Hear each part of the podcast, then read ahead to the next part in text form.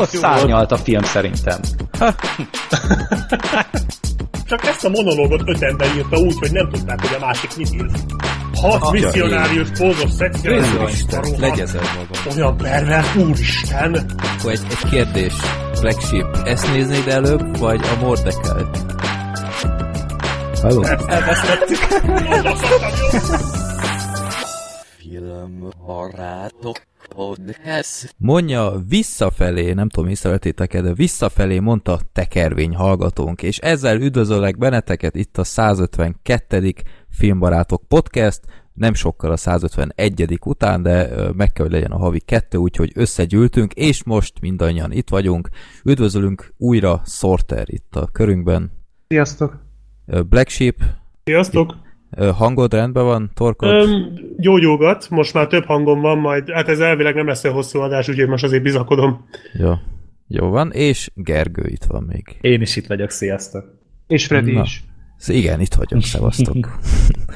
No, hát eh, ahogy mondtam, nem volt nagy szünet, de itt a szeptemberi hónapban volt tervezve egy ilyen eh, vendégadásunk, az per pillanat nem jött össze, úgyhogy emiatt vártunk egy hosszabb ideig, eh, hónap közepéig az első adásunkkal, aztán kezdünk kifogyni a napokból, hogy meglegyen a havi kettő, úgyhogy most itt gyorsan egy héttel a múltkori után, de ahogy mondta a Black Sheep, ez most egy kicsit rövidebb lesz, bár ezekkel mindig vigyázok, amikor előre bejelentem itt van, hogy csak hat film lesz, kilencig végzünk, aztán ugyanúgy negyed tizenegyig tart, de meglátjuk. Na, mondjuk ez is... ismerős valóban. Ja.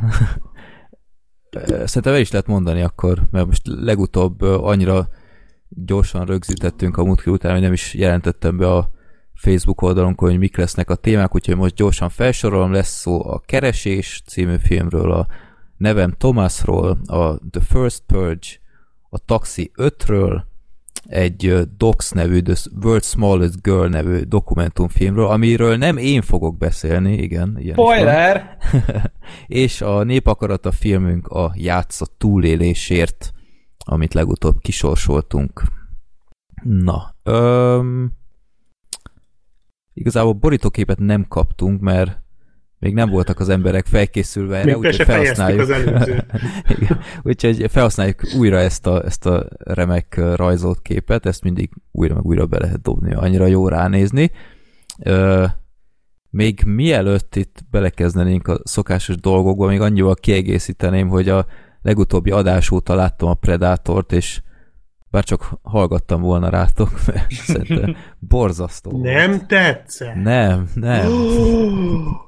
Ja, és hát én visszahallgattam utólag, amit mondtatok, és még talán még szigorúbb is lettem volna, mint amilyenek te, ti voltatok, mert... Mondjuk mi jó társasággal néztük, nem tudom, te egyedül nézted el, vagy hogy? Nem, én Freddy nével néztem, és... És a... ő? Neki tetszett? Nem. És a, szerintem a teremben senkinek. Tehát én utoljára ilyet a Die Hard ötnél tapasztaltam, hogy egyöntetően, amikor vége lett a filmnek, és fel, felgyulladtak a fények, akkor mindenki mi ez a szár? És ilyen, ilyen dumák voltak. Írtam is, hogy előttem egy ilyen négyfős csoport volt, hogy valami, és ott mindenki ránézett a gondolom arra az ember, aki kitalálta ezt a programot, és ott szitták, meg csapkodták, meg minden, úgyhogy nem, nem, nagyon nem tetszett. Legalább a poénok jók lettek volna, de egyszerűen tényleg farccal ültem ott. Grumpy Freddy lecsapott ismét. Na, hát azért...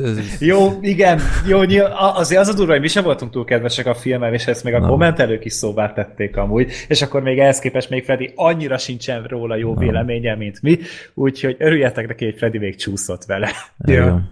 Úgyhogy, mi még kíméletesen bántunk a filmmel. Ja, hát jó, tehát voltak azért úgy, ne, nekem a poénok néha-néha tetszettek, meg szerintem a karakterek se voltak olyan rossz. Meg ugye beszéltük, hogy nekem ez a trash faktor működött a jó mm. társaság miatt, de meg ja. tehát, voltak már ennél sokkal rosszabb filmek is, amikről beszéltünk. Ja, az egy kis szívesség, igen. Én viszont hát igen. szerintem kihagyom. Valahogy ezek után... Jól teszed. Nagyon jól teszed. Na, és most akkor Sorter bizonyította, hogy ő okosabb, mint Freddy. Igen. Jó, és még hozzátenném, hogy a, a, a Jacob Tremblay, vagy hogy hívják? Igen, a autista kisfiú. Igen, tehát ő, amit felépített az utóbbi években, hogy bemutassa, milyen jó színészkedik, itt, itt teljesen lerombolta ezzel az alakítással. Tehát ilyen ö, Aspergeres félautista gyereket gyakorlatilag csak úgy alakított, hogy fogta a bal fülét. De azt, és, ugye, és... azt ugye vágjátok, hogy ő az autista srác, mint az esőember, és ő a, ő a vad. Tehát tulajdonképpen ő a Praying Man. Ó, Istenem. Ez még az előzőből kezd valahogy kimaradt. Jó, uh, azért köszönjük, jó, hogy ezt elraktad szépen. Igen. a kis, kis, kis kamrába, és előszedted újra a következő adásra. Nektek bármikor időkben. Kellett felhoznom a Predátort. De... Jó. Úgyhogy igen, Predátor nem, nem volt túl jó. Illetve hát olvastam, gyerekek, hogy ment már valami Amerika három a tévében, és a Papa Pia következik hamarosan, úgyhogy Black Sheep, hogy is áll ez a fantasztikus esti program? Ö, a, a program az feature. Folyamatosan, én egész nyáron ráértem volna erre a programra is, persze nem volt, úgyhogy valószínűleg ebből karácsonyi program lesz majd, valahogy a karácsonyi szünetben lesz ez megcsinálva. Uh-huh. Mindenképp meg lesz. Hát én úgy tervezem, hogy megnézem a két filmet, valamennyi sört majd beszerzek hozzá, és akkor hát kommentálom, aztán majd a viccesebb pillanatokat megpróbálom összevágni egy-egy videóba. Hmm, Legsíp az oké, okay, hogy... hogy a karácsonyi szünetbe, de melyik évbe? Mert ez nem lehet trükközni nagyon sokat. Igen, nem, én ezt, ezt szeretném, tehát én erre már nagyon rá voltam gyógyulva. Ez egy szorten ideális főnök lenne, igazából hogy a... jól bele tud kérdezni. Ja, a Cinefesten gondolkodtunk a...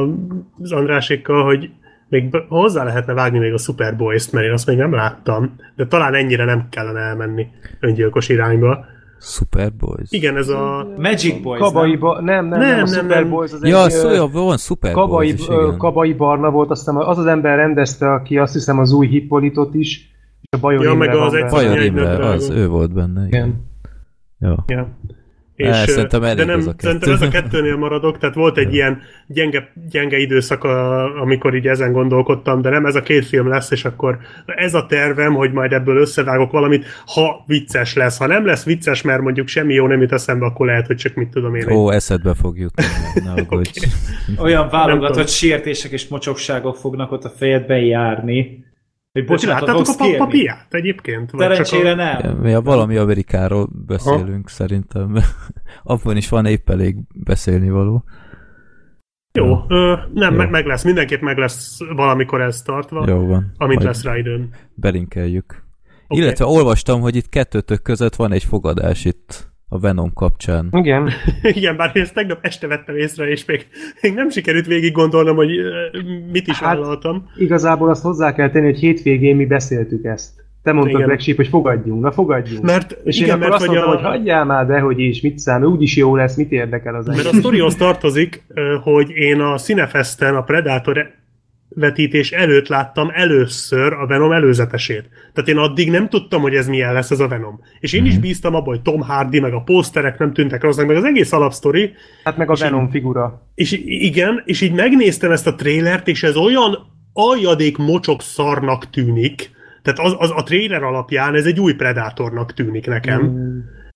Aztán a fene tudja, és Sorter próbált meggyőzni, hogy már pedig ez jó lesz, hát nem tudom. Én, én engem nagyon, nekem nagyon rosszul esett, amikor így először láttam magát a trélert, és fú, nem. És akkor mi a fogadás, hogyha hat, hatost vagy annál magasabbat adsz neki?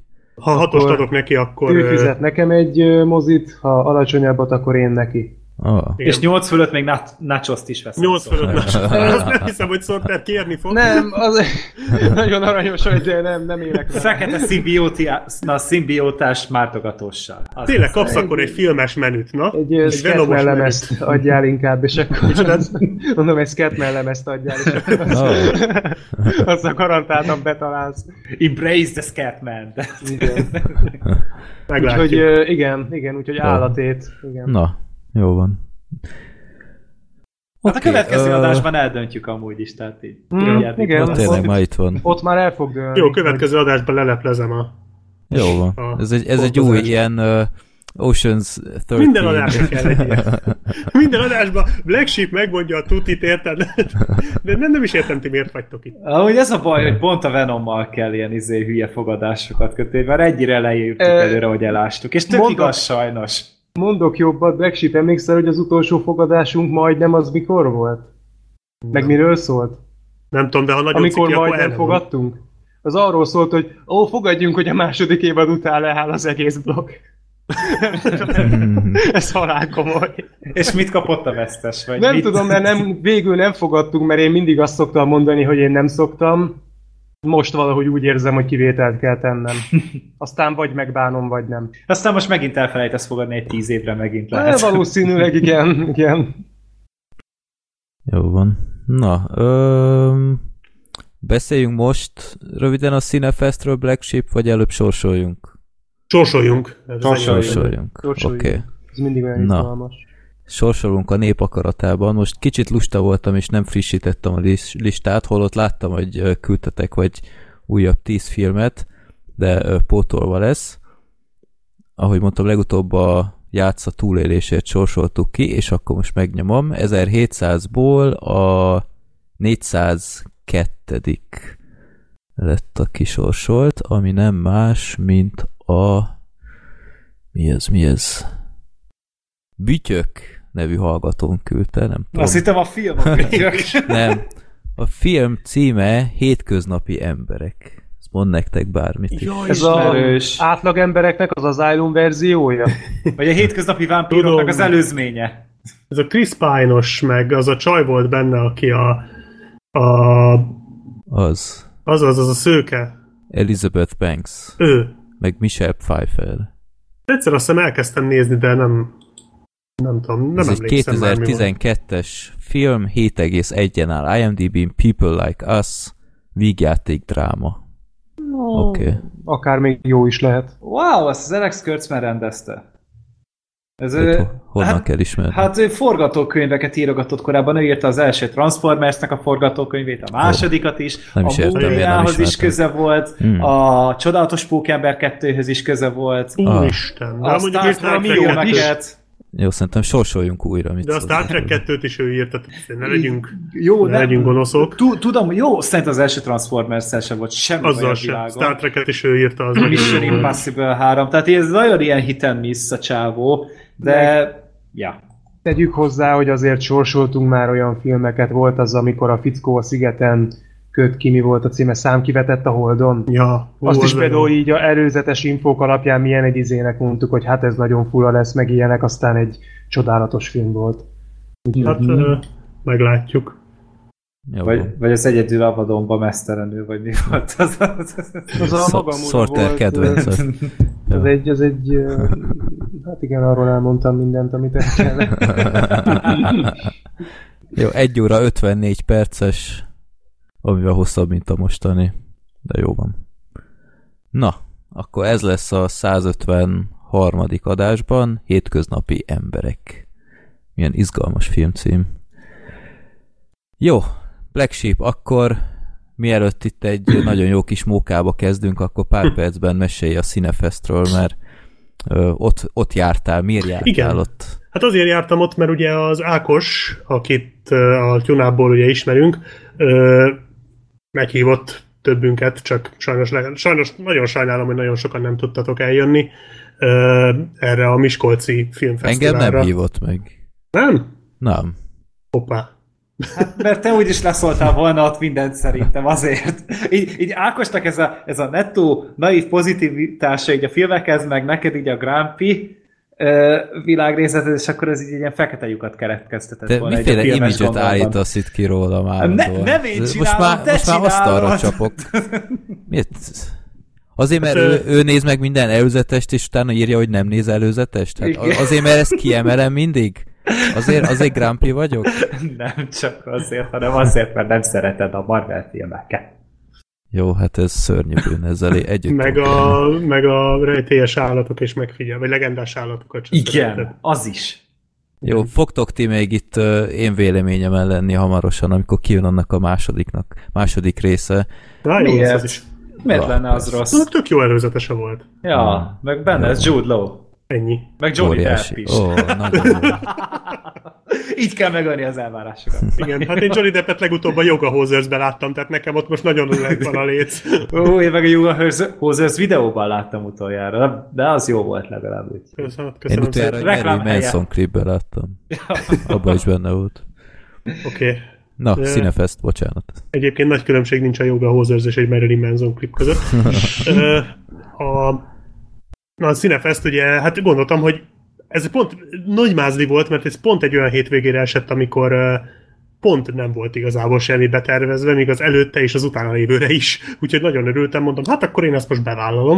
És um, szombaton fölmentünk uh, Miskolcra, és én sajnos már vasárnap haza kellett, hogy jöjjek. Uh, én ezért is azt mondom, hogy akit esetleg egy részletesebb és érdekesebb beszámoló érdekel, az a Tunapon hallgassa meg az Andrásékét, mert ők három napig voltak, tehát ők több filmet is láttak, ahogy mond, elmondások alapján jobb filmeket is, tehát amint én elmentem onnan, hirtelen minden jobb lett igazából, úgyhogy így, körülbelül ez volt a sztori, illetve én igazából Én a, jó részt a társaság miatt mentem, tehát én, én azért örültem volna, minél többen vagyunk, mert én a Tunap százas hepajt is nagyon-nagyon élveztem, és gondoltam, hogy na akkor hát mindenképpen meg kell ragadni egy ilyen alkalmat, hogy találkozzunk, és meg hát egyébként is persze érdekelt, mert nem voltam én még soha életemben ilyen filmfesztiválon, semmilyenen, és kíváncsi voltam, hogy ez miféle, illetve érdekesek, tehát érdekes volt a filmválaszték is már csak abból a szempontból, hogy olyan filmeket is lehet itt azért nézni, amiknek, amiknek nem nagyon van esélye arra, hogy Magyarországon moziba láthassam. Hát mint kiderült, ilyenből egyet biztosan sikerült megnéznem, és egyet talán, de az meg olyan szar volt, hogy igazából azt, azt jó Istennek se kívánom, hogy ezt valaki megnézze. Maga az esemény, az egy nagyon hangulatos helyen volt, egy igen, azt hiszem, hogy három vagy négy mozi volt összesen, így egymás mellett, hegyén hátán, és akkor ilyen sorbanállásos rendszer volt, ami engem nagyon meglepett, hogy itt nem az van, hogy jegyet kell venni, hanem effektíve odaállsz, és akkor beengednek érkezési sorrendbe, mint ahogy felengedik az embereket a buszra. Tehát körülbelül úgy néz ki, és akkor elfogy a jegy, elfogy a hely, akkor szívás, akkor már nem, nem jön be senki. Ez tök érdekes, hogy hogy finanszíroznak így. Nem tudom, nem ilyet. tudom, hogy, hogy ez hogy van, de engem is nagyon meglepett. Gondolom, Mi... gondolom szponzorokkal, vagy, vagy valami ilyesmi lehet, én ezt Há, tudom jó, elképzelni. A, itt Budapesten a Titanic Fesztivál, az, az is tele van szponzorral, meg minden, és ott is ugyanúgy egyet kell venni. Hát, én tehát...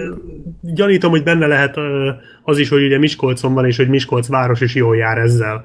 Mert hogy uh-huh. ott akkor másfél vagy két hétig felpesdül ugye az élet, tehát iszonyú sok ember volt ott. Uh-huh. És, és érdekesek voltak a filmek. Hát az egész, igazából én ott három filmet láttam, az egyik ugye a Napszállta volt, ami ott a fő film volt, tehát az volt a fő látványosság, vagy hogy mondjam, a fő ö, program, azt annak nagyon sok premierje volt, és az egyikre sajnos nem is fértünk be, tehát ez úgy volt, hogy... Ö, az első nap terveztük be a Napszálltát, illetve előtte még megnéztünk egy Leave No Trace című filmet, ami a Winters Bone rendezőjének az új filmje, és eznek nagyon örültem, hogy ezt megnézhettem, mert ez elvileg nem lesz Magyarországon a mozikba, bár a fene tudja, mert a Winters, Winters Bone is annól nagyon sokat késett, hogy ki tudja. Egyébként a film maga az egy apának és a lányának a története, akik akárcsak a Captain Fantasticban elvonultak a világ elől, és egy hát erdőben élnek, ami tulajdonképpen egy park, tehát ők ö, illegálisan vannak ott, mert ugye közterületen nem élhetnek, de ők ott élnek, illetve folyamatosan vándorolnak, és az ő ö, életüket, illetve a kapcsolatukat láthatjuk. Egy nagyon lassú, nagyon csendes film, sokkal kevesebb feszültség van benne, mint a Winters Bone-ban látványilag, meg ö, technikailag gyakorlatilag egymás testvérfilmjei, tehát ugyanolyan szikár, ugyanolyan képi világa van, hasonló az egész, tehát a kamera, az operatőri munka nagyon hasonló, és igazából a, a, ebbe az egészben, hogy ők folyamatosan vándorolnak, és igazából az apa, a Ben Foster játsza az, a, az apát egyébként szenzációsan jól, jól, a lányt pedig egy ismeretlen színésznő, de ő is nagyon jó. A, az apának valamiféle, nem derül ki száz százalékig a filmből, de úgy utalnak rá, hogy neki poszttraumatikus stressz, ö, vagy minek pé té es dé-je van, és ő egy háborús veterán, és képtelen volt beilleszkedni a, a civilizált életbe, a, miután visszajött a, a frontról, és ezért csinálja ezt, és akármi történik velük, mert azért ők több helyen vannak, van, hogy például a film elején kapnak egy ilyen adományból, kapnak egy házat, egy ilyen adományprogram keretébe bekerülnek, és akkor ott egy házban próbálnak megélni, és a lány az próbál ismerkedni, de az apa az amint összeszed annyi pénzt, illetve mert ott elkezd dolgozni, és amint összeszed annyi pénzt, meg egyéb cuccot, hogy indulhatnak tovább, és egy pár hétig megint nem lesz gondjuk, mert természetesen azért bemennek a, a városba vásárolni, meg ilyesmi, de nem költöznek oda. És akkor mennek tovább, és megint be az erdőbe, és akárhányszor megállnak egy-egy ilyen állomáson, mindig, az apa mindig tovább akar menni, és igazából arról szól a film, hogy hogyan jut el a lány abba az, a, arra a pontra, hogy már ő nem akarja ezt csinálni, mert igen, ez nem az ő problémája, és hogy igazából ebben csúcsosodik ki a film egy, egy szenzációsan jó jelenetben egyébként, de ez úgy, tehát nincs semmi dagályosság a filmben, nagyon csendes, nagyon visszafogott, rendkívül finoman van minden ábrázolva benne. Kicsit lassú, illetve a közepén nekem egy kicsit vontatott volt, úgyhogy egyébként nem egy hosszú film, mert száz perc az egész, de, de nekem egy kicsit a közepén leült, de a vége, az utolsó fél óra szenzációs, úgyhogy ha esetleg behozzák moziba majd, akkor mindenképpen érdemes egy megnézést rászánni, illetve ha más forrásból hozzá tudtok majd jutni, ha nem jön moziba, meg sehogy, akkor ezt úgy érdemes azért megnézni azoknak, akiknek mondjuk tetszett az Útavadonba, a Captain Fantastic, a Winter's Bone, e, ilyesmi. Tehát ezeknek a filmeknek a, a testvérfilmje ez. Csak kevésbé feel good, mint mondjuk a Captain Fantastic. E, úgyhogy igazából ez ennyi volt, és akkor utána gondoltuk, hogy a Napszáltát megnézzük, viszont arra nem fértünk be, illetve ugyan, ugyanabban az időpontban kezdődött egy Bűnös című norvég thriller, ami, ha minden igaz, ha jól emlékszem, az nyerte az, az egész nyerte, filmfesztivált, és állítólag kurva jó. Nem úgyhogy dán az, volt, az a film? Nem dán? Dán, nem, szerintem norvég. norvég. Most melyikről dán. Beszélsz? Skandináv. Bűnös. Bűnös. Lehet, skandináv, az biztos, hogy skandináv. És úgy volt, hogy azt megnézzük, de arra se fértünk be. És ott már nagyon, én már rohadt dühös voltam, de a többiek is, és gondoltuk, hogy hát akkor így a Cinefest program közepére akkor sóhasszuk be a Predátort a Cinema City-ben, szinkronosan, három dé-sen, és gondolkodtunk, hogy nagyon purutják legyünk, még, még nacsoszt is veszünk. Mert hmm. tehát már annál durvábban nem lehetne. Tehát annál... Dán a film. Igen, én is megnéztem közben, igen. Dán. Na, akkor valami mással kevertem. Na mindegy, de tehát így utólag még mérgesebb vagyok, hogy még arra se tudtunk beülni, mert az, az nagyon jónak tűnik. Én amúgy ennél a filmnél nem tudok azon túllépni, hogy miért néz ki, vagy miért van John Cena a plakáton. Én is néztem a plakáton. Ez John Cena!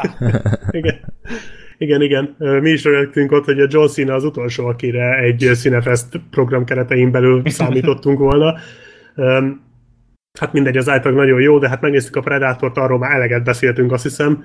e, nagyon rossz volt, és aztán e, visszamentünk, hogy este még nézzük meg a Legmélyebb pont című filmet, ami egy amerikai film, de egy magyar származású rendező, azt hiszem Jenei Miklós, vagy valami ilyesmi neve van a csávónak. Egy Egy irgalmatlanul, mocskosul, kegyetlenül szarfilm volt, és már föl is készítettek minket, mert ugye ott volt az egész boxos gárda, és ja, várjál, nem ez az, amire a magyar The Room-nak tituláltak? De, de, de, de csak ez Jaj. sokkal rosszabb, mint a The Room. Úristen, te az a cikk, az úgy felkeltett az érdeklődésemet, hogy a Vox-ban írnak erről egy oldalnyit erről a filmről, és annyira lenyűgözően rosszakat írnak róla, hogy már valahol érdekel a dolog. Igazából az a baj ezzel, hogy az alap, tehát lehet a The Room-ra asszociálni a sztori alapján, viszont ez nagyon nem olyan, mint a The Room. Ezt úgy kell elképzelni, hogy volt ez a Gyenei Miklós, Nikolász Gyenei, nevezzük művész nevén a gyereket, Nikolász Gyenei, aki, de rákeresek, nehogy esetleg rosszul mondjam. Szóval ez, ez egy rendező, akinek már több filmje volt, és saját magát játsza, és hogy neki egyik filmje se jutott be semmi fesztiválra, és egyikkel se sikerült ö, komoly komoly sikert elérnie. Tehát nem, nem tudta velük eltalálni a közönségét. Tehát nem, nem találták meg ezek a közönségüket, és ö, igen, igen, jól mondtam. És, ö, és hogy nem lett sikeres. És arról szól ez a film, hogy rendeznek, rendez ő, meg a társai egy új filmet, ami majd, ami majd annyira kurva jó lesz, és annyira sikeres, és annyira komoly pénzből készül, mert van rá támogatás. A, ez a Yuji Okamoto, a film, egyik fő, film másik főszereplője, aki a, a minden igaz, akkor a Karate Kid kettőben volt a gonosz. Tehát ez így a legismertebb szerepe, hmm. és ő, ő játsza azt az embert. Hát ő is saját magát játsza, és ő segít nekik ezt az új filmjüket pénzelni, mert ő lát bennük potenciált, és, és akkor így arról szól, hogy hát ők csin- elkezdik ezt a filmet csinálni, közben az előző filmjüknek van tesztvetítése, meg ilyesmi sajtóvetítése, és akkor az, vagy nem sajtó ilyen, de tesztvetítés, így hívják ezt, és ilyen dí- díszbemutatója, na ezt a szót kerestem, díszbemutatója, és akkor oda elmennek, és, és ezt a folyamatot láthatjuk. Tehát ez alapján tényleg kicsit olyan, mint a The Room, illetve a Disaster Artist, ugye? De ez, ezt úgy kell elképzelni, ezt a filmet, hogy körülbelül tíz jelenet van az egész filmben, azok ilyen tizenöt-húsz perc hosszúak, és úgy néznek ki, hogy ez a csapat, az operatőr, a vágó, a maszkmester, a producer, meg ilyenei, körbeülnek egy helyszínen, legyen az egy moziterem, legyen az egy, egy presszó, egy étterem, vagy akár, egy, vagy akár valamelyikük lakásán, akkor nem mindig van ott mindenki, de valaki mindig ott van, és, és Nicolas Gyenei is mindig ott van, és Nikol- Nicolas Gyenei mérges, amiért őt nem ismerik el, és a körülötte lévő emberek őt buzdítják, hogy de, de te megérdemled a sikert. Nagyon keményen dolgoztál. És én látom, én látom benned. Én, én látom, hogy benned megvan. Benned megvan az a plusz, ami ahhoz kell. Csak nem szabad feladni. Sose Bocsi. szabad feladni. És ilyen öt perces monológokat nyomnak le. Ez nem az, mint ami a, a fergeteges forgatásban volt, hogy megvan benned az... Tudod, abban volt ez a Na ez az a film, amit a fergeteges... meg van-e benne az. Igen, ez az, amit a fergeteges forgatás kiparodizált, de még ennek sem mondanám, mert hogy effektíve forgatási képsorok nincsenek a filmben. Tehát ez nem az, hogy megmutat, meglátod, hogy hogy forgatja le a csávó a filmet. Azt nem látod, mint ahogy a fergeteges forgatásban ugye vannak ilyenek. Itt, itt tényleg azt látod, hogy körbeülnek, és mindenki dicséri ezt a Nicolas Gyeneit. Felváltva. Mindenki megírt szöveggel. Tehát ez a Nicolas Gyenei írt a saját barátainak szöveget arra, hogy őt hogyan dicsérjék. És Tehát ezt gyak... látod, és egy iszonyatos feszengés az egész. Tehát azt gyak... látod, hogy van egy baráti társaság, akik gyanítom, hogy évek óta ismerik egymást, és, és, és, és feszengenek, mert nem, nem természetes az egész. Egy, egy monológ, de monológok sorozata, és egyik rosszabb, mint a másik. És, és ott van az egész közepén ugye Nicolas Gyenei, aki vagy nagyon mérges, mert éppen nem lett sikeres, vagy nagyon elszánt, mert valaki felbuzdította a monológiával. És ez iszonyatosan fárasztó, és ez két órán keresztül megy. Embertelenül rossz. Bocsánat, a kicsikét vulgárisan fogalmazok, de tulajdonképpen akkor ez a fószer írt egy filmet, amit megcímzett önmagának, és igen. ebben a filmben ö, verbálisan leszopják? Tulajdonképpen igen. Tulajdonképpen ezt nézett elegáns, keresztül. Elegáns. És ilyen, és akkor a film nagy, tehát ezt, ezt nézed mondjuk egy óra ötvenöt percig, aztán az utolsó öt percben jön a nagy izé, mert hogy ez egy metadráma, mindenhol le van írva, ki van emelve, ez metadráma, és ugyan meta a film, hogy uó. Tehát a film végén van egy, van egy az operatőr csávó, az folyamatosan forgat. Egyébként ő ilyen, ilyen Vin Diesel klón, mert egyetlen arckifejezése van. Tehát vannak azok az alibi pillanatok a filmben, amikor, amikor valami úgymond idézőjelbe, de borzasztó nagy idézőjelbe valami szörnyűség történik, mondjuk mit tudom én, egy akadályba ütköznek, de ezeket az akadályokat általában azonnal átugorják, mert ugye az nem érdekes, Nicolas Gyenei szerint az az érdekes, hogy, hogy ő mennyire kitartó, és ő mennyire küzd, és ő mennyire királyrendező, tehát szerinte ez az érdekes, és nem az, amikor mondjuk egy ilyen forgatás, az mondjuk pénzügyi gondokkal küzd. Tehát amikor ilyenek vannak, ez az operatőr csávó akkor is farccal néz, mindenki más össze van esve, meg ideges, őt nem érdekli, de ő végig kameráz, és akkor a film végén a Nicolas Gyenei már nagyon, nagyon a padlón van, ugye ultra low állapotban van, és, és elmegy az, az operatőrjéhez valamiért, és meglátja ott azokat a felvételeket, amiket az operatőr felvett, ami ugye az Ultra Low című film, mert hogy ugye mi is ezeket láttuk, ami amúgy nem igaz, mert hogyha ezeket mi láttuk, akkor miért láttuk az operatőrt, mindegy, és így néz, és azt mondja, hogy úristen, zseni vagyok, rájöttem, itt a film. És vissza pörgetik az eddig látott két órát, mint a fűrészfilmekben, gyorsvágásokkal. És az a nagy reveláció, hogy hát mi leforgattuk a legmélyebb pontot, és az lesz a film. Tehát értitek? És ez erre megy ki az egész. Emiatt néztük meg azt a majdnem két órán keresztül azt a, azt a, azt a verbális maszturbálást saját magukra. Kriminális. Tehát az az igazság, hogy én, én már most nem azért, hogy most itt az egómat izéljem, de én már tényleg nagyon sok szarfilmet láttam, de nem gondoltam, ilyen, ennyire, már nem, nem úgy értem, hogy ennyire szart, mert ennél még rosszabb filmeket is láttam, de ilyen rossz filmet még életemben nem láttam. Főleg moziban. Hát az meg a másik. Ja. És az a baj, hogy én, én félek attól, hogy bemutatják ezt a filmet, mert hogy a Nikolasz Gyenei magyar származású, egyébként ott volt a, a, a, a fesztiválon, tehát így jöttünk a filmről, a, a totális ideg összeomlás, és a mindjárt szétverek valamit, annyira ideges vagyok, állapotok között mozogtunk, folyamatosan a, között ing, a kettő között ingáztunk, és akkor egyszer csak azt látjuk, hogy ott van bazd meg ez az ember, és ott iszogat. Tehát ez az énben. Lehetett, hogy gondoltátok magatokban, hogy mindjárt szétvertek valamit, észrevettétek, és mondtátok, hát mondjuk őt. Például lehetne azt. Fú, és, és... De vetítés közben is láttátok amúgy, vagy csak nem. Utána? Hát vetítés közben valószínűleg szerintem simogatta magát. Tehát én biztos vagyok benne. Black Sheep a közönség amúgy hogy reagált? Tehát senki sokan nem... mentek ki. Sokan kimentek. Én horkolást is hallottam hátulról. Ö, nem tudom, nem sokan voltak, mert ugye ez egy esti premier volt, ez tizenegykor kezdődött, és hajnali egyig tartott. Oh, alapból már, igen, alapból már nem sokan.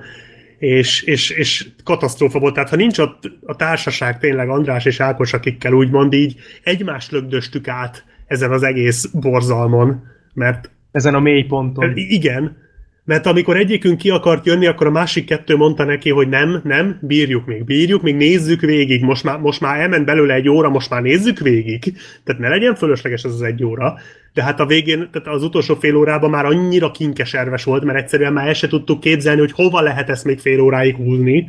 És már Andrással a, leteltünk a Bad Movies videón, tehát már ennyire, ennyire mi is a mélyponton voltunk, hogy hogy lehetne ebből jó Bad Movies videót, mert ezt, ezt máshogy nem lehet visszafizetni a Miklós Gyeneinek. Tippelj, hány Gyeneinek. Ponton áll IMDb-n? Tudom, nyolc egész négy. De menj ez még lentre. lentre Egy szavazat alapján, vagy kettő alapján? Vagy hogy nem, kérlek szépen, hát ez a, kétszáztizennyolc. Hát ez a Nikolasz Gyenei baráti köre, plusz mi hárman az Andrásékkal, tehát fú, na mindegy, egy kicsit hosszabb lett ez a Cinefestes beszámolom, mint gondoltam. Na és akkor a lényeg az, hogy utána aznapra ennyi volt, még utána elmentünk iszogatni a Gáborékkal, és másnap pedig még meg tudtuk nézni a Napszáltát. Arról most nem beszélnék szerintem a következő ezt adásban. Legközelebb. Meg egyébként is túlszaladtam már itt az időkereten. És akkor minden film után le kellett adni ilyen szavazatot? Nem. Én a végén kaptam egy ilyen cédulát, illetve nem, bocsánat, a Napszálta utána osztogattak egy ilyen cédulát. Lehet, hogy előtte is osztogattak, de én nem találtam, illetve hát én így, hogy összesen három filmet néztem, így nem volt pofán szavazni, hmm. de, de volt ilyen szavazás, igen. Már Titanicon a filmek után így osztogatnak, és utána pontozhatod, és utána a közönség szavazat az, vagy a közönség díj az az alapján van kitalálva.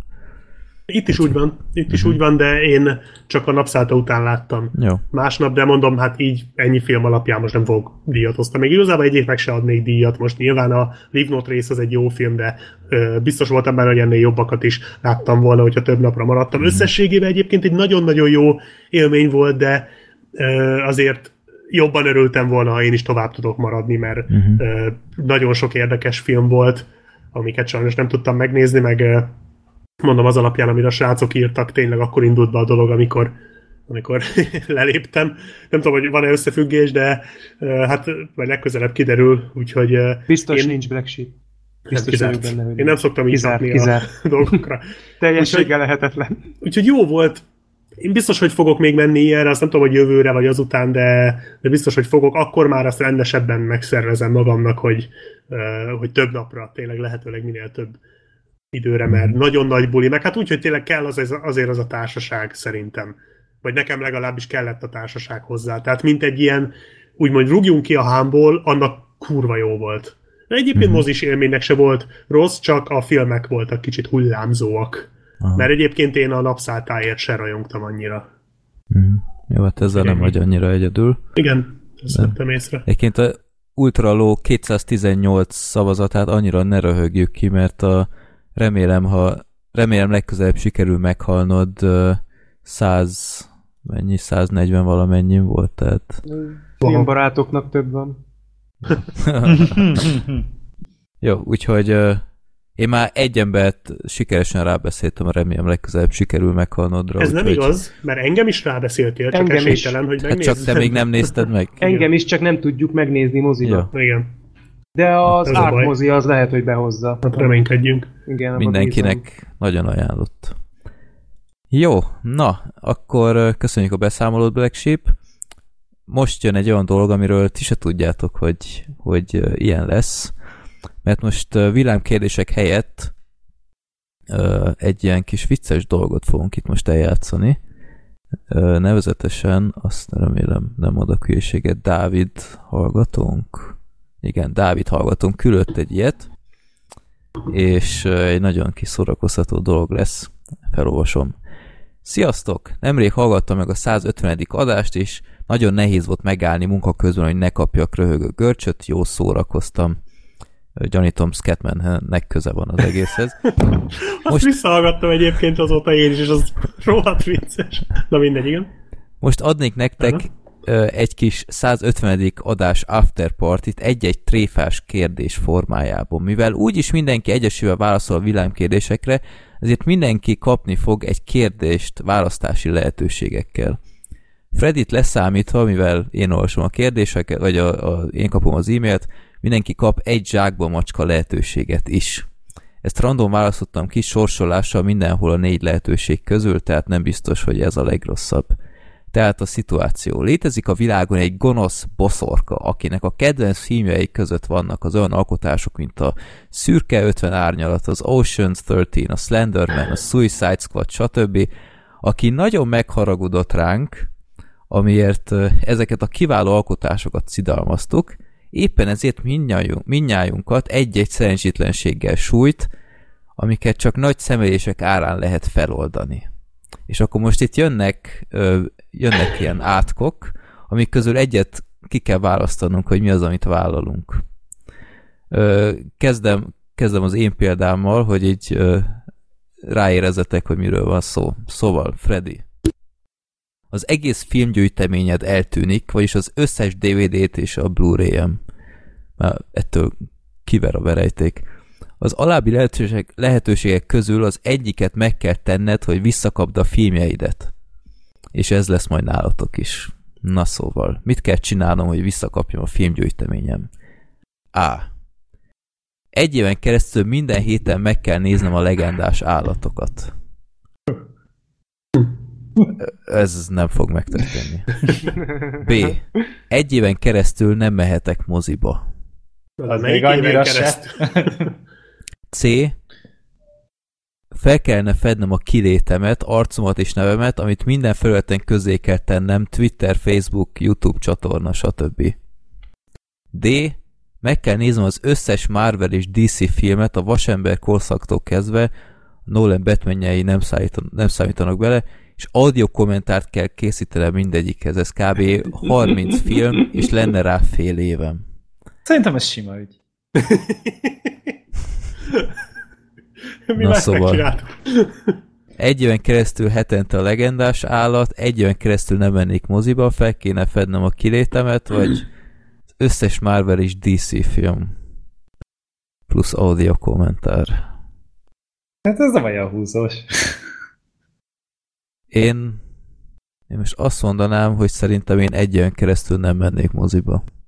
Nem mondod. De. Én simán a legendás állatokat nézném már, mint nyilván én áthelyettesítem egy olyan filmmel, amit én utálok, de simán hetente egyszer. Az nem volt írva, hogy nem ihatsz hozzá sört. Hát, hát meg közbe ez... teregetsz, mint ahogy Gergő szokta. Hát, több mint ötvenszer azt a filmet egy évben. Hát de most miért? Akkor hát inkább nem mész moziba. Én? Hát én tudom, hogy nem jó, nem azt mondom, hogy ez okay, jó, csak... Jó, de, de érted, filmet ugyanúgy tudok nézni, max nem moziban. Tehát akkor max elcsúszik minden egy évvel. Hm. Én, én azt mondanám, hogy én kedves boszorka, akkor nem mozizok egy évig, de akkor add vissza a filmjeimet, hogy nézhessek mást. És mindegyik filmnek, a, vagy dé vé dé-tokban a legendás állatok dé vé dé-k lesznek. Oh, igen. Azok a korongok. Vagy az ötödik hullám. Ötödik vagy hullám. Marvel filmek. Na, Black Sheep, te következel. Na, ide vele. A boszorkány elveszi tőled a humorérzéked, vagyis egyetlen egy szóviccet vagy vicces átvezetés sem tudnál soha többé oh. csinálni, kivéve, ha feloldod az átkot az alábbi módok egyikével. A. Amatőr Bye Bye Man előzmény filmet kell készítened Hi Hi Man. Ne is mondd a többit! Ne adjál neki ötleteket! Ez megcsinálja a szépes rá! Hónapnál kapni fogom a telefonében, hogy szórtan olyan ötletem van, beszólt! Már na tudom, szóval. Ki fogsz játszani szólt. Na szóval, előzmény film a Bye Bye Manhez Hi Hi Man. Ez az első verzió. Második. Ez durva lesz. A Mordecai minden egyes képkockáját ki kell elemezned, ö, mély értelmet keres bennük, és ezt komolyan kell venned, és videót kell erről közzétenned. Muszáj komolyan vennem, Freddy, mert nincs humorom, tehát... Jó, tehát Mordecai minden egyes képkockáját. Uh-huh. Az, az mondjuk lehet, hogy túl irreális, akkor legyen minden... Nem, nem tudom, minden jelenet. Minden másodperc. Mindenképpen a Hi Hi Man-t választanám, tehát igazából tök mindegy. Na, akkor... Ö, harmadik. Végérvényesen át kell nevezed magadat a White Sheep-re. A többiek is csak itt szólíthatnak meg téged podcast közben. Ez mondjuk elég szelid. Igen. Vagy van egy zsákba macska, amit akkor el kell fogadnod, viszont nem tudod, hogy mit. Ez a háromból az egyik? Nem, a ez a, a zsákba macska a negyedik. Ja. Tehát nem, vagy hát választasz ez... a három közül, tehát vagy Hi-Hi Man, vagy a Mordecai hát képkockák, ez, ez nem is kérdés. Hát vagy ez, a White Sheep. Hát ez egyértelműen a Hi-Hi Man, tehát ez, ez most ez nyilvánvaló, hogy nyilván, hogy csinálnék egy szarfilmet. Uh-huh. Mondjuk ugye nincs humorom, tehát valószínűleg tényleg szar lesz a film. De nem te készít, tehát nem csak te készítenéd, lennének ott mások, akiknek van humora. Hmm. Hú, nincsen humor, akkor az olyan lenne, mint az egy kis szívesség. Ja, bocsánat. Simán, én megcsinálnám a Hi-Hi. Miből kell megcsinálni? Tehát nekem kell összeszednem a pénzt is hozzá? Hát, hát amatőrfilmet szerintem telefonnal és kész. Meg, megrendeled internettől. Simán megcsinálnám a Hi-Hi-ment. De így, de így komolyan kell venned, tehát... Mint Mikl- Nikolas Gyenei? De jó, akkor tehát is, akkor, nem, akkor arra tenném fel a, az, a hátralévő életemet. Hogy biztos, hogy nem a zsákba macska? Azt elmondod utána. Elmondom, de... Nem, nem, Hi-Hi Man csinálnék. Nem, jó, Hi-Hi Man. Akkor felolvasom, mi lett volna a zsákba macska. Ja. Black Sheep. Egy David Palmer hater klubot kellett volna fenntartanod egy évig, és ez nem, nem ennyi, hanem ö, blogolnod kell rendszeresen erről. Facebook csoportot kell vezetned, egy podcastet, és elég aktívan mindezt. David Úr. Palmer bűneit. David Palmer podcast. David podcast. Jó, nem, akkor, nem, jó, Hi-Hi Man. Jó. Oké, okay, tehát én nem mozizok egy évig, te meg filmet forgatsz. Te meg nem nézed meg azt moziban, Freddy. Ez egyre rosszabb volt. Gergő. Oh. Megátkoz téged a boszorkány, aminek következtében egyetlen egy szuperhős filmet sem nézhetsz soha többé. Ki hitte volna, hogy ez lesz? Uh, nem Ehhez még hozzájön, meg. Hogy ezt követően minden szuperhős film legalább Logan minőségű lenne. Csak hogy még jobban fájjon a szíved. Ó, Istenem. Viszont, bármit megteszek.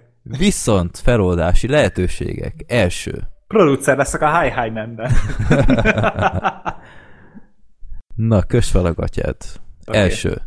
Meg kell nézned minden Uwe Boll filmet, összesen negyven darabban, és objektíven kritikát kell mindegyikről csinálnod egy-egy rövid videó erejéig. Erre lenne negyed éved, zárójelben, mivel nincs feleséged és gyereked. Hát, de kedves. Lehet, hogy addig lesz. De ugye amennyi időd felszabadul a Marvel ja, filmek igen. Ja, alól. Ez az a leg... Jó. Második. A Dynamite-ot kell csengő hangnak, ébresztő órának, es em es hangnak, és minden egyéb értesítőnek beállítanod két darab évig. És nem halkíthatod le a mobilt? És persze csak olyan mobilod lehet, ahol ezeket mind személyre lehet szabni. Úgyhogy gyakorlatilag minden jelzőhang, én ezt még kibővíteném mondjuk metró jelző, meg én nem tudom, minden, mindenre. A horrorfilmekben, ahol a csengő hang szólalna meg, mint mondjuk az Örökségben. Akkor Dynamite, Dynamite, Dynamite. Dynamite. Jó. A High-Highman-ben is fel fogjuk használni. Harmadik lehetőség. Russell Crowe és Al Pacino fanklubot kell alapít, alakít, alapítanod egy évig aktív tartalomgyártással. Ugyanúgy Facebook oldal, YouTube csatorna, blog, podcast. Vagy a zsákba macska. Ö, Istenem. Tehát Uwe Boll, negyven darab film, vagy Dynamite mindenhol, vagy Russell Crowe és Al Pacino fanklub. Hát... Vagy zsákba macska. Vagy a zsákba macska. Mm-hmm. Hát nem... Legyen a, legyen a Dynamite, mert hogy, tudod, egy idő után bármit meg lehet szokni. Tehát, hogy, hogy még a legrosszabb dolgokat is így lehet találni. Tehát már nem lepődünk meg azon, hogy dé cé film szar. Így most, most akkor már szerint a Dynamite-ot is így egy idő után megszoknám. Uh-huh. Al Pacinoval meg Russell Crowe-val nem szeretnék többet foglalkozni. Szerintem így is elég időt fog, ö, áldoztam erre. Aztán hát, tehát Uwe Boll-al akarnál ezek szerint. Hát Uwe Boll-al meg negyed éven belül megnézni negyven filmet attól a kreténtől. Én hát, is van megcsinálom. Hát te, te persze, hogy megcsinálnál. Én azt választanám. Tudom, hogy te megcsinálnál. Most azt, hogy mindegyikről még kritikát csinálni objektíven, és te negyven filmet csinált ez a szarháziát, ne szívassál már engem. De csak a kérdésben volt, nem? Te nem csinált negyven filmet Uwe Boll. De. Komolyan? Igen. Én azt hittem, ez csak ilyen így hasó, hasára ütött. És Freddy mindent látta is szerintem. Nem, nem, nem. Talán a harmadát. És még Két. Így is alig van meg a józan eszem, mert már így is szerintem mindegyiket lett, még maga Boll se nézte meg. Hát itt amúgy ja, harminckettő van I M D B-n directed filmeknél. Az se sokkal jobb egyébként. Uh, hát nem tudom. Jó, tehát akkor Dynamite. Igen, Dynamite. Jó. Ja. Akkor felolvasom a zsákba a macskát, amit nem választottál. Ez fájt volna egyébként. Két évig csak az első két sorból nézhetsz mozifilmeket, ráadásul horrorfilmeket csak premierkor este. Ó, bakker. Jó választás volt, Gergő. Az a teljes mental breakdown szerintem, de mondjuk az első két sor az azért jó, mert hogy ugye oda meg a prolik főleg nem ülnek, azok mindig hátul középre ülnek, leghátsó sor. Nem csak a prolik ülnek oda, de azért a, a prolik szeretik azt a helyet, néha. De, na, szóval ez aha. Nem általánosítás, de ja, úgyhogy lehet, hogy előbb úgy biztonságban lennék, de azért nagyon nem jó az első két sorból a filmet nézni. Jó, oké, Szegeden van egy, egy négy soros terem, a a Cinema City-ben, és ott még az első sor se gáz amúgy, az se vészes, de a többire az ilyen tizenhat-tizennyolc sorosok szörnyű, tényleg. Úgyhogy, úgyhogy ja, maradok a Dynamite-nál. Jó van, jó választás, én is azt, azt választottam volna. De akkor Sorter, eddig szerencséd volt a moziban a közönséggel, de ezentúl minimum Günther-szerű mozi élményeid lesznek csak. Még ha otthon is nézel filmet, folytonos belebeszélések, rögcsélést fogsz hallani közben. De feloldhatod ezt. Első megoldás. Csak Nicolas Cage legjobb filmjeit nézheted egy évig. Tehát olyan, mint a Szellemlovas kettő. Tehát csak Nicolas Cage egy kerek évig. De bármelyik filmjét, vagy... Mert a legjobb az most... Nem tudom, hogy viccele a, a kérdésbe küldő. Hát szerintem ironikusan. Ironikus, uh, csak azért kérdezem, hogy nem, nincs esetleg idézőjelbe. Nem, hát csak jó, utána sejtem, írta, hogy mit sejtem, például hogy a, szellem, a Szellemlovas kettő. Tehát... Ja, csak gondoltam, hogy nem a sziklára gondol, igen. Jó, oké, okay, igen. Jó, tehát csak Nicolas Cage filmek egy kerek évig. Uh-huh. Második. Minden általad használt felületen vad kampányt kell folytatnod a szürke ötven árnyalata trilógia mellett az évszázad trilógia jeligével egy kerek évig. Vérig kell sértődnöd, ha ezt valaki megkérdőjelezi.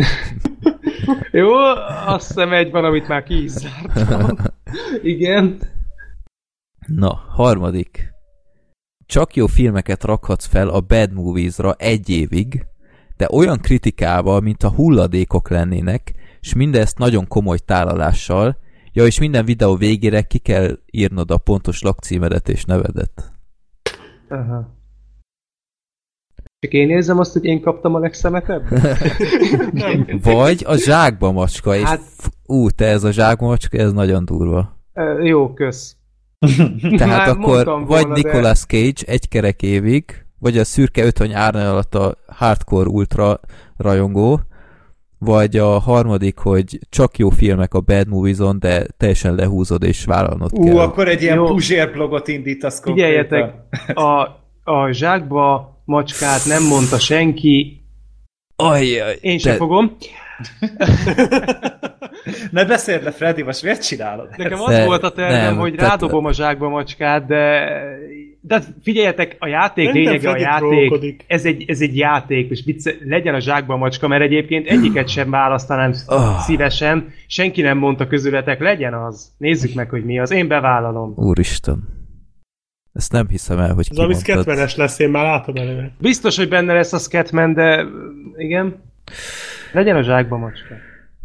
Te akartad. Mindenképpen megszívom, tehát én nem tudnám magamat átnevezni White Sorterre, tehát én nekem ilyen opcióm nincs, úgyhogy mindenképp a, a zsákba macska akkor. Hát átnevezhetnéd magad, csak akkor Spike Lee rólad csinál egy filmet majd oh, pár év múlva.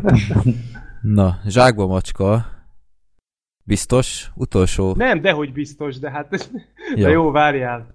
De figyeljetek, ez egy játék, legyen a zsákba macska. Hát. Sorter, a gonosz boszorkány azt a zsákba macska feladatot adta neked, hogy meg kell tagadnod Scatman Johnt. Hát... Heavy breathing? Most nem már a gondolattól rosszul. Nem, most... Én a Scatman John mellett mondtam még jó pár együttest, akiket szeretek. Tehát nekem a Scatman John az így tízből az egyik, akiket imádok. Tehát most ha azt mondanák nekem, de mennyi időre? Örökre? Tehát soha többé nem örökre. Hallgathatok. Tehát nem, nem. hallgathatok. Soha többé nem hallgathatott, hogy Scatman. Hát meg a többi Scatman zenét. Meg a... Azt a másik egyet, jaj. Igen, igen. Jó, hát most ez így... Oké, persze értem, de... de jó. Most... Nem mondom azt, hogy nem hiányozna, hiányozna, de... A fejedben mindig ott lesz utána. Figyeljetek, az adást kedden vesztük föl, a héten még nem hallgattam Scatman zenét, tehát ö, ö, ezzel egy, most persze értem én, de ezzel együtt tudok élni, szóval jó. Biztos hiányozna, meg vele. Rossz lenne, de, de tényleg van bőven más, amit, amit hát elő én... tudok venni. Ez sokkal jobb, mint a Nicolas Cage maraton, meg a, a szürke ötven árnyalat a lobbinál. Ó, oh, hát összesen lehet hasonlítani. A harmadik meg, hogy fedjen föl magam, és csináljak magamból hülyét. Az egyik az már szerintem néha összejött, de legalább az előző még nem. Úgyhogy öm, szerintem ezzel most én jól jártam. Jó, nem azt mondom, szar lenne, de még ez a legkevésbé rossz szerintem. Hát jó. Az biztos, hogy akkor már tudom, hogy a High High Man filmzenéje biztos nem Scatman John lesz, mert akkor Sorter nem nézhetné meg. Igen. Nem, hát akkor megnézhetné, csak mindig Günther. Hát az lesz, a, az lesz a beköszönő, hogy Scatman John, I'm a high man! Oké. Okay. Jó, hát ez óriási volt, nagyon szépen köszönjük. Nagyon jó uh, voltam, úgy igen, nagyon összetes. Ez óriási poén volt. Úgyhogy köszönjük szépen, ha más is kedvet kapott az ilyenhez, akkor nyugodtan küldhet, mert... Válogathatlan kegyetlenségekkel járulhattak elénk, várjuk szívesen. Jó. Úgyhogy ez, ez nagyon jó volt, köszönjük. És akkor jövő nyárra meg lesz írva a High High Man forgatókönyve, és számítok rátok, srácok, hogy jó van. Már vannak ötleteim. De az van, hogy szerintem tényleg meg fogja csinálni. Meg igen. fogom csinálni, esküszöm meg fogom csinálni. Jövő nyáron készüljetek. High High Man forgatunk. Jó van. Na, akkor köszönjük az szépen a baj, még egyszer. Ti még, igen? ti még könnyen vagytok ezzel, hogy azt mondjátok, hogy, hogy köszi Black Sheep nem, de nekem előjön azzal majd, hogy és a család. A család az fontos. Ja. Igen, de egyébként köszönjük szépen, ez nagyon jó volt. Mm, yeah. Na, elérkeztünk az első filmünkhöz, bár én lehet, hogy utólag a, a színefesztes filmeket is még berakom, mert hát beszéltél annyira részletesen róla, róla, hogy lehet, hogy becsúsztatom, de jó, akkor meglátjuk. Na, de az akkor egy ö, aktuális mozipremiér, ami már megy is ö, jó egy hete a mozikban, a Keresés, amit ö, ti hárman láttatok, én még csak a héten fogom, úgyhogy ö, mire számítsak? Sok jóra. Elsősorban szerintem. Én megkockáztatom, hogy nálam szerintem eddig ez az év filmje. Szerintem jobb filmet nem láttam még idén ennél. Hmm? Ha már nem látod a Predátort. Egyébként tényleg nagyon jó.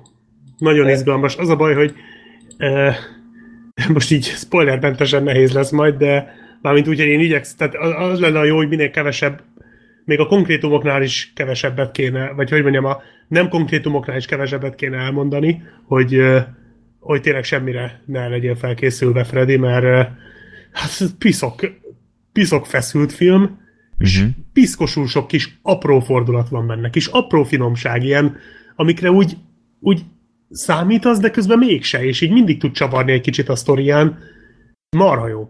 Miről és szól ez a film? Hát a történet az röviden annyi, hogy van egy, egy család, tehát egy, egy apuka főleg, ugye John Cho játsza, amit fantasztikusan tényleg csá, Csáva az elképesztőt alakít ebben a filmben, és euh, neki van egy kislánya, aki eltűnik, így egyik napra a másikra, nem ér haza konkrétan éjszaka, és meg akarja találni, ki akarja deríteni, hogy hol van, és akkor euh, ugye ez az egész filmnek a, a csavara, hogy ugye nincsen benne rendes játékfilmes jellegű jelenet, hanem minden egy képernyőn játszódik. Tehát itt egy, egy számítógép képernyőt képzelj el, böngészők, csetablakok, videócsetablakok, hívások, hírportálok, hírportálokon a riportok, az ennek, hogy tényleg nincsen külső felvétel, fényképek, ilyenek, és ezen keresztül mesélik át, ugye nyilván keres, és ugye a kislányának a gépén kezd el nézelődni, és akkor szépen lassan össze fog állni a történet.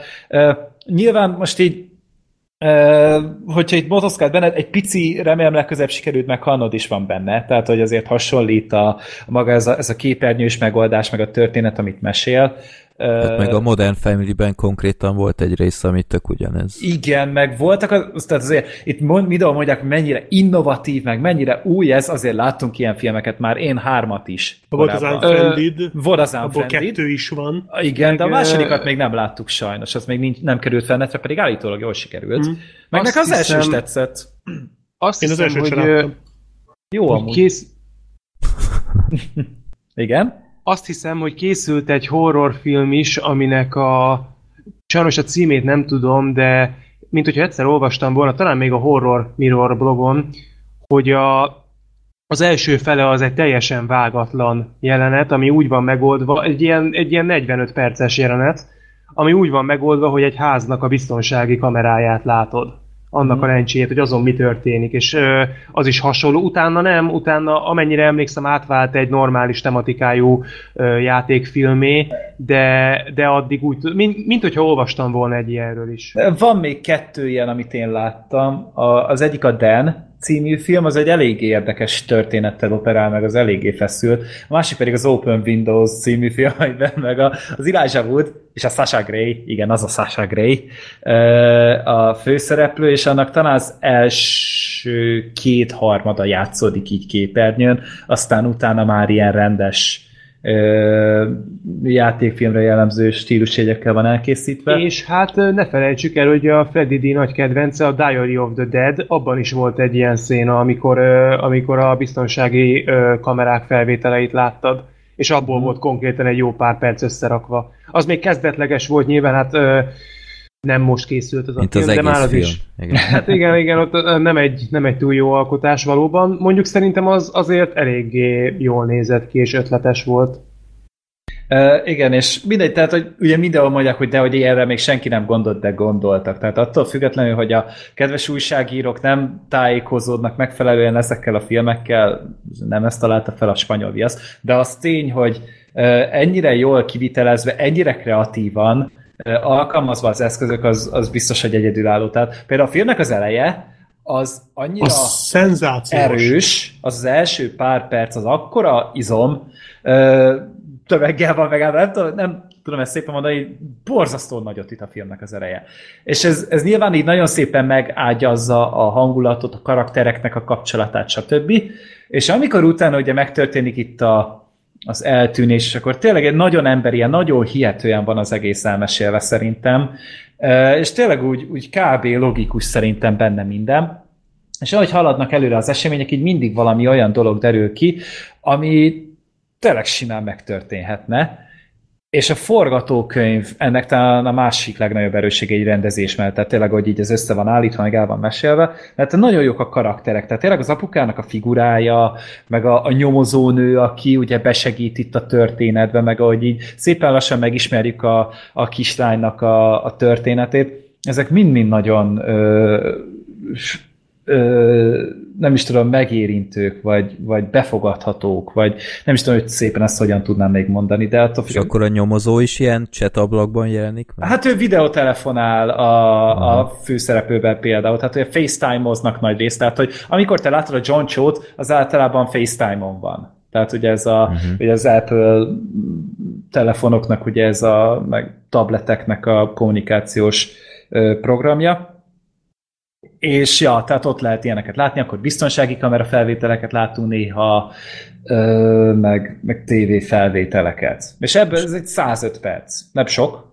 Abszolút nem sok. És ez működik végig? Nagyon jól szerintem. Én nem éreztem soha se azt, hogy ez szegényes lenne hozzá. A második felében egy kicsit már ez a világon belül tágítja a világot, ami nagyon érdekes, tehát hogy igazából az elején inkább a, be van szűkülve az egész ugye a lánygépére, meg a barátaira, Facebook, meg az a Snapchat, meg mit tudom én ilyesmi, és akkor a film második felében egy kicsit úgy beindulnak a dolgok, és a, akkor már ilyen híradós bevágások, meg kézikamerás felvételek, tehát ott, ott úgy mozdul ki a film, hogy... hogy közben végig ugyanúgy bezárkózva marad egy képernyőbe, és egyébként szerintem ez marha jól használja ezeket az eszközöket, de azért rohadt jó film a Keresés, mert nem azért jó, mert ezt az, ezeket az eszközöket használja. Tehát ez a film nem azért jó, mert van ez a trükkje, hanem azért jó, mert igen, egyszerűen, ez...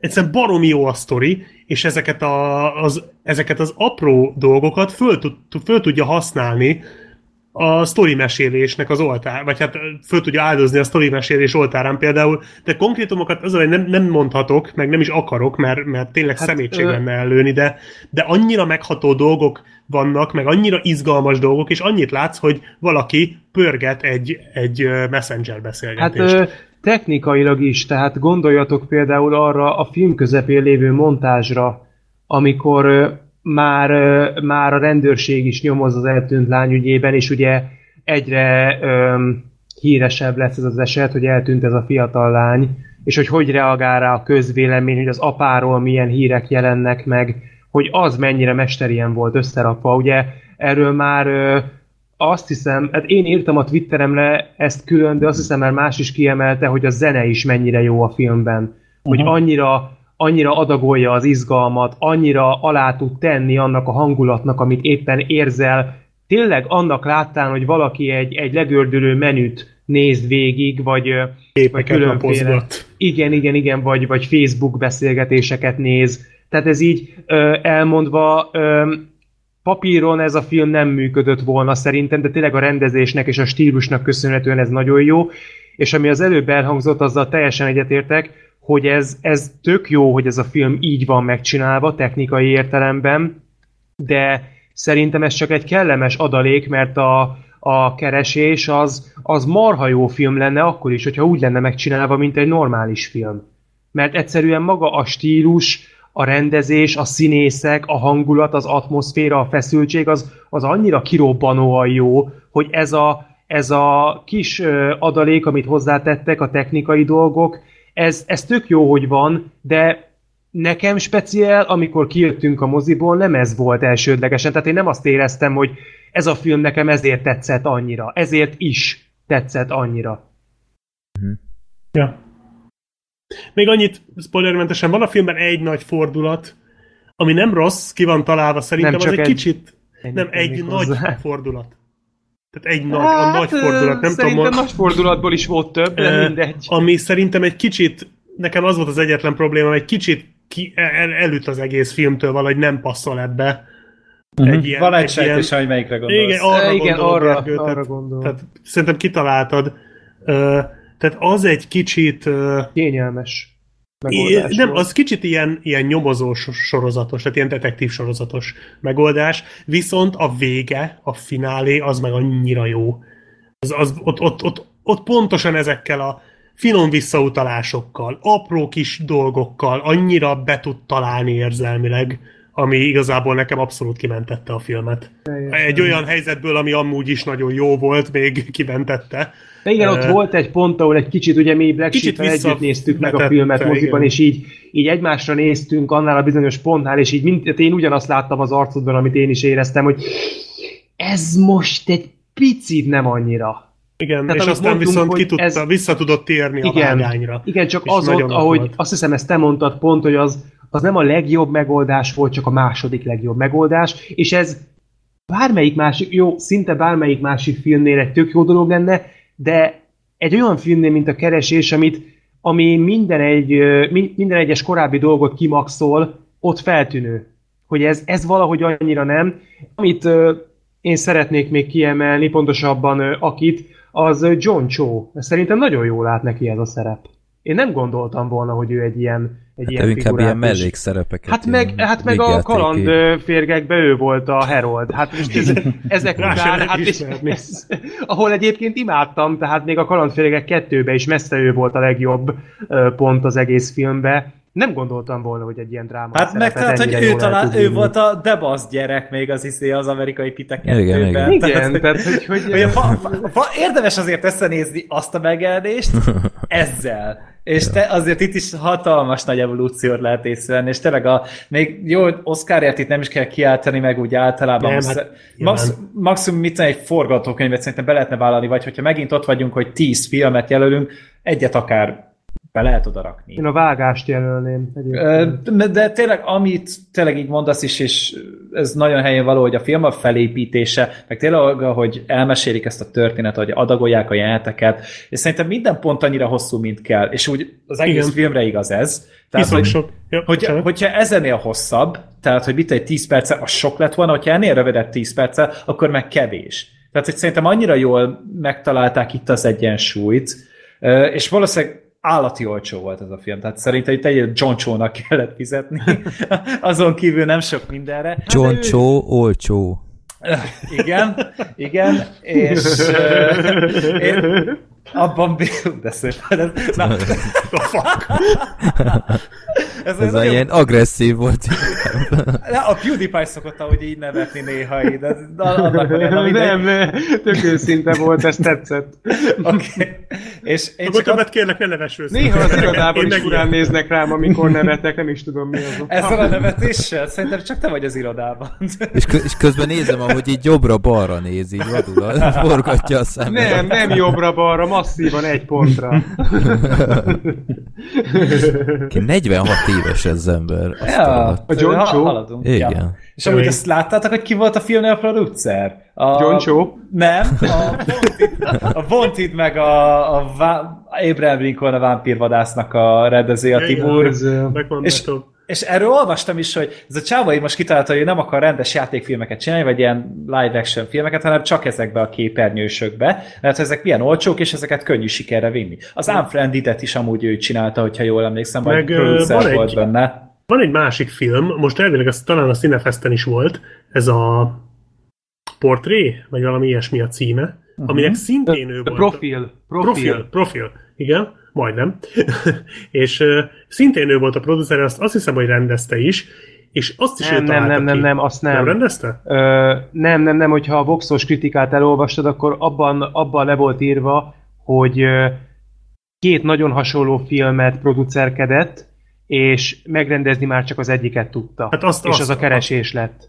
A másikat, a Portrét, úgy tudom, hogy nem ő rendezte. Tehát ezt nem ő rendezte. De profilt, profilt a, de hülye vagyok. A, prof, a profilt mondtam. Azt ő rendezte, most nézem azt, az I M D B oldalon. A profilt rendezte ő, tehát, és igen, ez, tehát, a Keresés meg, meg nem. Tehát, a Keresést más csinálta, így csak igen, akkor, akkor összekevertem, elnézést, akkor összekevertem. Igen, tehát, hogy a, a csávó az már nem először csinálja ezt a, a technikát, vagy trükköt, ezt a geget, és hogy igen, igen, most nézem, hogy az Unfriended-et is, ugye ő, tehát abban is benne volt, meg a Hardcore uh-huh. Harrybe is amúgy, ami egy hasonlóan elborult dolog. Tehát, hogy ő ezek szerint szereti, szereti ezeket a vizuális trükköket. Úgy, jól emlékszem, ő volt az orosz csávó, vagy ő az orosz csávó, aki a, hogyne, az éjszakai őrség, hát a leglátványosabb orosz science fiction-öket. A Vantinot rendezte, ami szintén tele volt ilyen trükkökkel. Tehát, hogy ő szeretői úgy tűnik ezeket a, az ilyen... Meg a Ben Hur is.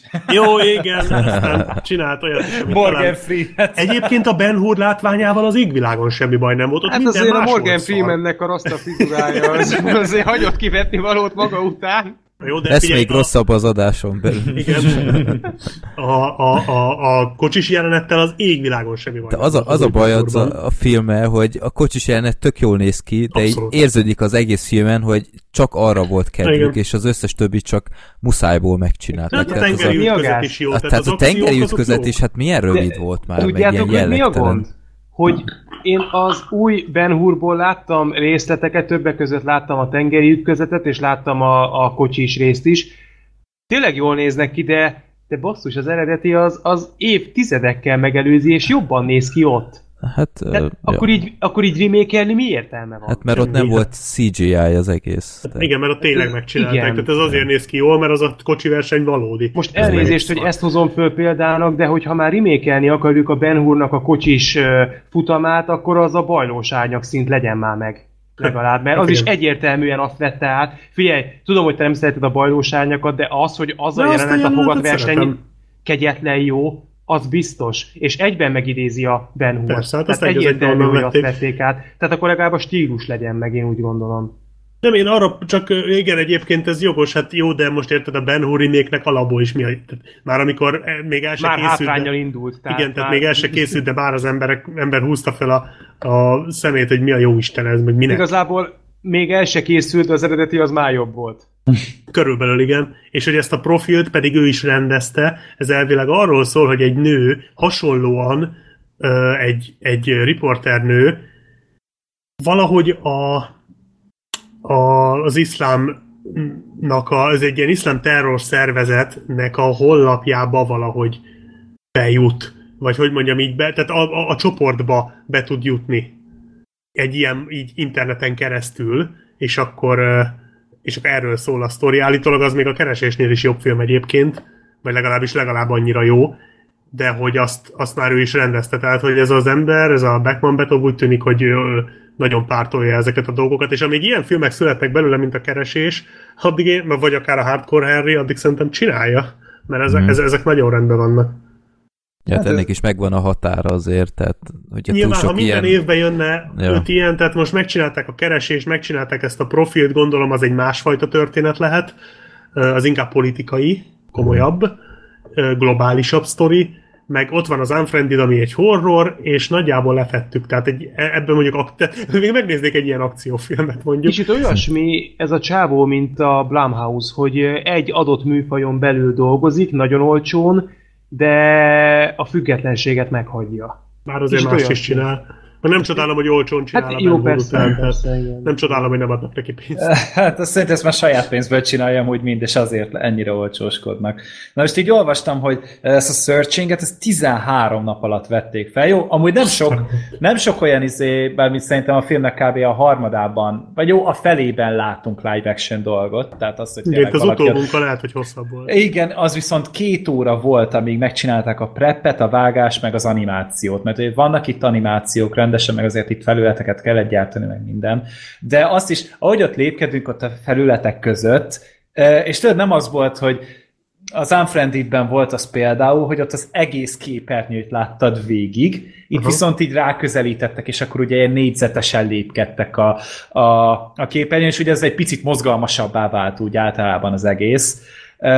Meg a filmnél az elején, hogy beindult a Windows iksz pé, és akkor ott volt a lamka, hát az, ugye az az ikonikus izé, háttér, amit már annyiszor láttunk, meg tényleg a bekapcsoló hang, meg a profilkészítés, meg stb. És ezek mind-mind olyan, meg a, a, a YouTube videók, azok a régi, az kétezer-nyolcas, hatos felület. Tehát, akkor a szívem azért ott megdobbant egy kicsit. Igen, tehát hogy ott, ott mind meg a, a régi Facebook felület, hogy nézett ki. És tényleg az, az úgy kb. Napra kész volt, hogy, hmm. ö, hogy tényleg mindig úgy eltalálták, mert azt hiszem maga történt, ez kétezer-tizenhétben, vagy tíz, igen, nem, tizenhétben játszódik, tizenhétben. Igen, és hogy az akkori állapotokat tök jól így tükrözi meg, tényleg ahogy így vissza-vissza tekintgetünk, azok is nagyon jók voltak, úgyhogy tényleg hmm. én, én így azt látom ezzel a filmmel, hogy ezt így nem csak, nem csak egy, egy gimmick, hanem, hanem ennél sokkal több, ez egy jó történet, csak éppenséggel találtak egy olcsó megoldást, hogy hogy lehet ezt elmesélni. És nagyon, ezt... jól, nagyon jól be, beleágyazták. Igen. Tehát itt az a trükk.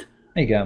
Hogy igen, az a varázs. Ö, nem tűnt úgy, hogy ez az egész film csak azért készült el, hogy készüljön egy film, ami így néz ki. Uh-huh. Itt a koncepciót azt a történet alá ö, tudták rendelni, és ö, ez a nem mindegy, hogy ö, a, a vizuális megvalósításon túl is tudnak-e látni a készítők, és itt abszolút működött. Ö, ők is úgy lehettek vele, hogy ez egy ö, kellemes plusz lesz majd a filmhez, hogy így néz ki, de csak ezzel nem fogjuk tudni ö, eladni az egészet a piacon, hanem uh-huh. akkor már csináljuk meg az egészet úgy, hogy az, az a, a pompázatos látványon túl is tudjon működni. És azért ilyenre példát látni manapság, hát nem nagyon lehet. Egy jut eszembe egyébként, ez nem manapság volt a téma, kilencvennyolcban csinálták a Perfect Blue című animét, amit, ami azért lett anime, mert nem volt pénz élőszereplős filmre. De hát a sztori megvolt, kurva jó könyvet, könyvet akartak adaptálni, hát akkor nincs pénz élőszereplő, hát akkor csináljuk meg animébe, és megcsinálták a világ egyik legjobb animéjét. Tehát érted, hát, filmként meg lehet, hogy csináltak volna egy jó filmet. Hát a Perfect Blue az érdekes lenne élőszereplős filmként. Igen. Az nagyon érdekes lenne. Most így a... kimondtad, szerintem Hollywoodban már elkezdik csinálni. Mondjuk a, de csak a, a, a Black Swan az mondjuk megidézte. Tehát a Black Swan, a Black Swan szerintem valamennyire, valamennyire Perfect Blue remake is. Nem teljesen, de... nem, de ne, igen, nem remake benne, természetesen, igen. De egyetértesz az, hogy elég sok az átfedés. Persze. Valami olyasmi lehet szerintem az élőszereplős Perfect Blue. Jó, na mindegy, úgyhogy de nagyon, nagyon jó, jó. Tényleg az év egyik nagy, nagy meglepetése a abszolút, keresés. Abszolút, és, és tehát leszámítva ezt a kis apróságot, amit az előbb is már itt ö, beszéltünk, hogy a, a egyik fordulat az nem, nem annyira, az is egyébként jól átgondolt, és jól meg van magyarázva, és érthető, és, és alá van támasztva, tehát így belekötni, belekötni nem tudsz, egy kicsit kilóg, de az a szép az egészben szerintem, hogy pont azért lóg ki, mert, mert alapból a film annyira jó, hogy kilóg belőle ez a nem annyira jó megoldás. És ö, én tényleg ö, ezen kívül semmi rosszat nem tudok rámondani. Az év egyik legjobb alkotása. Ja. Meg, meglepő. Tényleg, én nem, nem semmiből jött szerintem eléggé. Tehát jó, hallottunk róla már egy hát egy hónapja, hogy, hogy talán nem sikerült rosszul a film. Aztán most meg tényleg eljutottunk odaig, hogy tényleg mindenki szereti. Most épp ismerőseim éppen nézik, így mondták, hogy én is menjek velük, aztán mondták, hogy bocsi, nem, én most róla fogok beszélni ma este, úgyhogy sajnos nem éppen most keresik veletek. Ja, igen. És a másik pedig még kis apróság, hogy a film feliratos, tehát, hogy ugye ja. még, még a szinkronnal sem igen. kell bíbelődni. Jó, mivel ugye a filmnek a, a nagy része az, az chat, tehát csetelnek, tényleg ilyen, és akkor azt most felolvassák, nem tudom, ah. már olyan lett volna ilyen narrált dokumentumfilm, ja, és ja. akkor kicsit hülye jött volna ki, úgyhogy felirattal van megoldva, párbeszédek meg hát nyilván, uh, úgyhogy ez, ez még egy kis apróság. Kicsit féltem tőle, hogy le fogják szinkronizálni, de nem, nem szerencsére nem. Tízezer nézője volt. Ami nem rossz szintén. Ja. Nem, hát gondolom... Egy ilyen uh, filmnek nagyon jó. Ez, ez olyasmi lesz szerintem, hogy mint például ami a, a Tékön volt, hogy, hogy nem azért lesz sikeres, és nem azért fogják sokan megnézni, mert, mert annyira nagy a hype-ja vagy a marketingje. Egyszerűen csak azért, mert szájról szájra terjed hmm. majd, hogy ez mennyire jó. Hát mint a, mint a, a remélem legközebb sikerül meghalnod, ami a hát csak azt nem nézik. A, igen, de a második hétvégén többen nézték, mint az elsőn. Vagy igen. a második hetén. Ami igen, hát terjed a szájhagyomány. Igen, hát szóval azért ő sem hétezer nézőnél tart. Ja, hát, csak szerintem hát megnézték a filmbarátok adást, és Kecskeméten föl se rakták. Ja. Igen, ez de... egyébként szomorú, igen. Egy igen. kicsit, ja. De most nézem, de... hogy a Searching valami ötvennégy milliónál jár már világszinten. És hát nem készült annyiból. Nem, az biztos, hogy szerintem ötvennégy dollárból sem. Hát, szerintem olyan maximum két-három millió lehetett a büdzsé. Mm. Igen. Úgyhogy de nagyon Freddy, ajánljuk tényleg. Ke- mennyit kellett keresned Terence Hill-t? Hát uh, keresnem sokat nem kellett, de... Az áldodat kerested? Hát sok mindent kerestem. Olyan a... Terence Hill mennyit keresett? Megsi, fejezd már be, hadd mondjam el. uh, igen, a nevem Thomasról lesz most szó, mert uh, én láttam ezt az új Terence Hill alkotást, és uh, ugyebár nem lehetett nem értesülni arról, hogy ez a kékszemű úriember ez hazánkba látogat. Ez sok ember nagy örömére. És hát ilyen nagy happeninggel egybekötve volt pár vetítés, aztán most már sehol nincs a mozikban, de állítólag októberben országosan visszakerült, tehát ez tényleg csak egy ilyen, ilyen elő akármi volt.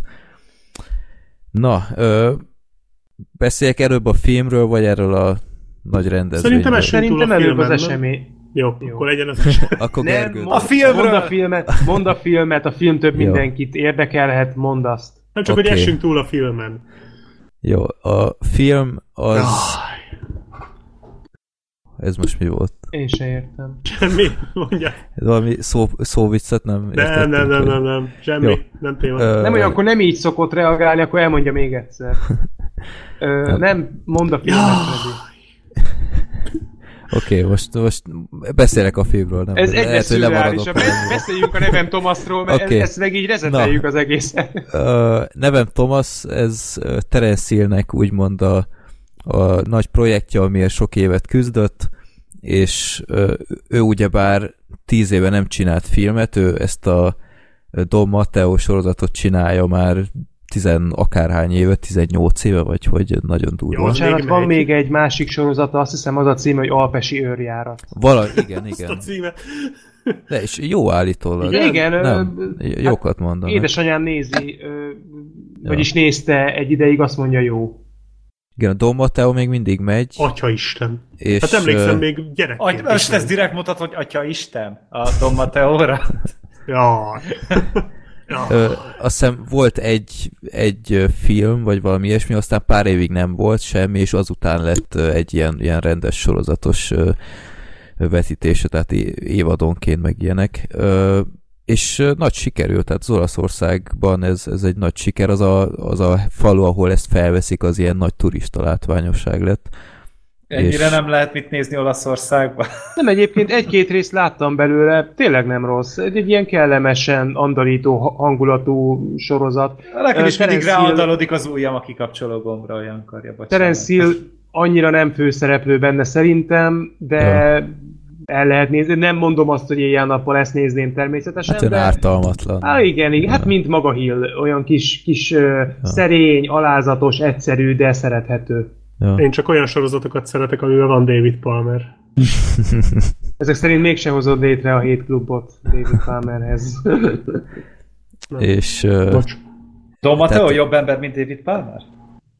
Tényleg szegény Freddybe folyton belefújtjuk a szót, hogy mondja már el. uh, igazából lehet, hogy jobban járunk, ha másról beszélünk, mint erről a filmről. De nem, nem. Uh, na szóval... Küzdött ezért a filmért, tíz évvel ezelőtt csinált utoljára ilyen tévéfilmet, ilyen, ilyen westernt, azt hiszem Trigger Man, vagy valami ilyesmi volt a neve, és akkor ezt végre összehozta, és pont akkor forgatta, amikor a Bud Spencer meghalt, ott a forgatáson értesítette a Bud Spencer fia őt, és a film végén neki is ajánlja ezt a filmet, hogy barátomnak, Budnak, úgyhogy ez nagyon szép, és hát miről szól ez a film? Ezt, ezt a Terence Hill írta, rendezte, és ő a... Most mondanám azt, hogy főszereplő, de nem tudom teljesen ezt mondani, mert van egy, van egy mellékszereplő nő, aki valamilyen úton módon elrabolta a forgatókönyvet, és mindenhová beírt saját magát. Én nem tudom másképp megmagyarázni, hogy miért, miért egy, egy ilyen tök idegesítő nőről szól gyakorlatilag ez a film. Na szóval...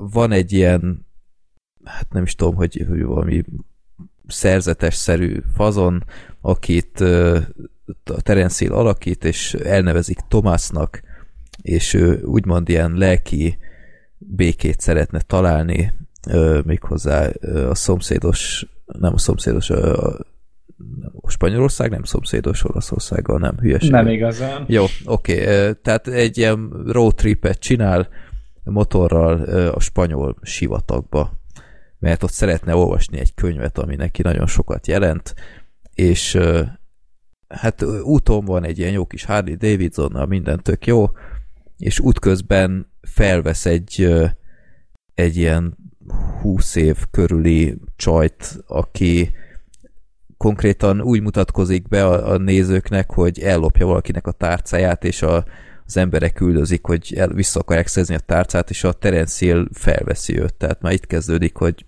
miért segít egy ilyen embernek, de ö, ott még azt lehet mondani, hogy nem tudja pontosan, hogy mi a fene zajlik, bár ott fontosan kiáltják, hogy izé tolvaj, tolvaj, tehát na mindegy, ö, és elviszi ezt a nőt magával, és a csaj az állandóan mondja, hogy á, igen, csak eddig megyek, aztán elhoznak, elmegy, eljönnek értem, és de hát soha nem jön érte soha senki, és akkor mindig tovább viszi, tovább viszi, és egyre hülyébb helyzetekbe sodorja a szerencsétlen Terence Hillt, és ez a nő, ez egy ilyen ö, eléggé bipoláris ö, ember, aki, aki ilyen, ö, ilyen, ilyen nehéz sorsa van, meg minden, de az ember tökre nem bocsátja ezt meg neki, mert hótidegesítően viselkedik az egész film alatt, és gyakorlatilag nem bírja elviselni, ha három percig nem róla szól ez a film, és állandóan ö, be, bemegy a kamera elé, és éppen ezért nem értem, hogy miért ez történt, mert a Terence Hill írta basszus ezt a filmet,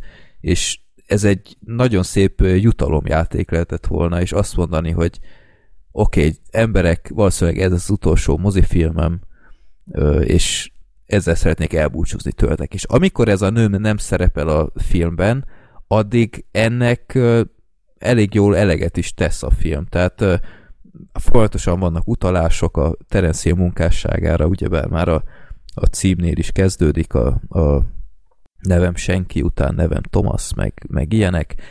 Van egy bunyós jelenet, és az ember azt gondolná, hogy úristen, hogy ez a közel nyolcvan éves ember nekiáll egy ilyen, ilyen bunyós jelenetnek, akkor ez most hótkínos lesz, és, és nem, tehát tök jól működik, tehát én se hittem volna.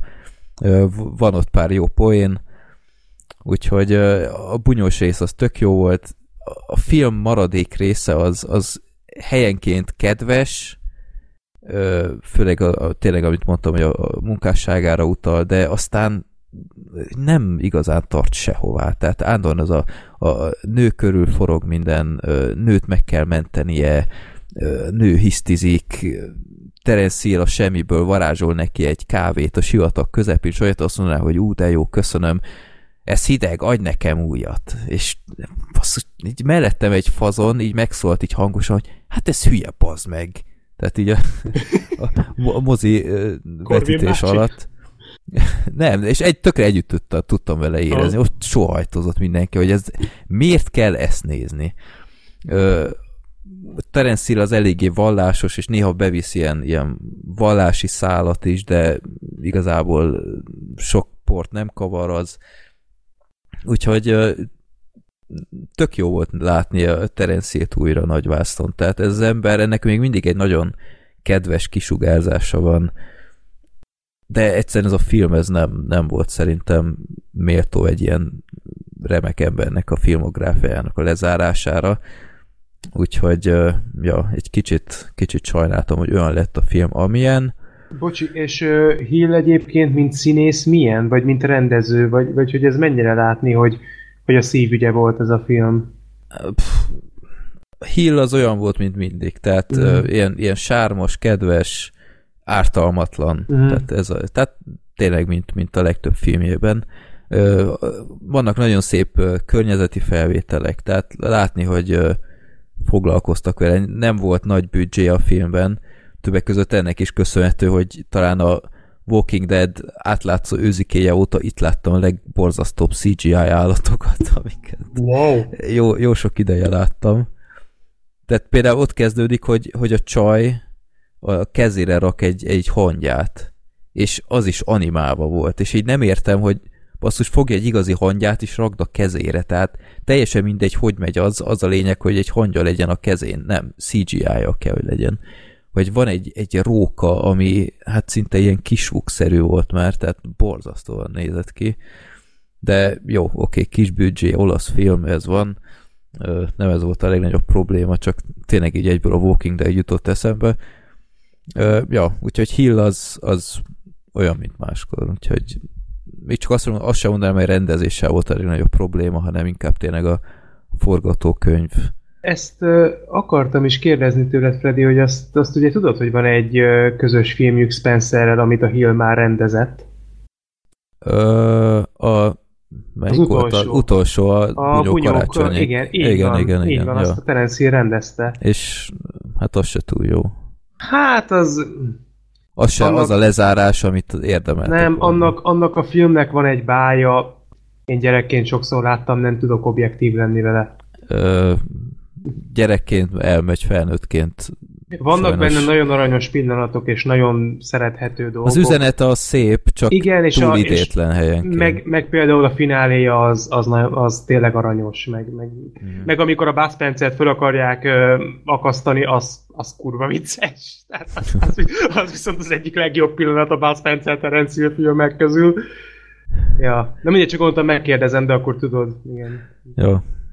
Nem, hát a, ő a Lucky Luke-ot is ő rendezte. Igen, nem mondjuk ezt annak nem idején, ezt csak nem ott, ott volt az a szörnyű csapás, hogy a forgatás előtt halt meg a fia, azt hiszem, vagy valami ilyesmi, uh. hogy ott, ott nagyon ö, rossz korszaka volt. Ja, úgyhogy, ja, hogy mondjam, rajongóknak most mondanám azt, hogy illik megnézni, mert basszus egy Terence Hill film a moziban. Tehát ilyenre évtizedek óta nem volt példa. Max, ha a Corvinban tartottak ilyen Bud Spencer uh, ilyen napot, de új filmmel tényleg évtizedek óta nem találkozhattunk Terence Hill filmmel, úgyhogy ha valaki erre vágyik, akkor, akkor nem tudom lebeszélni róla, de ha ez a film ez nem Terence Hill lenne, és nem lenne ez a, ez a bája, ez a retro faktor, retro adalék, akkor, akkor uh, nem tudnék igazából túl sok jót mondani róla.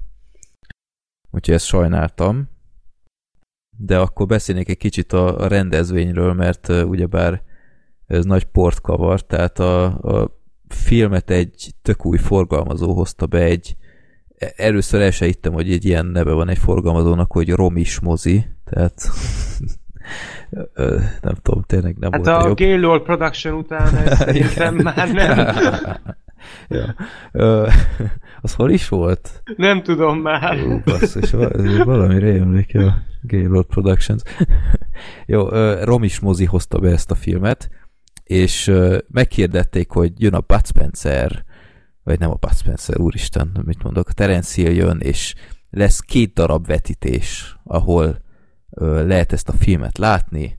négyezer-ötszáz forint volt a jegy, tehát nem kevés, de az lett mondva, hogy ez, itt a vetítéseken ott lesz a Terence Hill, és majd lesz közös, közönség találkozó, meg ilyenek. Jó, hát mondanom sem kell, hogy meghirdették, hogy ekkortól indul egy jegyértékesítés, azt hiszem tíz harminctól a Corvin mozibnál személyesen, és tizenegytől online, és a Corvin mozi oldaláig állt a sor, és én online próbáltam jegyet venni, mert hát munkaidőben volt. Itt írták csomóan, hogy az anyjukat küldték oda sorban állni, meg ilyenek, mert más is dolgozott. Úgyhogy tizenegytől én fontosan F ötöt nyomtam a Corvin honlapján, hogy megvehessem a, a jegyet, és már ott kezdődött az egész. Egészségedre. Ott kezdődött az egész. Bocsánat, hogy... a, ezt, bocsánat, hogy félbeszakítok, csak mert az előző adásnál is itt behallatszottak ilyen zajok. Ez fentről a szomszédaim valamiért mostanában elkezdtek táncot tanulni, vagy nem tudom. És ezt mindig este nyolc-kilenc körül csinálják, és fentről jön folyamatosan, nem, nem én csinálom, úgyhogy tényleg elnézést kérek, mert nincs rá befolyásom, hogyha én lennék, akkor, akkor tényleg az lenne, hogy akkor lehetek paraszt, akkor hívjatok, suttyolnak nyugodtan, jó, de no most nem. Csak olyan volt, mint egy ugatás. Vagy... Nem, most, szé- most széket húztak el, vagy nem tudom, tehát így most már mm-hmm. lehet, hogy ilyen széktáncolást tanulnak. Feldobják a házas életeket, nem mindegy, ez csak ilyen off-topic, bocsánat. Ö, hogy tizenegy helyett negyed tizenkettőkor kezdődött a jegyértékesítés, ahol már tiszta ideg volt mindenki, és én rohadt gyorsan ö, rávetettem magam a, a fél kilences előadásra, mert már csak ott volt hely, tehát a nyolcas az már teljesen esélytelen volt. Tehát több száz jegy az, az instant izé el, elfogyott. A fél kilencesre még volt kb. Fél terem, és találomra megnyomtam egy, egy helyet, és basszus, minél gyorsabban ki kell tölteni, és sikerült. De hát rohadt sok embernek nem sikerült, és akkor mindenki anyázott persze ezerrel. És már itt kezdődik szerintem a dolog, hogy oké, okay, hogy az emberek szeretik Terence Hillt meg minden, és de én is úgy voltam vele, hogy ha nem sikerül jegyet szereznem, akkor, akkor így jártam. Tudtam, hogy rohadt sokan ö, vágynak erre az eseményre, de akkor így jártam volna, ez van. Akkor max oda megyek személyesen, és hát ott felbukkan a, nem tudom, Bud Spencer szobornál, az ott van a Corvinnál. Ez van. De nem, az emberek elkezdtek hisztérikusan anyázni, meg minden, és a forgalmazó itt követte el az egyik hibát, hogy akkor megnyitott még több előadást, de úgy, hogy már a Terence Hill nem megy oda.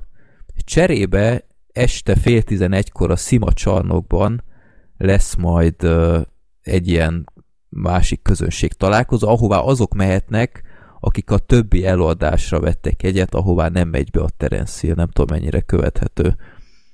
Uh-huh. Tehát öt előadás volt összesen, abból csak az utolsó kettőre ment be a Terence Hill, viszont mindenki, aki a a korábbi előadásokra is vett jegyet, az később elmehetett a Szimába, ahol ugyanúgy meg fog jelenni. Ö, igen ám, csak itt kezdődnek aztán a problémák, hogy előbb fontosan azt kommunikálták, hogy itt lehet fotózkodni vele, meg autogramokat kérni, meg ilyenek, és, és már itt jelzett a radarom, hogy basszus, ez ember, ez aznap egész nap talpon lesz, hetvenkilenc évesen. Ott lesz ezer ember, vagy akár még több. Ez hogy gondolták komolyan? Hogy gondoltak komolyan a forgalmazó, hogy, hogy egy ilyet meghirdet, mert az emberek be fogják vasalni ezt, hogy, hogy ö, mi igenis oda megyünk, és fotózkodni akarunk, meg stb., ha nem, akkor egycsillagozunk titeket, meg stb. És ö, hogy gondolt ezt a forgalmazó? Tehát, tehát meg, meg az emberek hogy gondolták? Nem gondolkodtak bele, hogy basszus, én egy leszek ezer emberből, tehát ez esélytelen?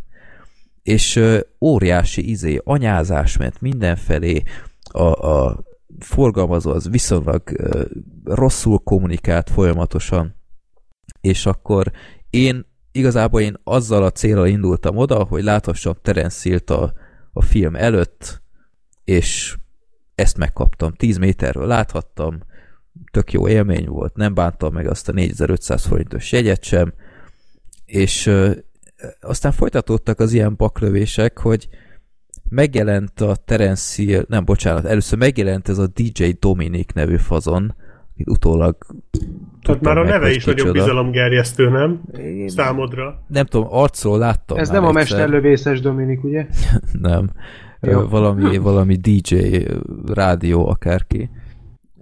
Nem, nem vágom annyira. És ő mondta, hogy, hogy majd meg fog jelenni majd a, a, az Újréti, meg a, a Terence Hill, és majd tart egy monológot, meg ilyenek, és hogy addig ne filmezzünk, ne fotózzunk, meg eleve ne vakúzzunk, mert nagyon rossz már a szeme, szerencsétlennek is az, az neki nagyon rossz, és majd a monológ után lehet fotózkodni, esetleg pár ember, aki elől van, mit tudom én, oda mehet, vagy akármi kezet rázhat, vagy stb., de hogy erre lesz lehetőség, de adjuk meg a módját, hogy miután befejezte, akkor ott marad még.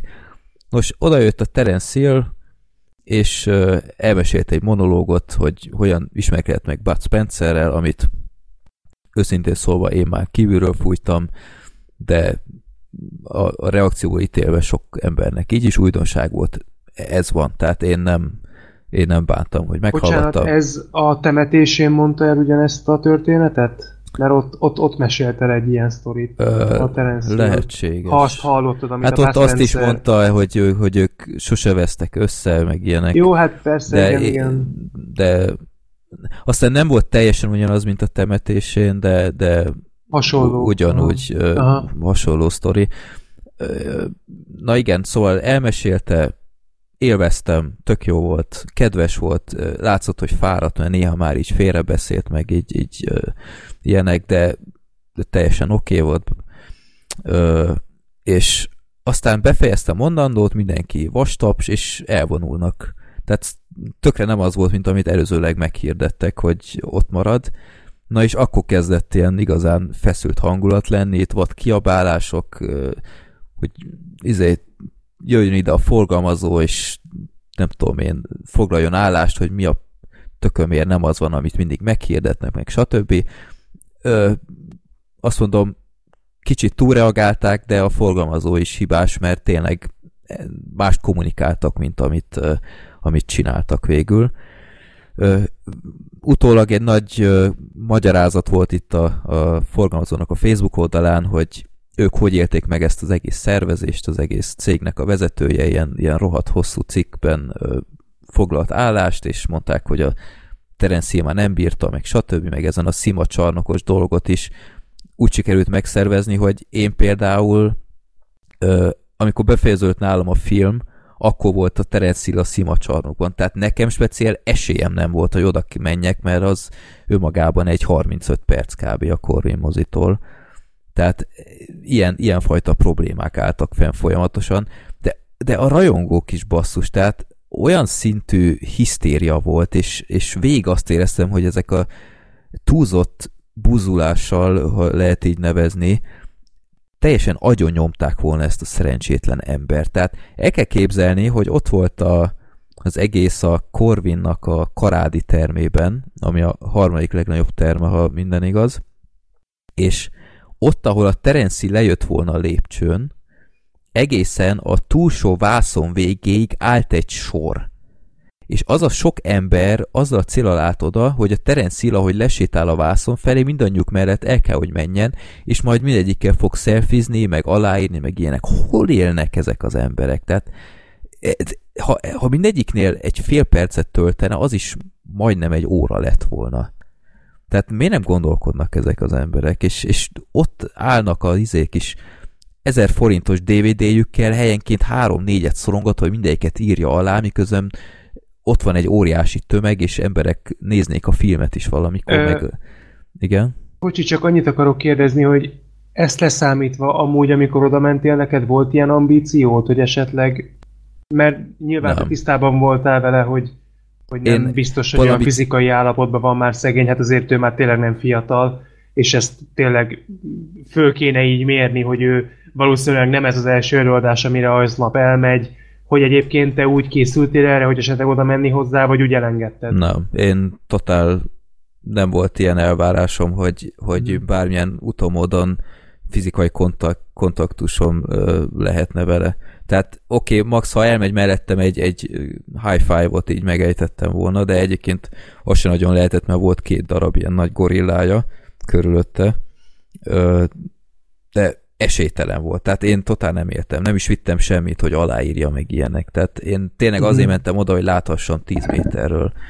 És szerintem ez volt a teljesen egészséges hozzáállás. Annyiban mondjuk cinkes az egész, hogy, hogy egyedül közös fotót vagy autogramot azt szerezhetett, aki a mozi előtt a vörös szőnyeges részhez ment. Azok viszont ingyen voltak ott. Tehát gyakorlatilag az kerülhetett hozzá legközelebb, aki vagy a moziban az első sorba vett jegyet, vagy ingyen ott volt a, a vörös szőnyegnél. És akkor itt ugyanúgy fel lehet uh, róni a forgalmazónak, hogy gyakorlatilag az járt legrosszabbul potenciálisan, aki vette négyezer-ötszáz forintos jegyet.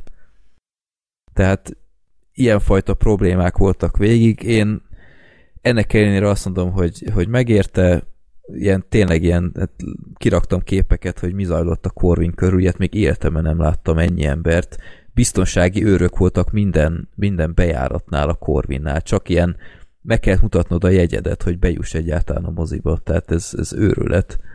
És minden, mindenki a főbejáraton próbált bemenni, én, mint rutinos Corvinos, tudtam, hogy van oldalt is, két eldugott bejárat, ott is biztonsági őr, kordon, meg ilyenek, így azt a rohadt.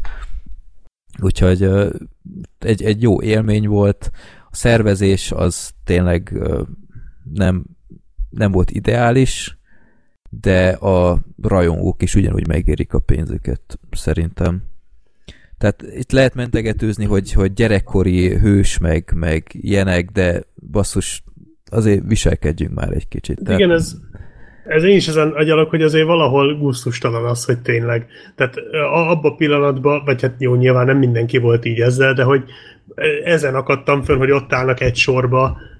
Tehát, hogy mit, tényleg mit gondoltak? Tehát, hogy, hogy lássuk már be, hogy egy majd igen, nyolcvan éves tehát, emberről van szó. Csak én, én tehát ezt szerintem teljesen felfoghatatlan, hogy mit gondolt az, aki odaállt a lépcsőre.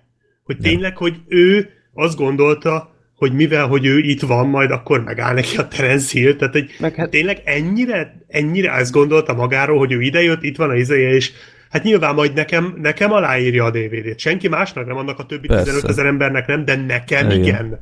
Tehát, hogy, Ö, meg... De ugyanakkor, bocsánat, semmiből a szervezés mondja. Is elmehet a francba, hogy miért nem tudták azt mondani, hogy ne haragudjatok, a Terence Hill fáradt, és ledől. Tehát, hogy egy, csak ennyi. Ja. És akkor lehet, hogy néhányan háborognak, de most mit mondanak, hogy már pedig akkor is. Tehát legalább ennyit mondtak volna, mert, mert az is igaz egyébként, hogy valahol jogos, hogy csak az volt kommunikálva, hogy lesz erre lehetőség, és nyilván ja. az ember, aki mondjuk ebbe beleélte magát, az úgy van vele, hogy basszus, egy próbát megér. Lehet, hogy sokan a lépcsőn úgy voltak vele, hogy hát nem biztos, hogy összejön, de, de basszus, hát csak én ezért jöttem, mert nekem mit tudom, én megvettem harminc évvel ezelőtt ezt a filmet, akkor még nem ezer forint volt, hanem mondjuk tízezer, érted? És hmm. akkor ez minden vágya, mert vannak ilyen rajongók, nem feltétlen Terence Hill rajongók, de, de hogy ez egy, azért nem egy ilyen óriási nagy dolog, hogy valaki valamilyen ennyire, ennyire rajong, és úgy volt vele, hogy basszus, hát megpróbálom, azt max leüt a biztonsági őr, de legalább ja. megpróbáltam, csak tényleg ezt ki lehetett volna küszöbölni, hogyha egy normális szervezés van. Tehát itt valahol azért azért mindkét fél hibázott. Főleg, főleg az volt, bocsi, az volt még nagyon amiben... szerencsétlen ez a, ez a rendezvény. Tehát este fél tizenegykor, hát érted, sokan voltak vidékről, meg ilyenek, aha. tehát ez már egy, egy nagy probléma, és ott is gyakorlatilag az volt a program, hogy felment és húsz percig beszélt, és ott is levonult.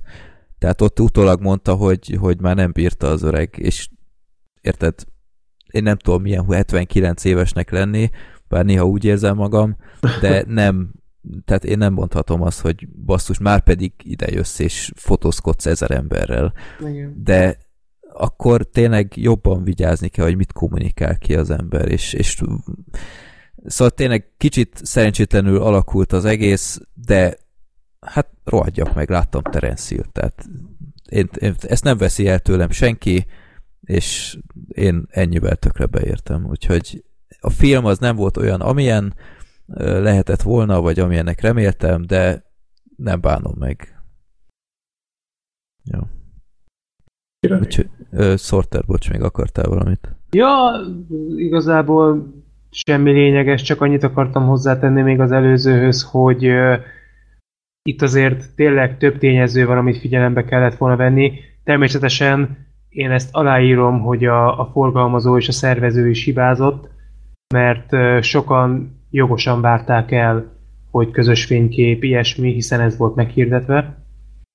De azért tényleg, amit már elmondtunk az előbb, hogy egy, egy majdnem nyolcvan éves emberről beszélünk, szerintem teljesen érthető, hogyha egy ilyen eléggé hajtós nap után ő azt mondja, hogy ő erre most nem kifejezetten csak ezt nem ott mondta magát. Annak a sok embernek. Persze, ez, ez, ez világos.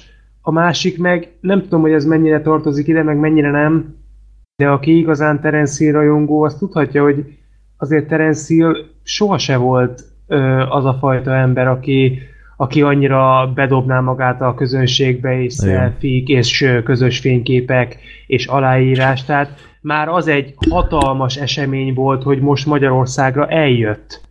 Hát ö, egész ez... Európában turnézott most, és... Persze, ö... értem én, csak ugye Magyarországon ja. a rajongóinak a száma azért kimagasló. Ö, ahogy Bud Spencernél is ugye így volt. Ja.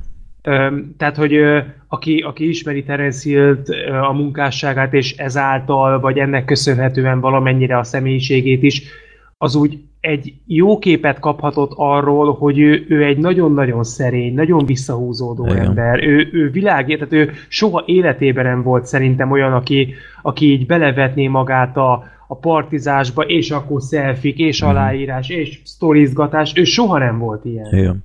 Tehát ez a film, ez gyakorlatilag szerintem neki egy ilyen, tényleg egy ilyen lezárás, és éppen ezért is vállalta el szerintem ezt az egész Európa turnét, hogy nem volt, tehát ahogy mondtad, ő nagyon visszahúzódó, és ö, éppen ezért most így a végére bevállalt egy ilyet, hogy az, főleg szerintem azzal, hogy a Bud Spencer már nem él, biztos, csak, csak ő is. Maradt, és valamit vissza akar adni, ja. és szerintem ez egy tök jó dolog. A németeknél ö, nézegettem, hogy ott hogy zajlottak az események, ott sokkal, sokkal jobban megvoltak ezek szervezve, ott volt egy-két vetítés, ahová bement, azon kívül volt egy nagy tér mondjuk, ahová felraktak egy színpadot, és ott volt, és utána esetleg ö, ott volt egy, egy pár közös fotó, vagy ilyesmi, de ennyi volt. Tehát itt ö, tényleg lehetett látni egy irodást, hogy elment rádiókba, elment tévéadásokba, nem tudom én, mindenféle ilyen, ilyen western helyekre, meg stb. Úgyhogy ö, hát borítékolható volt, hogy fáradt lesz, és az volt talán a fura, hogy hogy másnap még itt volt Budapesten, tehát akkor lehetett volna akkor mondjuk egy ilyen nagyobb esemény még, és addigra talán ki is piheni magát, de mindegy. Jó, hát ebből remélem mindenki tanul. A forgalmazó az azt mondta, hogy azóta kikommunikálta, hogy minden jegytulajdonos kap majd ingyen egy nevem Thomas dé vé dét, esetleg még lehet, hogy arra majd autogram rákerül. Ha rákerül, akkor elfogadom, ha nem, akkor annyira nem ragaszkodom ehhez a filmhez.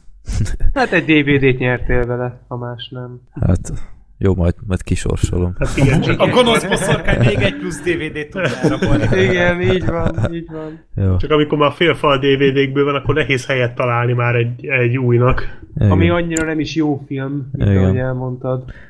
Jó. Mondjuk vannak rossz uh, Terence Hill, Bud Spencer filmjeim is. Az van egy-kettő, ja, van egy-kettő, igen. Na, Gergő viselkedik most már. Gergő véleményét itt nem vesszük figyelembe, de van egy-kettő, igen, igen. De Gergő, ezt nem tudod elvenni tőlünk, hogy ez az ember, ez egy, ez egy országos ikon. Jéj. Lehet, hogy neked nem, de ez, ez az ember, ez sok embernek sokat jelent. Én nem is akarom elvenni tőletek. Tök jó nektek, hogy így tudtok, tudtok neki örülni, ráadásul találkozhatok vele, mert... Freddy...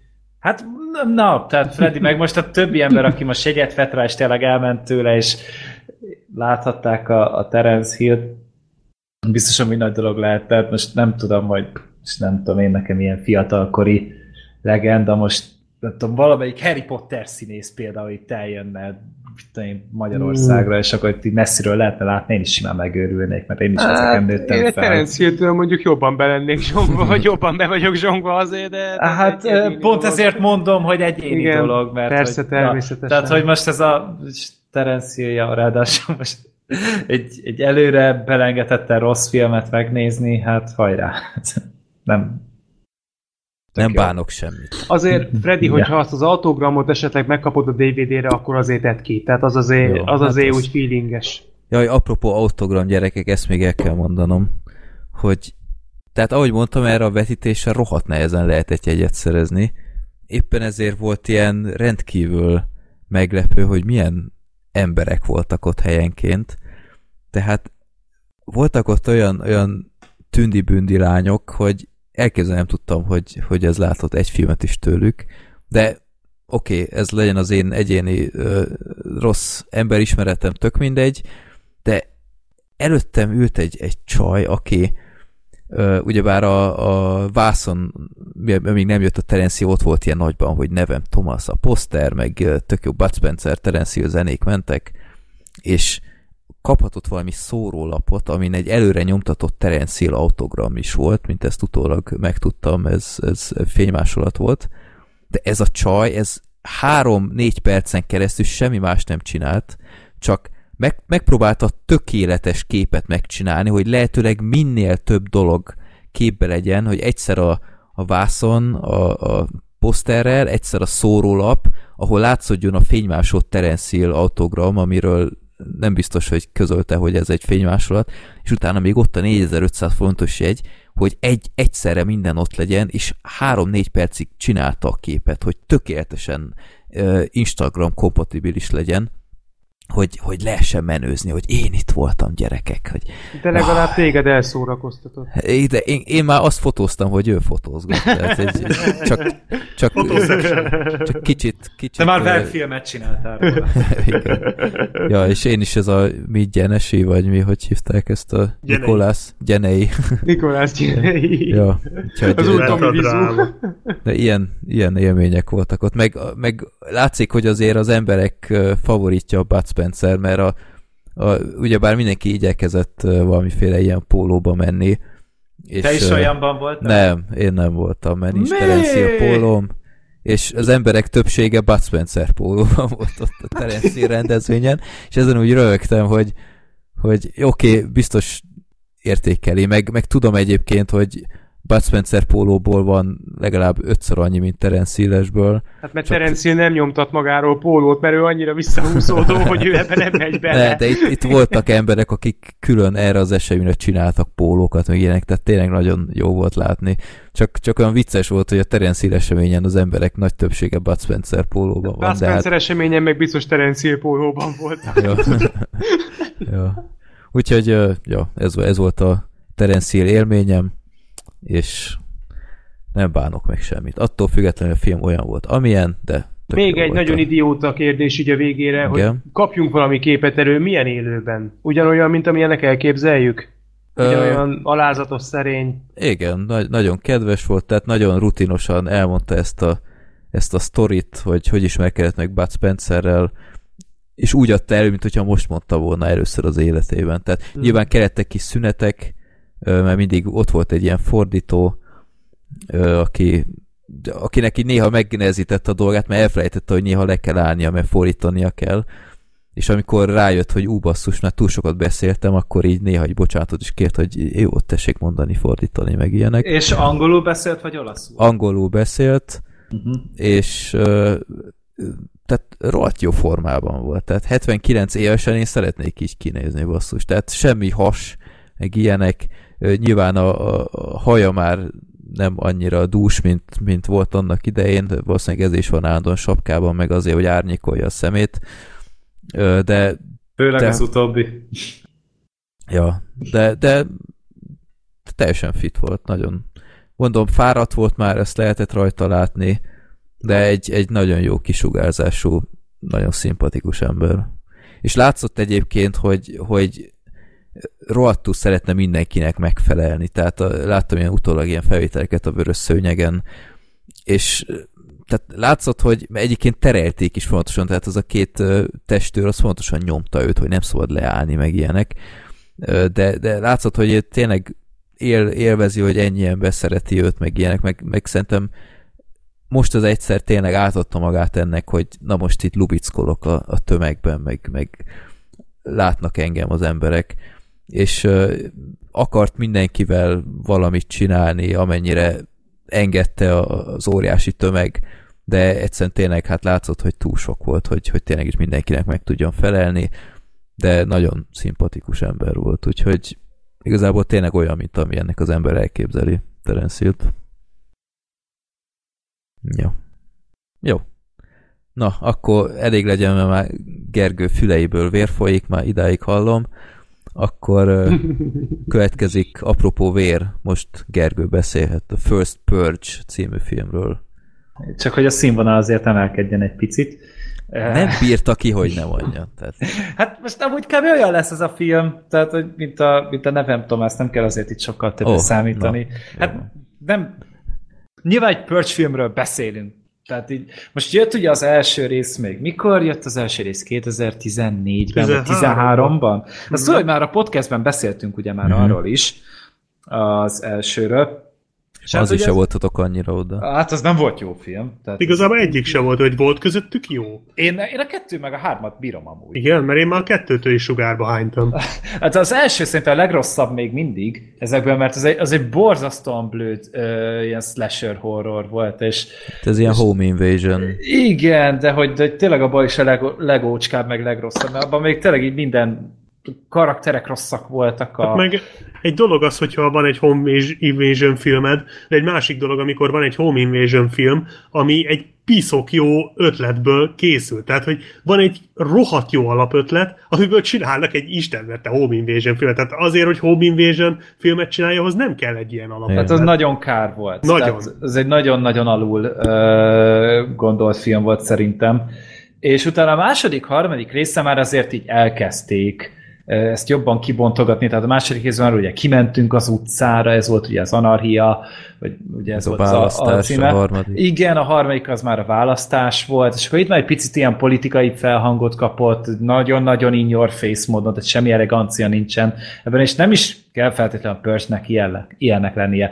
Uh, És ugye most ez a First Purge, ez a negyedik Purge történet, azóta van egy ötödik is, egy tévésorozat formájában, aztán a harmadik résznél jár jelenleg, és megy jelenleg is talán. Jó, hogy ez már fut. Fut, fut. Hú, basszus, ezek nem, nem szaroznak. Nem szaroznak. Én tehát... nem tudom, pár hónapja láttam, hogy ebből tévésorozat lesz, igen. Akkor ehhez képest az azóta már van. Már van. Mondom, aztán a harmadik résznél járnak, hogyha jól emlékszem. Szóval az ember két percre nem figyel oda, és van két új rész, meg a tévésorozat, meg mit tudom én még mi. Pörcs mindenhol. E, ja, hát persze, alaptörténet az még mindig hülyeség, tehát hogy azóta azért, mert itt szociológusok, meg pszichológusok bizonyították, hogy semmi értelme nincsen ennek, hogy egy bizonyos időszakra, egy évben tizenkét órára feloldják a törvényi korlátozást, hogy semmi nem számít bűncselekménynek. Tehát gyilkosság, rablás, erőszak, mindenféle egyéb kábítószer használat, ilyenek. Ez mind-mind feladják róla a törvényi korlátozást, nem működik se a rendőrség, se a mentők, se a tűzoltók, közbiztonságot abszolút nem biztosítják semmiképpen, és ebben az időszakban azt csinálnak az emberek, amit akarnak, és emiatt az év maradék ö, részében, fennmaradó részében csökken a bűnözés. Na most tényleg ez nonsens. A harmadik részben kezdték már ezt így ö, felfedni, hogy igazából ez a... ez a szegényebb réteget akarják ugye megtizedelni azáltal, hogy ugye tényleg ők azok, akik ennek főként áldozatául esnek, valamint nyilván ők művelik ezt a legjobban, és ezáltal ugye ritkítják a, a létszámot, emiatt kevesebb ellátást kell nekik biztosítani, segélyezést, orvosi ellátást, stb. És így tartják tulajdonképpen kordában. Na most ez a First Purge, hát a címéből is adódóan az, ez az első uh, ilyen esemény, és itt még nem is Itt még nincsen törvénybe iktatva, ez nem egy ö, kötelezően ö, végzendő cselekmény, vagy ö, esemény, hanem éppen ezek az en ef ef á, ez a New Founding Founders, ö, fa, na, New Founding Fathers, ők ugye megnyerik a választásokat, és ugye ilyen radikális szélsőséges ö, párt ez, és hát valahogy be akarják tartani az ígéretüket, hogy akkor már pedig jobb lesz így a szegények, meg segítenek mindenkinek, és elkezdenek támogatni egy szociológusnak így a kutatását, aki előáll végül is ezzel az egész pörcs témával, hogy akkor mi lenne, hogyha tényleg tizenkét órán keresztül bármit szabadna, és népszavazást írnak, írnak ki Amerika több pontján, és Staten Island, tehát ugye ez New Yorktól található nem messze, egy sziget, egy félsziget tulajdonképpen, és ez volt eredetileg is a címe amúgy a, ennek a filmnek, hogy Purge the Island, csak aztán ugye átnevezték, és megszavazzák, elfogadják, és tényleg megindul a téma. Most itt úgy próbálják rávenni az embereket arra, hogy részt vegyenek ebben a, ebben a kísérletben, mert itt még tényleg csak kísérlet, hogy ötezer dollárt ajánlanak fel mindenkinek, aki ott marad a szigeten, bárki elhagyhatja, elhagyhatja addig a területet, semmiféle szankciót nem kapnak, viszont ugye mivel a, a szegénység ott igen erős, ezért nagyon sokan úgy döntenek, hogy maradnak. Alá is kell írni hozzá egy nyilatkozatot, és hogyha viszont részt vesznek benne, tehát akkor tényleg kimennek az utcára, és élnek ezzel a szabadsággal. Nem mondják ki konkrétan, de nyilván azt akarják, hogy öljenek, bűnözzenek, vanda, vandálkodjanak, és mindenféle rendbontást kövessenek el, akkor viszont plusz pénzt kapnak ezért. Tehát így hatvan arányosan nő, minél aktívabbak, annál inkább több pénzt kapnak érte. És a történetek az egyik főszereplője az egy, az egy helyi mafiózó vagy gangsterfőnök, aki igazából az év többi részében is szegi a törvényt folyamatosan, viszont úgy dönt, hogy bennmaradott, megvédi a területét, mert tényleg, hogyha kivonulna, akkor ugye a többi ö, gangster is. Ez nyilván akkor eléggé komoly hátrányba kerülne az év többi részében. Valamint akkor itt van egy aktivista csaj, aki ugye elég erőteljesen próbál ez ellen küzdeni, mert hogy ő is látja, hogy ez nem fogja előrébb vinni a társadalmat. Valamint látjuk a, a kísérletnek a szervezőit is, akik pedig bíznak benne, hogy tényleg sikerül eladni a koncepciót, ö, aztán utána pedig tényleg megreformálni. Kb. Az egész világot, tényleg az egész világ odafigyelt rájuk. És elindul az, az egész purge, és az emberek nem vesznek benne részt. Tehát ugye tényleg úgy vannak vele, hogy azért most azt mondják neked, hogy na most csinálhatsz mindent azért, és azt mondják neked, hogy nem kapsz érte büntetést, nem te leszel az első, aki ezzel próbát is teszel. Tehát ez tök jól amúgy szerintem, ez tök normálisan ö, bemutatják a filmben, hogy nem feltétlen az az első gondolat, hogy akkor na, akkor öljük meg a szomszédot, meg a kutyáját, meg a mindenkiét, hanem az emberek elkezdenek egy kicsit több narkót árulni az utcán, kicsit több utcai bulit tartanak, kicsit jól berúgnak ott az utcán, stb. Vannak néhányan, akik ilyen uh, hibbantabbak, nem is tudom, hogy milyen néven fut az a csávó, de mindegy, az, az felfegyverzi magát, kirohan, és akkor megtörténik az első gyilkosság, ennek megörülnek a szervezők, és akkor elkezdik így felspanolni a népet, azáltal, hogy beküldenek zsoldosokat, hogy ők kezdjenek el ott random embereket gyilkolni, és ezáltal egy kicsit így jobban ö, beindítani ott az embereknek a fantáziáját, hogy mégis milyen lehetőségek vannak itt. Ami szerintem egy tök jó ötlet. Tehát ez, hogy, hogy ö, tényleg ilyen külső beavatkozással próbálják meg feltüzelni egy picit, én ezt teljesen el tudom hinni, hogy ezzel valaki élne. Viszont a filmnek az a legnagyobb baja, hogy a karakterek azok szörnyűen rosszak végig mindig. Tehát, hogy amit itt a, ezzel a gangsterfőnökkel meg akartak csinálni, meg a, az, az aktivista csajjal, meg a, a, a többi ilyen vezetővel. Tehát egyszerűen minden, mindenki olyan kétbites idióta, aki tényleg csak így van neki egy karakterisztikája, hogy egyik így beszél, másik úgy beszél, és ennyivel ki van futva az egész. Mellé az akciójátek borzasztóan rosszul vannak megrendezve. Ez az első ilyen Purge film, amit nem a James de Monaco, tehát, hogy aki kitalálta ezt az egészet, megírta, rendezte az első három filmet, meg azt hiszem a, a sorozatban is ő vitt itt mindent. Viszont a sorozat miatt erre már nem jutott ideje, ezért egy kb. Kezdőfilm és egy Gerard McMurray nevű ö, úr ö, vezényelte le a rendezést, és nagyon rosszak az akciójátek. Tehát a verekedésekben semmit nem lehet látni, a lövöldözésekből főleg nem lehet látni. És ez a baj, hogy, hogy alapjárat, hogyha nem működik benne a, se a terror, se az akció, se semmilyen szinten, akkor mégis mi marad a filmben? Hát az marad, hogy az, ami eddig jó volt a Purge filmekben, tehát ezek a videóklip jellegű dolgok, amikor tényleg ilyen fura maszkokat vesznek fel, ilyen, ilyen teljesen elvetemült sztántokat így csinálnak az utcán, ilyen vágóképek szintje, hogy tényleg rángatják végig az embereket az utcán motorokkal, bombákat, meg ilyen booby trappeket raknak ki, és ezek ötletesek. Meg a filmnek a marketingét nem tudom nem imádni, mert annyira király az összes Purge-nek még mindig a, a, a plakát, plakátok, meg tényleg az összes ilyen Ö, anyag, amivel próbálják reklámozni a filmet, az zseniális. De hogy a filmben ö, most már negyedik történetet mesélik el nekünk így a moziban, és semmi újat nem tudnak nekünk mondani vele. Tehát az, hogy most ez volt az első Purge, ez kitett kb. tíz perc pluszt a történetből. Azon kívül... De, de bocsi, ez is uh, mozifilm, vagy ez már ilyen direct to... Nem, nem, ez moziban ment, és egész jó pénzeket szedtek be vele még hmm. mindig. Tehát valószínűleg lesz több Purge is, mert hogy ez most már tizenhárom millió dollárból készült, Amerikában hetven milliót fiat. Tehát, hogy ez, ez még mindig szerintem egy, egy nagyon jó befektetés, nyilván Blumhouse, persze Blumhouse, és a filmben van egy jó akcióját, egy ilyen nagyon királyvágatlan, ilyen lépcsőházas jelenet, mint a Daredevil második évadában, ahhoz hasonlít amúgy nagyon, és ez a film végén van. És én néztem, hogy az összes többi egy olyan felfoghatatlan, amatőr, balfasz módon volt megcsinálva, és akkor utána előrántják ezt. És, és tényleg ez jól volt megkoreografálva, jól volt felvéve, volt benevágás nyilvánvalóan, de azt is tök jól elrejtették. Miért van az, hogy ezt meg tudják ilyen királyul csinálni? Valószínűleg azért, mert látták a Daredevil második évadában, és akkor na, akkor mi is csinálunk olyat.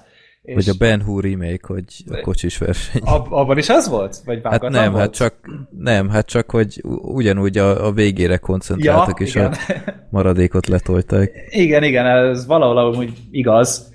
És te, ez volt az egyetlen egy olyan jelenet, amire azt mondtam, hogy na, ez király. Meg ezek a pár másodperces vágóképek. Szerintem az egész Purge-ből, hogyha ezeket így összeszednénk, ezeket a teljesen random ötleteket, euh, amik euh, az embereket és a részvevőket mutatják be, kapnánk kb. tizenöt percet, és abban benne lenne a gerinc ennek a, az egész franchise-nek, és látná belőle mindent, ami, amiben valami kreativitás szorult.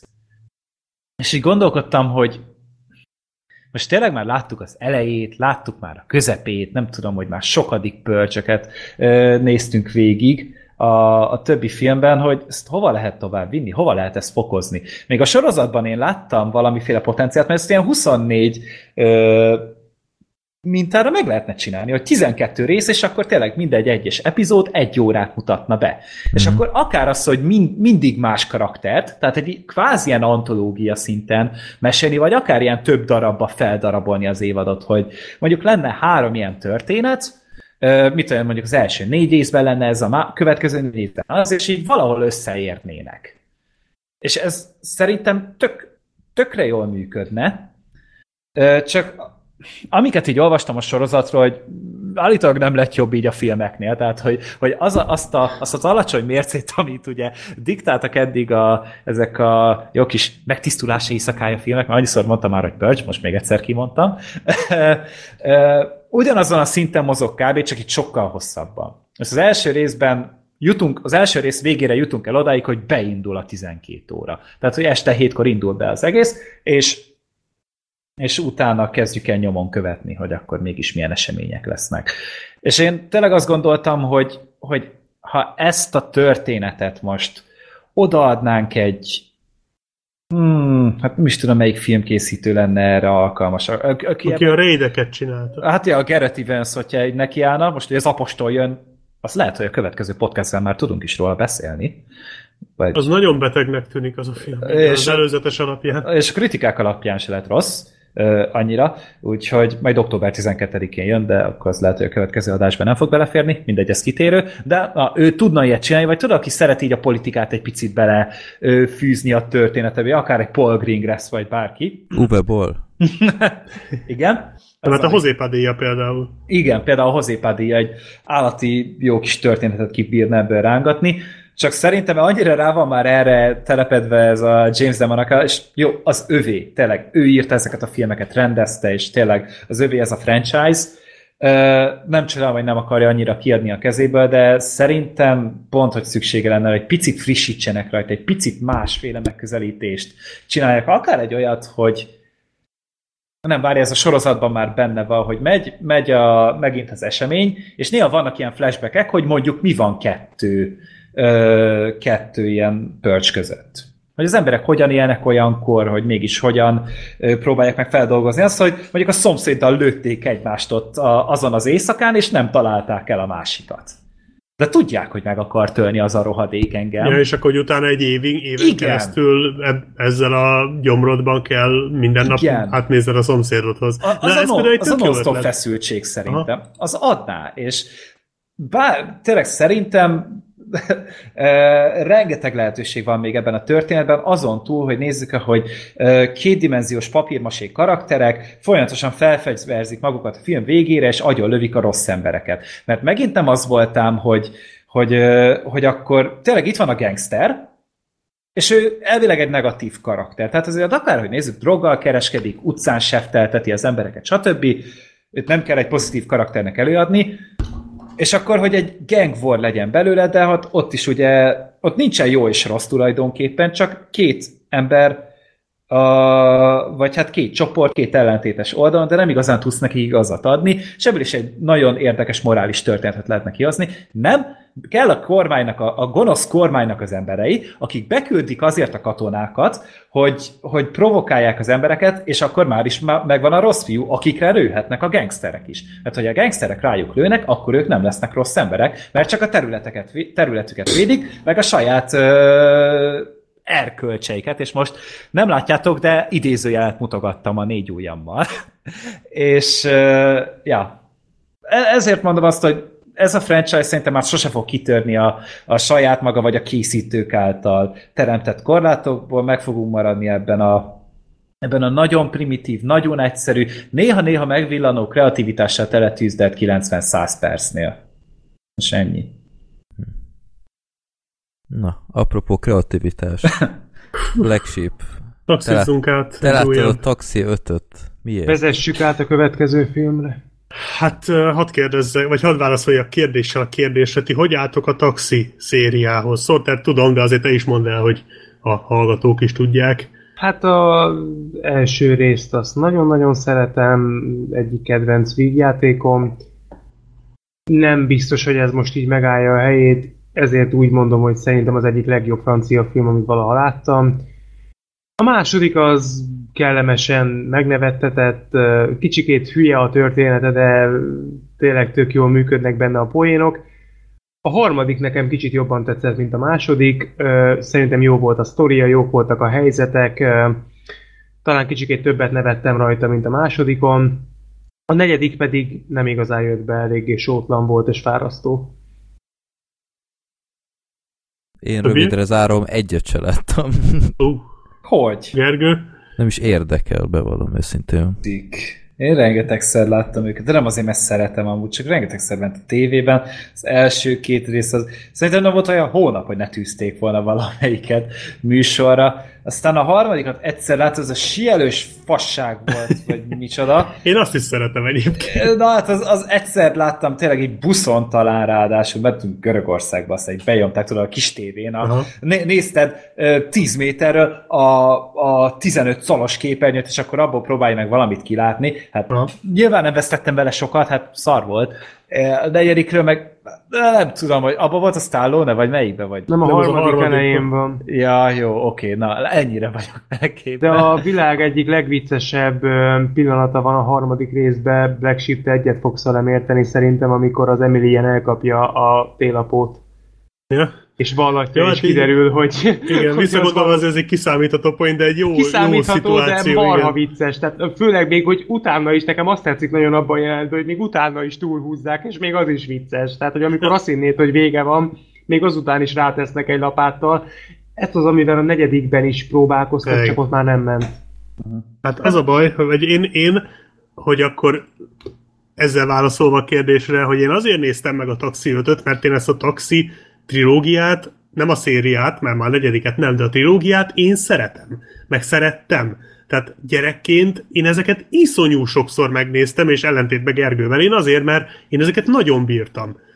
És egyébként még most is, ha visszagondolok, egy csomó tök jó poén eszembe jut ezekből a filmekből, és valóban egyébként főleg az első meg a harmadik, nekem is azok voltak, amiken így tényleg rengeteget lehetett röhögni. A második is vicces egyébként, meg abban is vannak tök jó dolgok. Ez egy, ez egy bugyuta trilógia, tehát bugyuta filmek, és, és természetesen teljesen ö, botegyszerű. Bocsánat, és... ö, kicsit közbe kell szólnom, az első nem bugyuta. Az első az szerintem bugyuta, nem. Az is bugyuta. Szerintem annyira ne. nem. A hát annyira öben, nem, mint a második, meg a harmadik, most, de az ö, se egy nagy etvasz. Tehát igazából... Öt... A Taxi öt kapcsán többen, vagy több fórumon is láttam ezt írva, és szerintem ez tök igaz, hogy a Taxi egy az még inkább akció vígjáték, mint vígjáték. Meg van mint egy, egy kis krimiszál is. Tehát igen. Az egy, az még szerintem így sztori szinten sem vészes annyira. Tehát ott, ott, ott még egészen jól van kezelve az, hogy a történetnek van egy...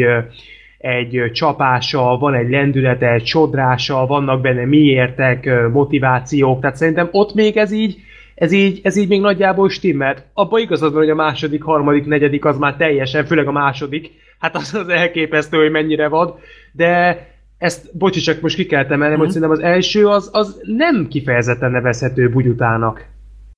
Hát nem tudom, én ahogy így visszaemlékszem, annak se volt egy nagy... De abban inkább úgy mondanám, hogy abban kicsit kevesebb volt a, az ilyen idétlen poén. Tehát ott inkább, ott egy fokkal, ott inkább, inkább cinikusabb, ilyen, igen, kicsit földhöz ragadtabb, inkább így gúnyolódtak, meg uh, ilyen uh, éles visszaszólások voltak. Ezért volt döbbenet utána a második, ami meg hát teljes agyfasz. Hát ez a tipikus, még több, elborult, még igen. több, még nagyobb, még látványosabb, még hosszabb, és, és, és hát nem lett olyan jó. És valószínűleg ezért volt jobb a harmadik, mert ott a kettő közé lőtték be. Nem, a harmadik is egy elborult hülyeség, csak ott már szerintem hozzá voltunk szokva ahhoz, hogy ehhez a, ehhez a szintezéshez, hogy az első az egy ilyen nyugisabb, a második egy elmebaj, a harmadik egy még nagyobb elmebaj. Ez is de, lehet. De igen. Én azért szeretem ezeket, mert egyrészt tényleg totál idióta poénok vannak benne, ami én utálom a francia vígjátékokat, de ezekbe ezek valahogy működnek ezek a poénok. Én nem tudom, ezek a figurák annyira, ahogy esnek, kelnek, meg bénáznak, én ezen nagyon jókat tudtam röhögni, és állítom, ha ezt én most megnézném, még mindig mosolyt csalna az arcomra, gyanítom, hogy már nem Fordulj tetszene. Fordulj be balra!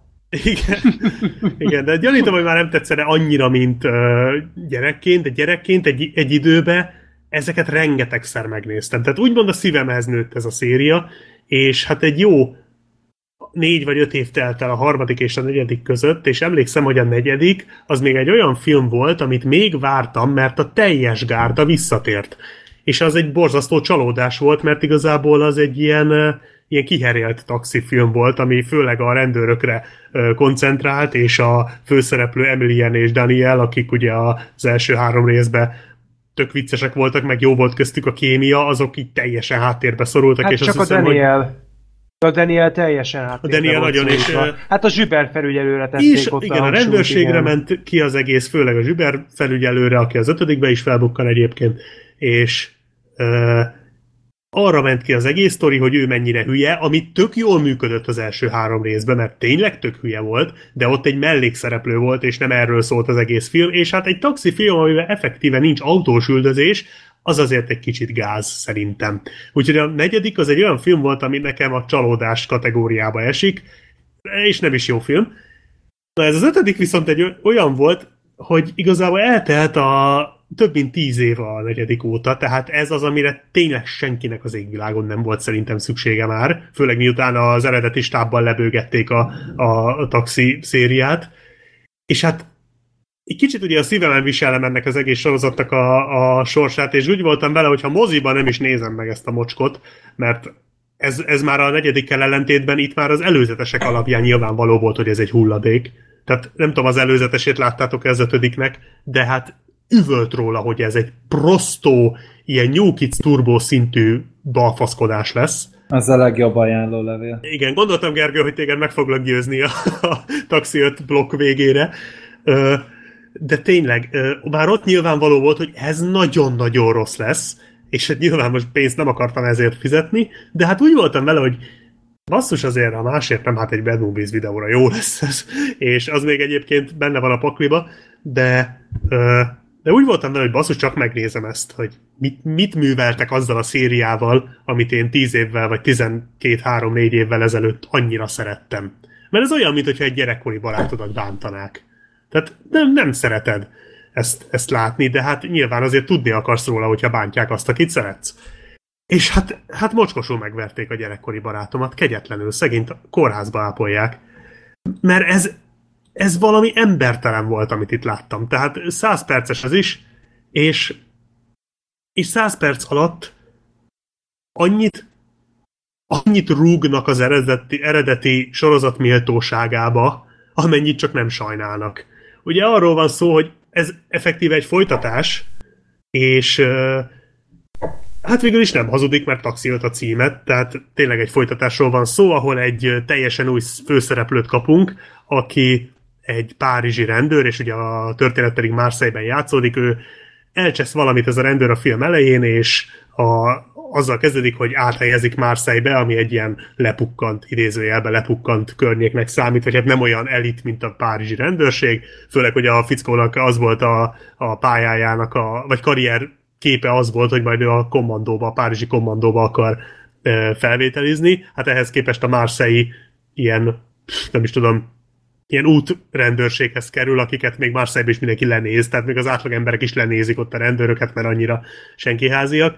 És Bocsi, hát beker... eszembe jutott az első részből, hogy kapnak egy utat, meg egy kereszteződést, azt vizsgassák, hogy körülbelül ez olyasmi, igen. Hát ő is ezt kapja, és igen, bekerül abba a csoportba, ami valaha a Zsiber felügyelő csoportja volt, de, és ott, ott volt ugye Emilien, meg Petra, meg a többiek, de hát most már csak az a, az a fekete bőrű csávó maradt, nem tudom a nevét, de, de már csak ő maradt az egész csapatból, és egy csomó retardált idiótát raktak a helyére. Ilyen, van egy, aki törpe, és ugye ő azért vicces, mert törpe, tehát...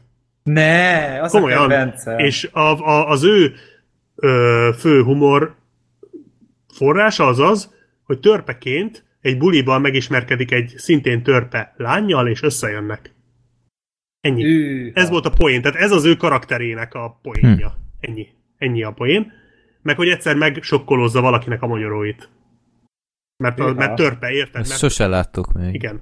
És ö, van egy dagadt nő, aki meg ö, mindenkivel flörtöl, és ö, aztán összejön a, az egyik rendőrrel, akivel utána a film végéig csak smárolnak. Persze nyilván gusztustalanul, tudod, amit el tudsz képzelni, hogy össze-vissza nyalják, fajják egymást, és onnantól nekik ez a poénjuk. Nem tudom, tehát én hallom, hogy fogjátok vissza a röhögést, de nem kell. De... Vagy szólj, hogyha kivertem az öklömet a számból. Igen, szólni fogok.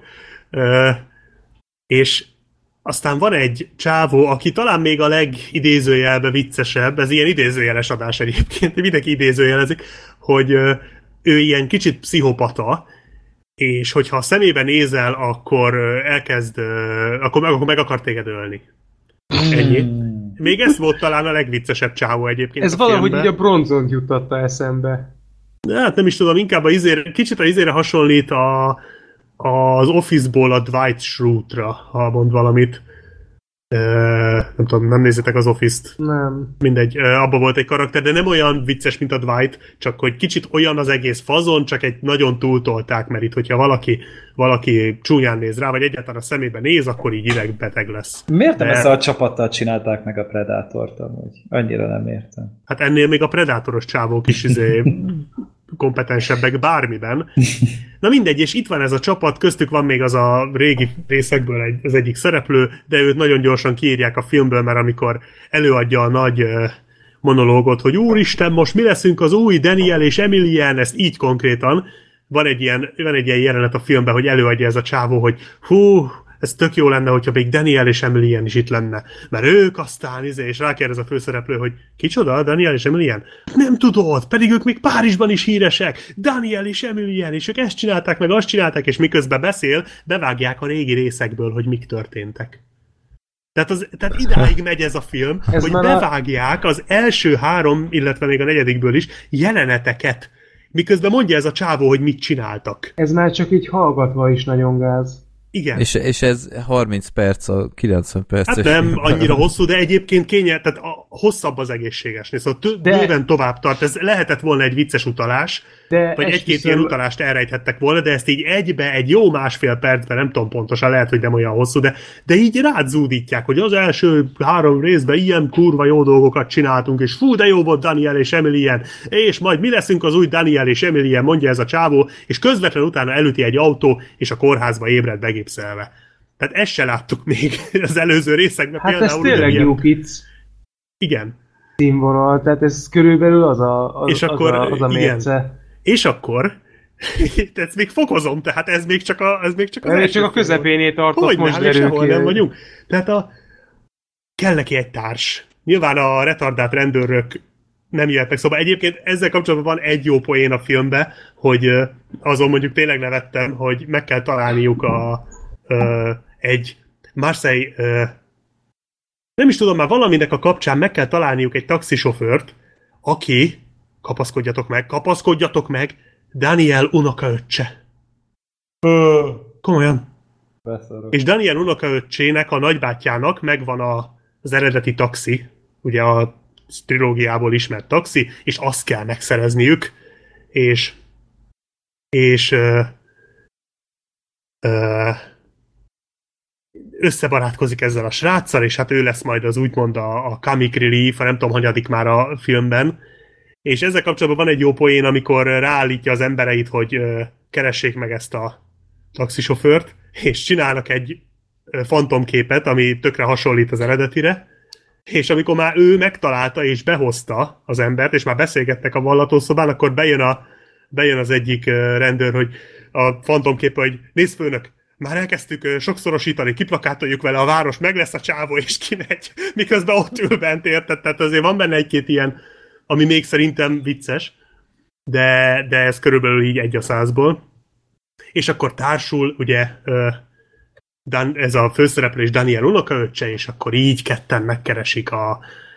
Nem is tudom már, mit kell keresni, de, de valami bűnügyet kell fölgöngyölíteniük, aminek kapcsán megjelenik aztán Zsiber felügyelő is, akinek most már tényleg az annyi csak a szerepe, hogy, hogy, hogy retardált és idióta és semmihez se ért. Van egy hát jelenet, amit csinál önmagából, konkrétan mint a négybe.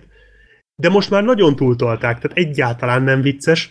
Jó, igen, mert a, né- a negyedikben még azért a végén, amikor, amikor a sebhelyes sorcút megidézve, benarkózva, bekokózva, a rakétavetővel betámadott, az azért nem volt rossz. Nekem már az is sok volt, de ahhoz ehhez képest még lájtos. Jó, de az és... elején a labda az neked is tetszett. Na, ez meg, amikor fejben rúgják a labdával, és előkapja a kést. A erre már nem emlékszem. Az... Nem emlékszel? Pedig nem. Azon nevettél, na mindegy. Az a negyedikben volt? Hát azt egyszer láttam ember, hát tudod mire emlék, nem sokra. Na mindegy. Az a negyedikben volt, igen. És... Van egy ilyen jelenet, hogy Zsiver felügyelő valamiért föltalálta a kutyaszargyűjtő uh, ilyen uh, tartálykocsit. Nem tudom, ez csak így. A film közepén. Mondd még egyszer, légy szíves. A kutyaszargyűjtő tartálykocsit. Ez mi egy Bonda név? Vagy nem, ez egy tartálykocsi, ami a kutyaszargyűjtő. Na jó, én eddig bírtam. És azt mondja, és össze, de, de ott összegyűl egy hatalmas társaság, hogy fú, ő megmutatja a találmányát, de érted, egy, egy, egy rendőrfelügyelőről van szó, és ez így csak így a semmiből. És az egész jelenet arra megy ki, hogy ő elmondja, hogy ezzel mennyi kutyaszart lehet összeszedni, és hogy ez tök jó lesz, mert csak meg kell nyomni ezt, és kérdezik, hogy hogyan ereszti le a tartályt. Á, csak meg kell nyomni ezt a gombot, megnyomja a gombot, és mindenkit beterít kutyaszarral. És még oh. a jelenetnek. Mondjak még Erre ilyeneket? Nem számítottam. Mondjak még ilyeneket? Autós üldözés, ez ismerős lesz. Kergetik a, nem is tudom már melyik szereplő a másikat, és az egyik kocsiban rosszul lesz az egyik szereplő, és kihány az ablakon, és lehányja a szélvédőt jét az üldözőnek. Hmm. Ah, Mordecai! Igen. Köszönöm. Aha. Tehát amikor már a Mordecaiból lopunk vicceket, akkor már érezzük, hogy nagyon a mély ponton vagyunk. Engem nem érdekel ez a film. Igen. Ö, tehát ilyesmi poénokkal van tele a film, ilyen tökön rúgják egymást, meg meg, meg sokkolózzák egymás golyóit, várjál, hányszor rúgják egymást tökön, ez fontos. Mit tudom én, egy, egy idő után már nem számoltam, de ilyen szintű poénok. Tehát, tehát ennyi a film, ezt kapod, autósüldözések azok ilyen, ilyen iszonyatos vetített háttérrel vannak megcsinálva. Valami hihetetlen, az elején még röhögtem, de a végén már erre sem volt energiám, hogy egyenes úton mennek százötvennel, és rángatják a kormány balra-jobbra. Tehát ugye innen lehet tudni, hogyha egy szarfilmben nem nincs hogy valójában. Hát egyébként... Hát, meg amikor a francia... vetített a háttér van, tehát amikor valójában nem vezetnek, ugye ezt a szállítóba is állandóan csinálják. Pont ezt akartam mondani, ez a francia filmeknek valami igen. sajátos stílusjegye lehet, mert a szállítóban is ez volt. Még az első részben is, ami egyébként nem volt rossz. Borzasztóan... Uh... vannak megcsinálva az autós üldözések, ilyen abszolút semmilyenek, ha már szállító, a tizen, nem tudom, tizenöt évvel ezelőtti szállító egyben sokkal jobb ö, akciójelenetek voltak, mint itt. Sokkal. Hát ott jó akciójelenetek voltak. Piszok jó autós üldözések voltak. Itt annyit kapsz, hogy néha kipördülnek a taxival egy kanyarba, meg, ö, meg csikorgatják a, vagy csikorgatják a féket, meg bittag a gumikat, és de ennyi volt az akció, tehát így ránt egyet a taxin, az befordul hát, egy kanyarba, kip, kipördül egy rendőrautó, kész, tisza Cap Morten. Bocsánat, Beksi, de ne menjünk el a szállítóig, hát már a Taxi háromba is milyen látványos autós üldözések voltak. Na mondjuk lesz Gondolja... a végén a havasat, az mondjuk elég szar volt. Jó, ö, oké, de akkor mondjuk maradjunk, jó, maradjunk az első résznél, vagy akár a másodikat is mondhatjuk, mert annak ellenére, hogy, a végén. hogy hülyeség volt igen. az egész, London, az a végén, amikor az a tizenöt rendőrautó egymásba borul, az azért nagyon jól nézett. Igen, az nagyon jó. Hát a, tehát, ahhoz fogható azért... itt nincs. Ja, tehát akkor még a közelébe sem. Nem, ja. semmi. Tehát itt, itt meg hát folyamatosan, Daniel unokaöccse folyamatosan ordibál. Tehát ez a, ő a Martin Lawrence a Bad Boys kettőből, aki az autós üldözés közben csak annyit csinál, hogy üvölt. De sokkal rosszabb. Tehát, tehát ez, ez egy iszonyú primitív, nagyon-nagyon-nagyon rossz film, ami tényleg a legrosszabb ilyen suttyó humor, de, de így, hogy még ráadásul meg tényleg gyakorlatilag megalázott egy egyébként valaha vicces és szórakoztató sorozatot, ez így nekem nagyon fájdalmas volt. Hát annyi, hogy a negyedikkel ellentétben itt már nem is vártam semmit, csak azt, hogy szar lesz, de hát ez tényleg szar volt.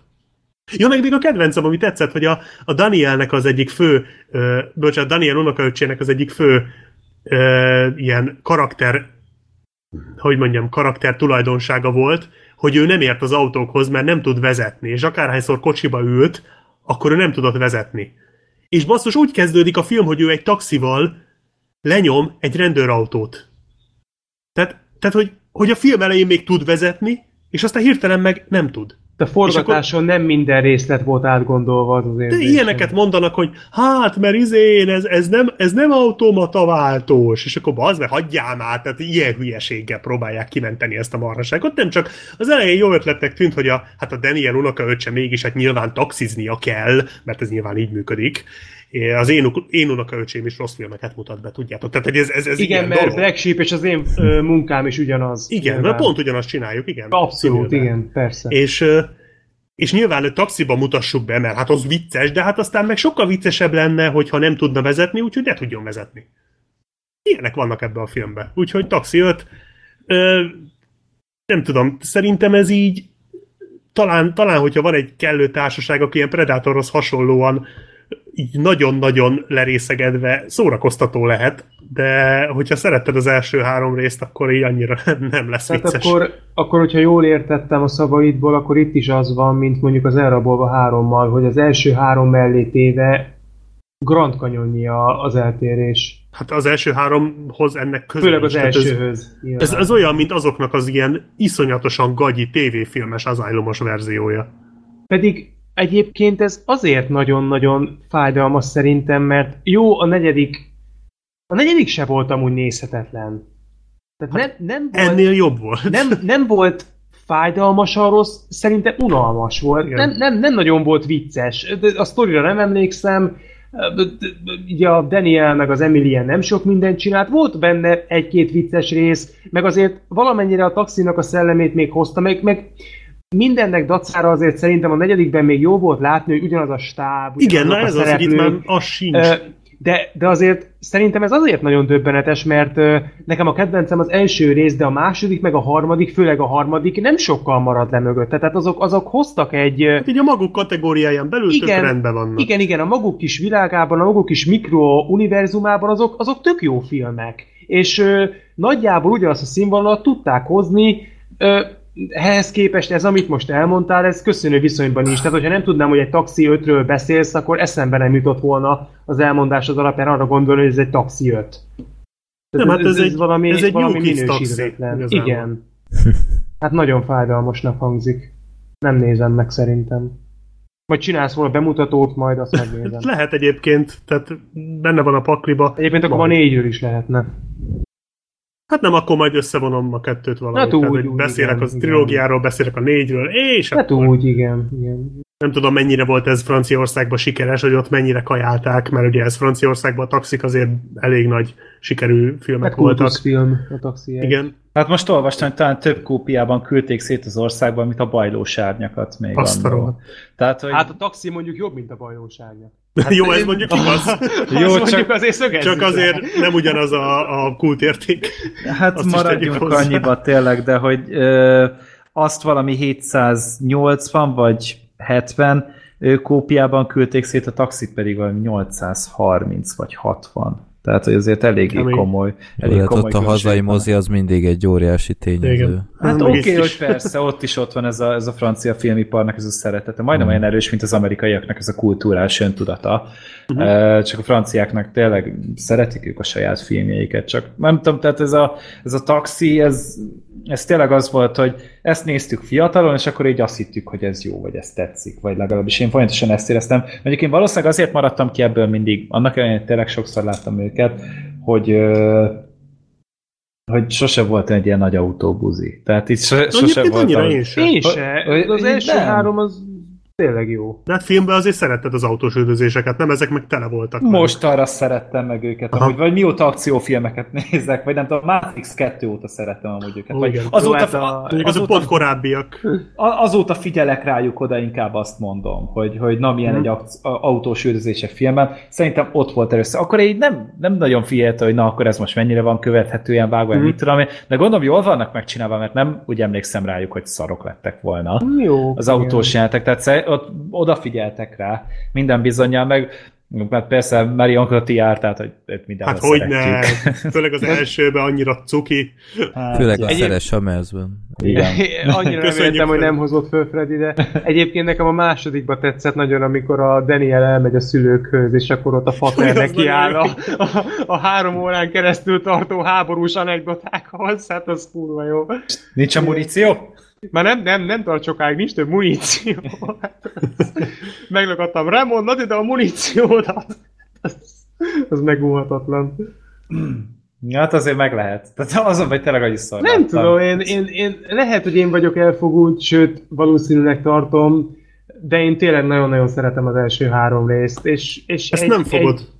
az ötödiket. Azt nem is akarom megnézni, jó. Ez a szerencse, úgyhogy igen. Nem, nem győztél meg, mondtuk az adás elején, nem, nem beszéltél rá.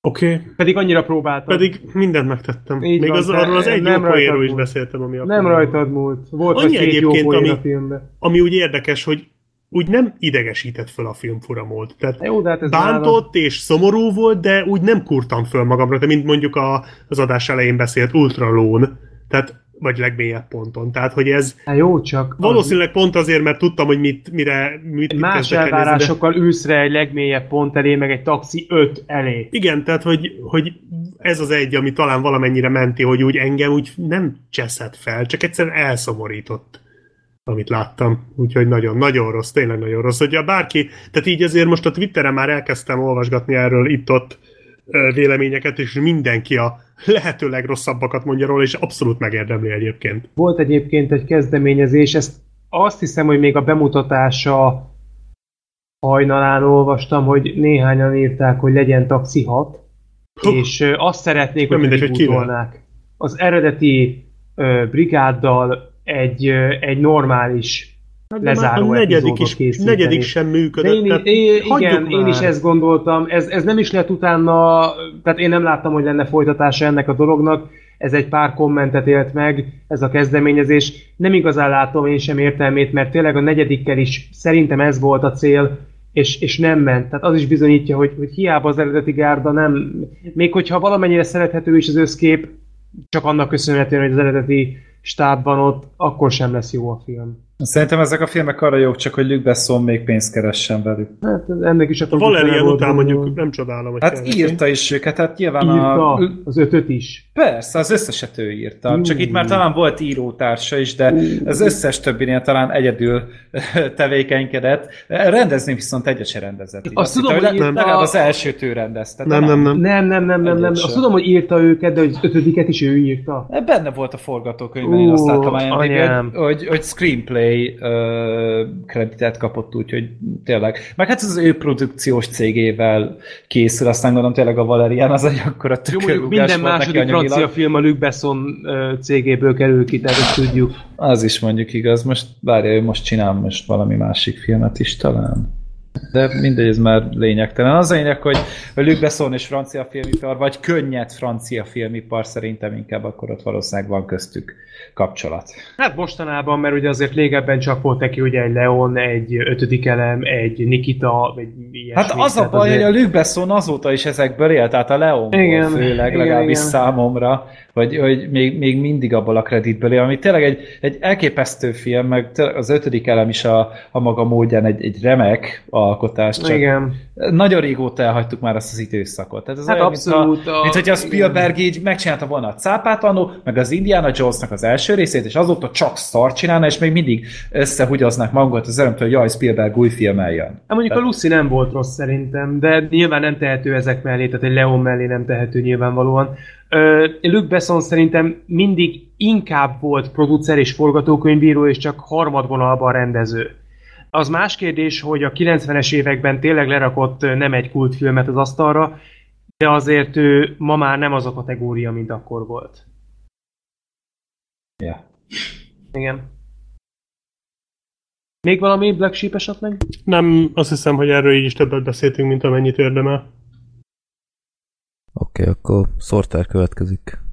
Ja, én jövök? Akkor jön a dokumentumfilm, ugye?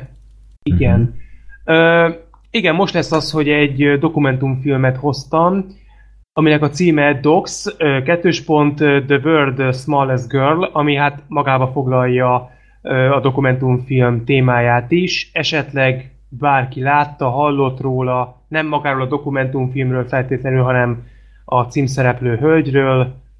No. Nem, én beletekertem, hogy ez micsoda. De Freddy belenézett. Nem, nem néztem végig. Én sem, semmit. Ö, én megmondom nektek, őszintén ez a dokumentumfilm engem már régóta érdekelt. Ö, egyszer el is kezdtem nézni, csak valamiért félbehagytam. Hát úgy, úgy félbehagytam, hogy az első tíz perc után. Ez egy ötven perces dokumentumfilm, amit a YouTube-on meg lehet találni. Én úgy vettem észre, hogy ez a Docs, ez egy sorozat, aminek több része is készült. Fredivel itt beszélgettük előjáróban, hogy nagyon érdekes, hogy I M D B-n például nem találtuk meg. Sehogy. Sehogy. Tehát én, én, én a igen. rendezővel kerestem, a producerrel, és sehogy nem találtam ezt. Én a főszereplővel egy... néztem interjút, no. er, vagy néztem, dehogy interjút, elnézést, már félre beszélek, hanem néztem meg az I M D B-n, mm. hogy Mondjuk interjút is néztem vele, de az I M D B-n néztem meg, hogy esetleg föl van letüntetve, de tényleg nincs.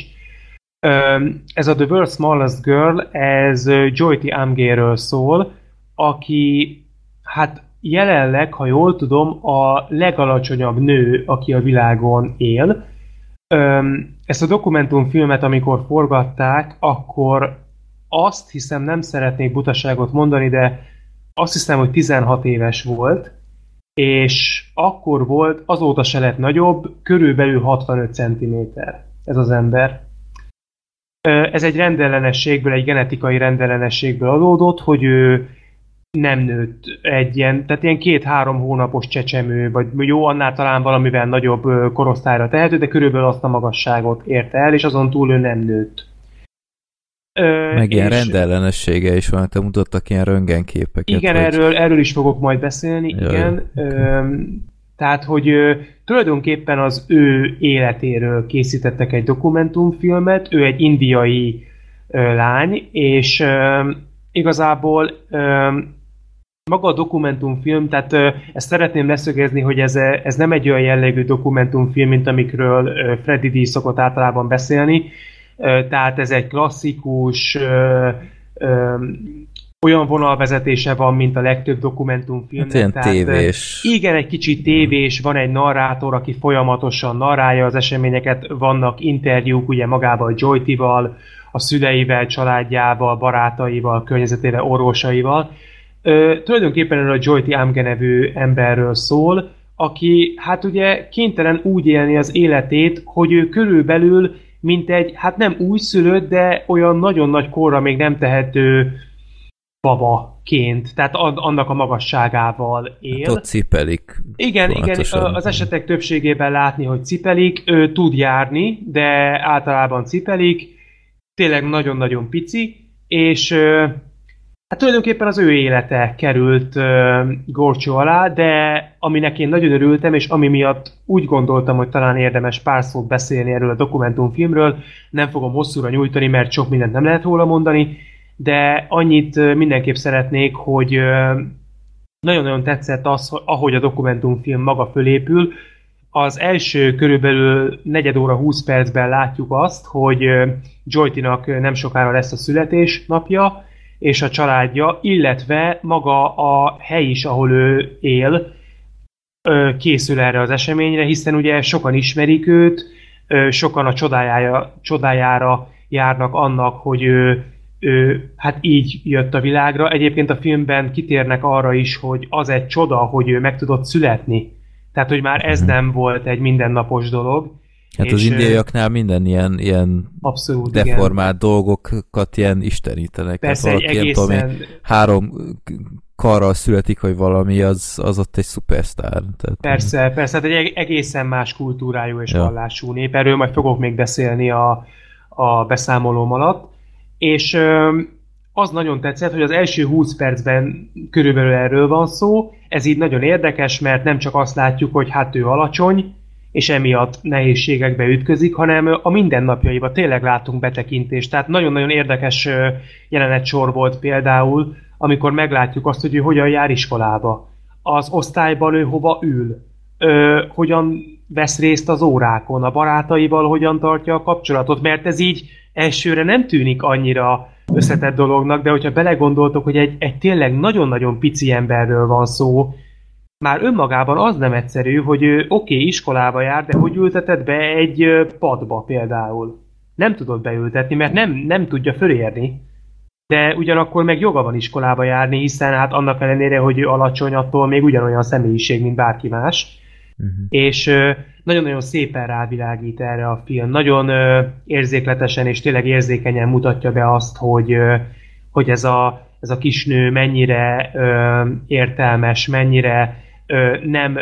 Tehát, hogy mennyire próbál nem foglalkozni azzal, hogy ő egy handicappel indul azáltal, hogy tényleg alacsonyabb, jóval alacsonyabb a kortársainál, hogy ő, ő nem így próbálja nézni önmagát, hanem próbál teljes életet élni, Ilyen nagyon vidám volt. Igen, egy nagyon-nagyon kedves, optimista, Fredivel már az előbeszélgetésben mondtuk ezt, ugye vele is több beszélgetés van, a hangja már önmagában annyira aranyos, egy, mint aki folyamatosan héliumos lufikat szív, ilyen nagyon-nagyon vékony, magas hangja van, de imádnivaló. Tehát, és, és nem csak ezt, hanem önmagában a személyiség, amit képvisel, egy nagyon-nagyon optimista, mosolygós, kedves, aranyos ember, és ami nekem nagyon tetszett, hogy talán még Joytinál is többet szerepelnek az ő szülei, akik valami elképesztően szimpatikus ö, emberek mindketten. Tehát, és a testvérei is ö, megszólalnak, és tényleg egy, egy ilyen odaadó, ö, feltétel nélkül szerető családot látni annyira jó volt, annyira jó látni azt, hogy, hogy tényleg ők, ők mindent ö,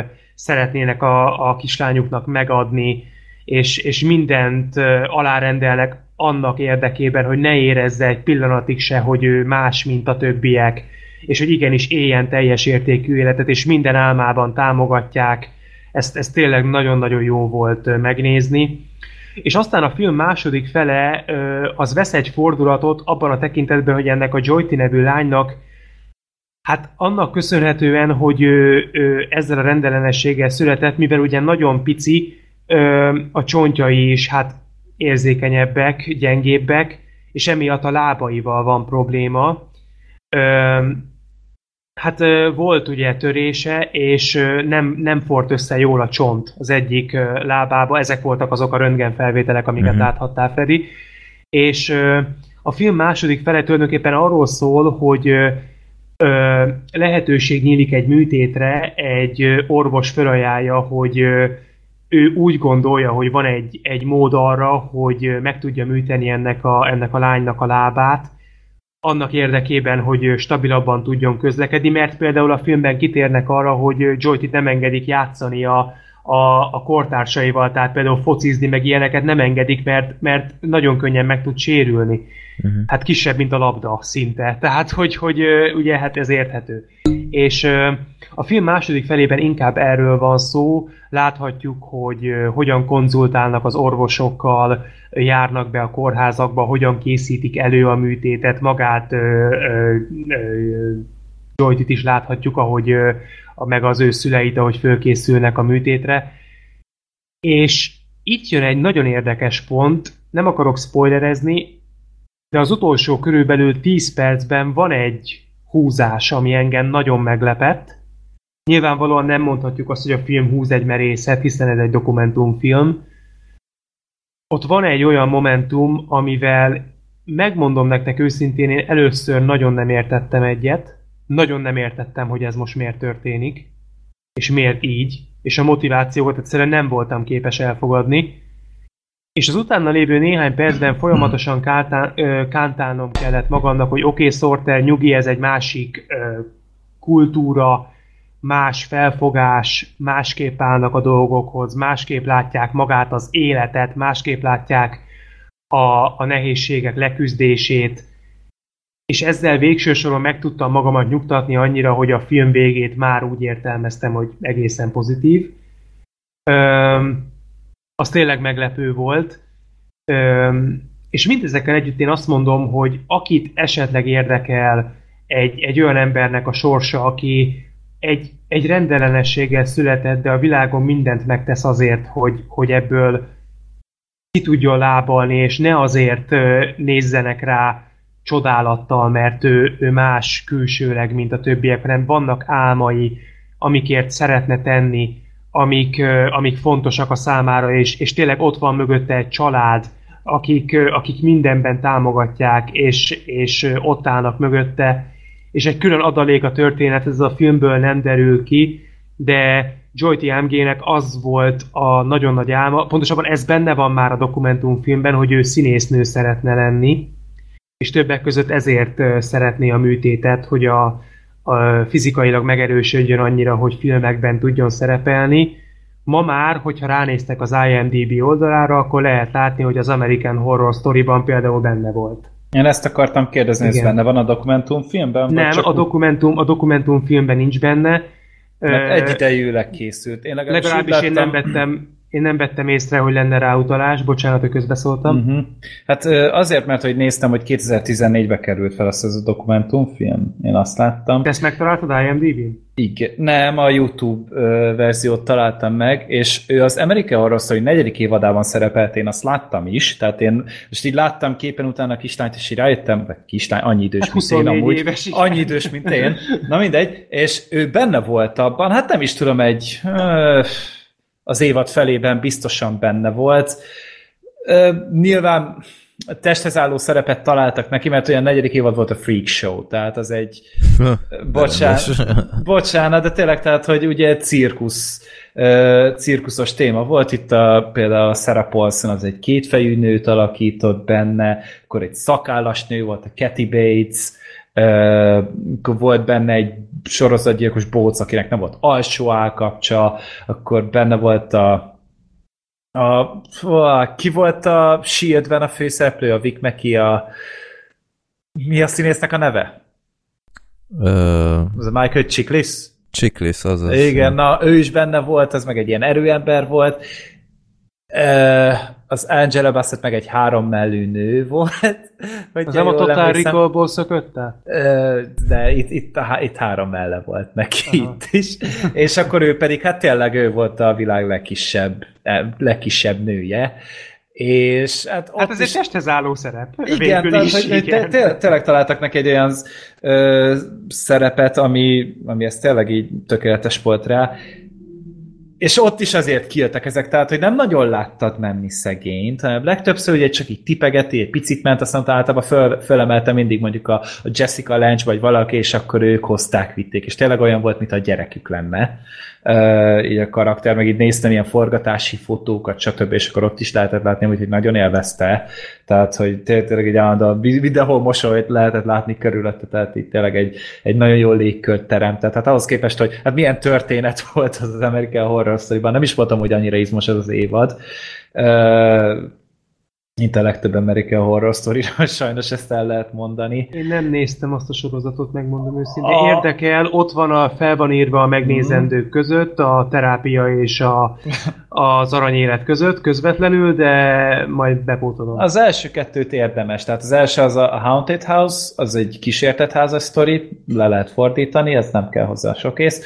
Meg a második az Asylum, az viszont csúcs. Tehát a, az, elme, az elmegyógyintézeses az egy olyan fantasztikus csoda, hogy tehát szavak nincsenek rá. Aztán a harmadik az, az rossz, a negyedik az, az egy kicsit tűrhetőbb, az ötödik az egy ilyen hoteles, abban a Lady Gaga van, az egy ilyen vámpíros történet, az nagyon fura, és a hatodik az meg egy ilyen az meg egy ilyen dokumentumos, dokumentumfilmes jellegű témát képzeltek el, mint ezek a gagyi ilyen true crime ö, műsorok, ezeken a kis szarkábel csatornák, hogy tudod, így mennek a rekreált események, és akkor közben itt a színészek így mesélnek róla, hogy hát én nem hittem volna, hogy ez fog itt történni, és te, így van előadva az egész évad. Mm, egy ugyanúgy... Elég egy olcsó. Ilyen, de, de nagyon jó pofa. Tehát a filmnek az első, vagy a sorozatnak, a, annak az évadnak az első, hát kétharmada, az ilyen, és az kurva jó. Aztán mm. utána ilyen, ilyen nagyon elborult hülyeség lesz, aztán a hetedik az egy ilyen, az egy ilyen szektás téma, azt én nem láttam már, és a nyolcadik az meg most megy, az apokalipszis, tehát az meg ilyen világvége. Ott talán az első, mm. meg a harmadik évadot mossák össze, mert már ezt is csinálják, meg crossovereznek. Na mindegy, de hogy én így onnan jöttem rá, hogy de már láttam igen, ezt, igen, a, igen, igen. ezt a lányt. Úgy emlékszem, hogy a dokumentumfilmben ez nem volt benne, hogy, uh-huh. hogy végül kapott filmszerepet. Az benne volt, hogy egy videóklipben már szerepelt. Uh-huh. Eh, annak köszönhetően ott a, a városban például a fölnőtt ott szerzett is népszerűséget. És eh, tényleg azt tudom mondani, hogy akit esetleg érdekel, szeretné látni ezt a történetet, én ajánlom, mert egy végsősorban egy olyan emberről látsz egy dokumentumfilmet, aki, aki tényleg nagyon-nagyon szerethető, szimpatikus, mosolygós, mindig vidám, jó ránézni, jó hallgatni vele az interjúkat, azokat a beszélgetéseket, amik vannak vele. Tényleg az embernek úgy a szívét kicsikét föltölti élettel. Hát azt még hozzá kell tennem, hogy szerintem angol tudás az kell hozzá, mert én, én magyar feliratot nem találtam hozzá. Én angolul néztem meg, de nem nehéz megérteni, tehát a, általában ugye ők ugye indiaiak, és amikor ők beszélnek, akkor angol felirat van, mm. hozzácsatolva automatikusan, amikor a narrátor beszél, akkor, akkor nincs, de egyrészt be lehet állítani, hogy legyen, másrészt a narrátor nagyon lassan beszél, és nagyon-nagyon jól érthetően beszél angolul, tehát mm.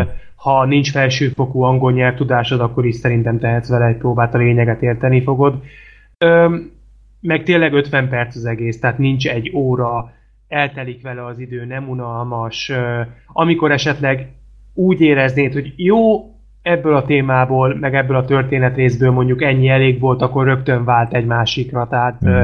jól van megszerkesztve. Hát amit mondtam is az előbb, hogy ez nem az a az a monumentális dokumentumfilm, tehát nem egy Jodorowsky's Dune, vagy ilyesmi, tehát nem erről van szó. Ez egy klasszikusabb vonalvezetésű film, de, de én ajánlom. És ehhez a Docs sorozathoz is meghozta a kedvemet. Szerintem egy-két részt még meg fogok nézni. Jó. Csatolmányoknál megtaláljátok a linket hozzá. Én szerintem megnézem holnap. Főleg, okay. hogy nem, nem hosszú. Majd írd meg, hogy milyen volt. Jó. Oké. Okay. Hát IMDb pontot nem fogsz látni róla. Hát azt nem. nem az, vagy az nagyon titkolva van. Ja. Jó. Na, utolsó filmünk mára a Népakaratás játsz a túlélésért, amit a Black Sheep nem tudott megnézni, sajnos adásig. Még, basszus, még most fejeztük be az előzőt, ne vicceljetek már. Ja. Bezzeg a taxiötre volt időm. Hát. Ja. Ja. Jó, jó most te legalább, ki legalább nem én vagyok az az arc, aki most nem nézte meg, most egy picit azért megnyugodtam. Ja, ja, ja. És viszont mi többiek láttuk, és ez egy kilencvennégyes ilyen akciófilm, ha lehet annak nevezni, Ice-T-vel a főszerepben, és mellékszerepekben ott van még a Rutger Hauer, meg a, a Gary Busey, Gary Busey és meg a Gary Busey fogsora. Igen. Ö, lá, lehet látni, igen, ismerős arcokat. Végig. All-Star Garda egyébként, egy ilyen B-filmes All-Star Garda amúgy. Igen. Jó. És hát egyszerű a sztori, hogy a, az Ice-T egy ilyen félig hajléktalant alakít, aki ö, nem igazán talál még életcélt, és, és amikor öngyilkos akar lenni, akkor egy ilyen, hát nem is tudom, ilyen, ilyen önkéntes, vagy önkéntes tudom, ilyen menhelyes ember, ö, vagy ilyen vallási közösség. Hát ilyen tag. Missziós, vagy nem tudom. Tehát igen, tudod, ilyen ételosztás, meg uh-huh. ilyesmi. Valaki megmenti őt, hogy izé, hogy ne, ne dobd el az életed, meg hasonló, és adok neked munkát, meg jó megfizetünk, meg stb. És akkor hát Ice-T olyan szokásosan ott elzavarja, hogy szokta a dalaiban, de aztán valamilyen utómódon csak elfogadja az ajánlatot, és egy ilyen rejtélyes vadász expedícióra hívják el, ahol egy ilyen, nem teljesen fogtam fel, hogy ő mit gondolt, hogy mit fognak ott csinálni, de ilyen ilyen, ilyen guide, én nem tudom mi, ilyen, ilyen hát ilyen túravezető túravezetőnek akarják. De igen, de ő a legkevésbé egy... gyakorlott ebben az egész társaságban szerintem. Meg, meg egy teljesen ismeretlen helyre elviszik, mint túravezető, és ez, ez neki nem volt furcsa, na mindegy. De az az érdekes, uh, hogy a filmben ez el is hangzik, hogy ő mondja a Powernek, hogy én nem értek a vadonhoz, és akkor az egészet így elhesegetik. Igen, az nem baj. Na, mindegy, igen. Hát de mi az, hogy mindegy, hát könyörgöm egy túravezetőt. Ja. Hát és akkor ő, őt elviszik egy ilyen erdős részre, és a Rutger Hauerot megmutatja, ő, ő a, a úgymond a pénzadója, és bemutat egy ilyen vadász csoportot, akit majd ő fog vezetni, és egy halom, hát nem túl bizalomgerjesztő arc, de azért jól elvannak, egész addig, amíg másnap nem konfrontálják, hogy oké, okay, elfelejtettük említeni, hogy te vagy a préda, úgyhogy amíg mi megreggelizünk, addig fuss el az erdőben, és reggeli után elkezdünk üldözni téged.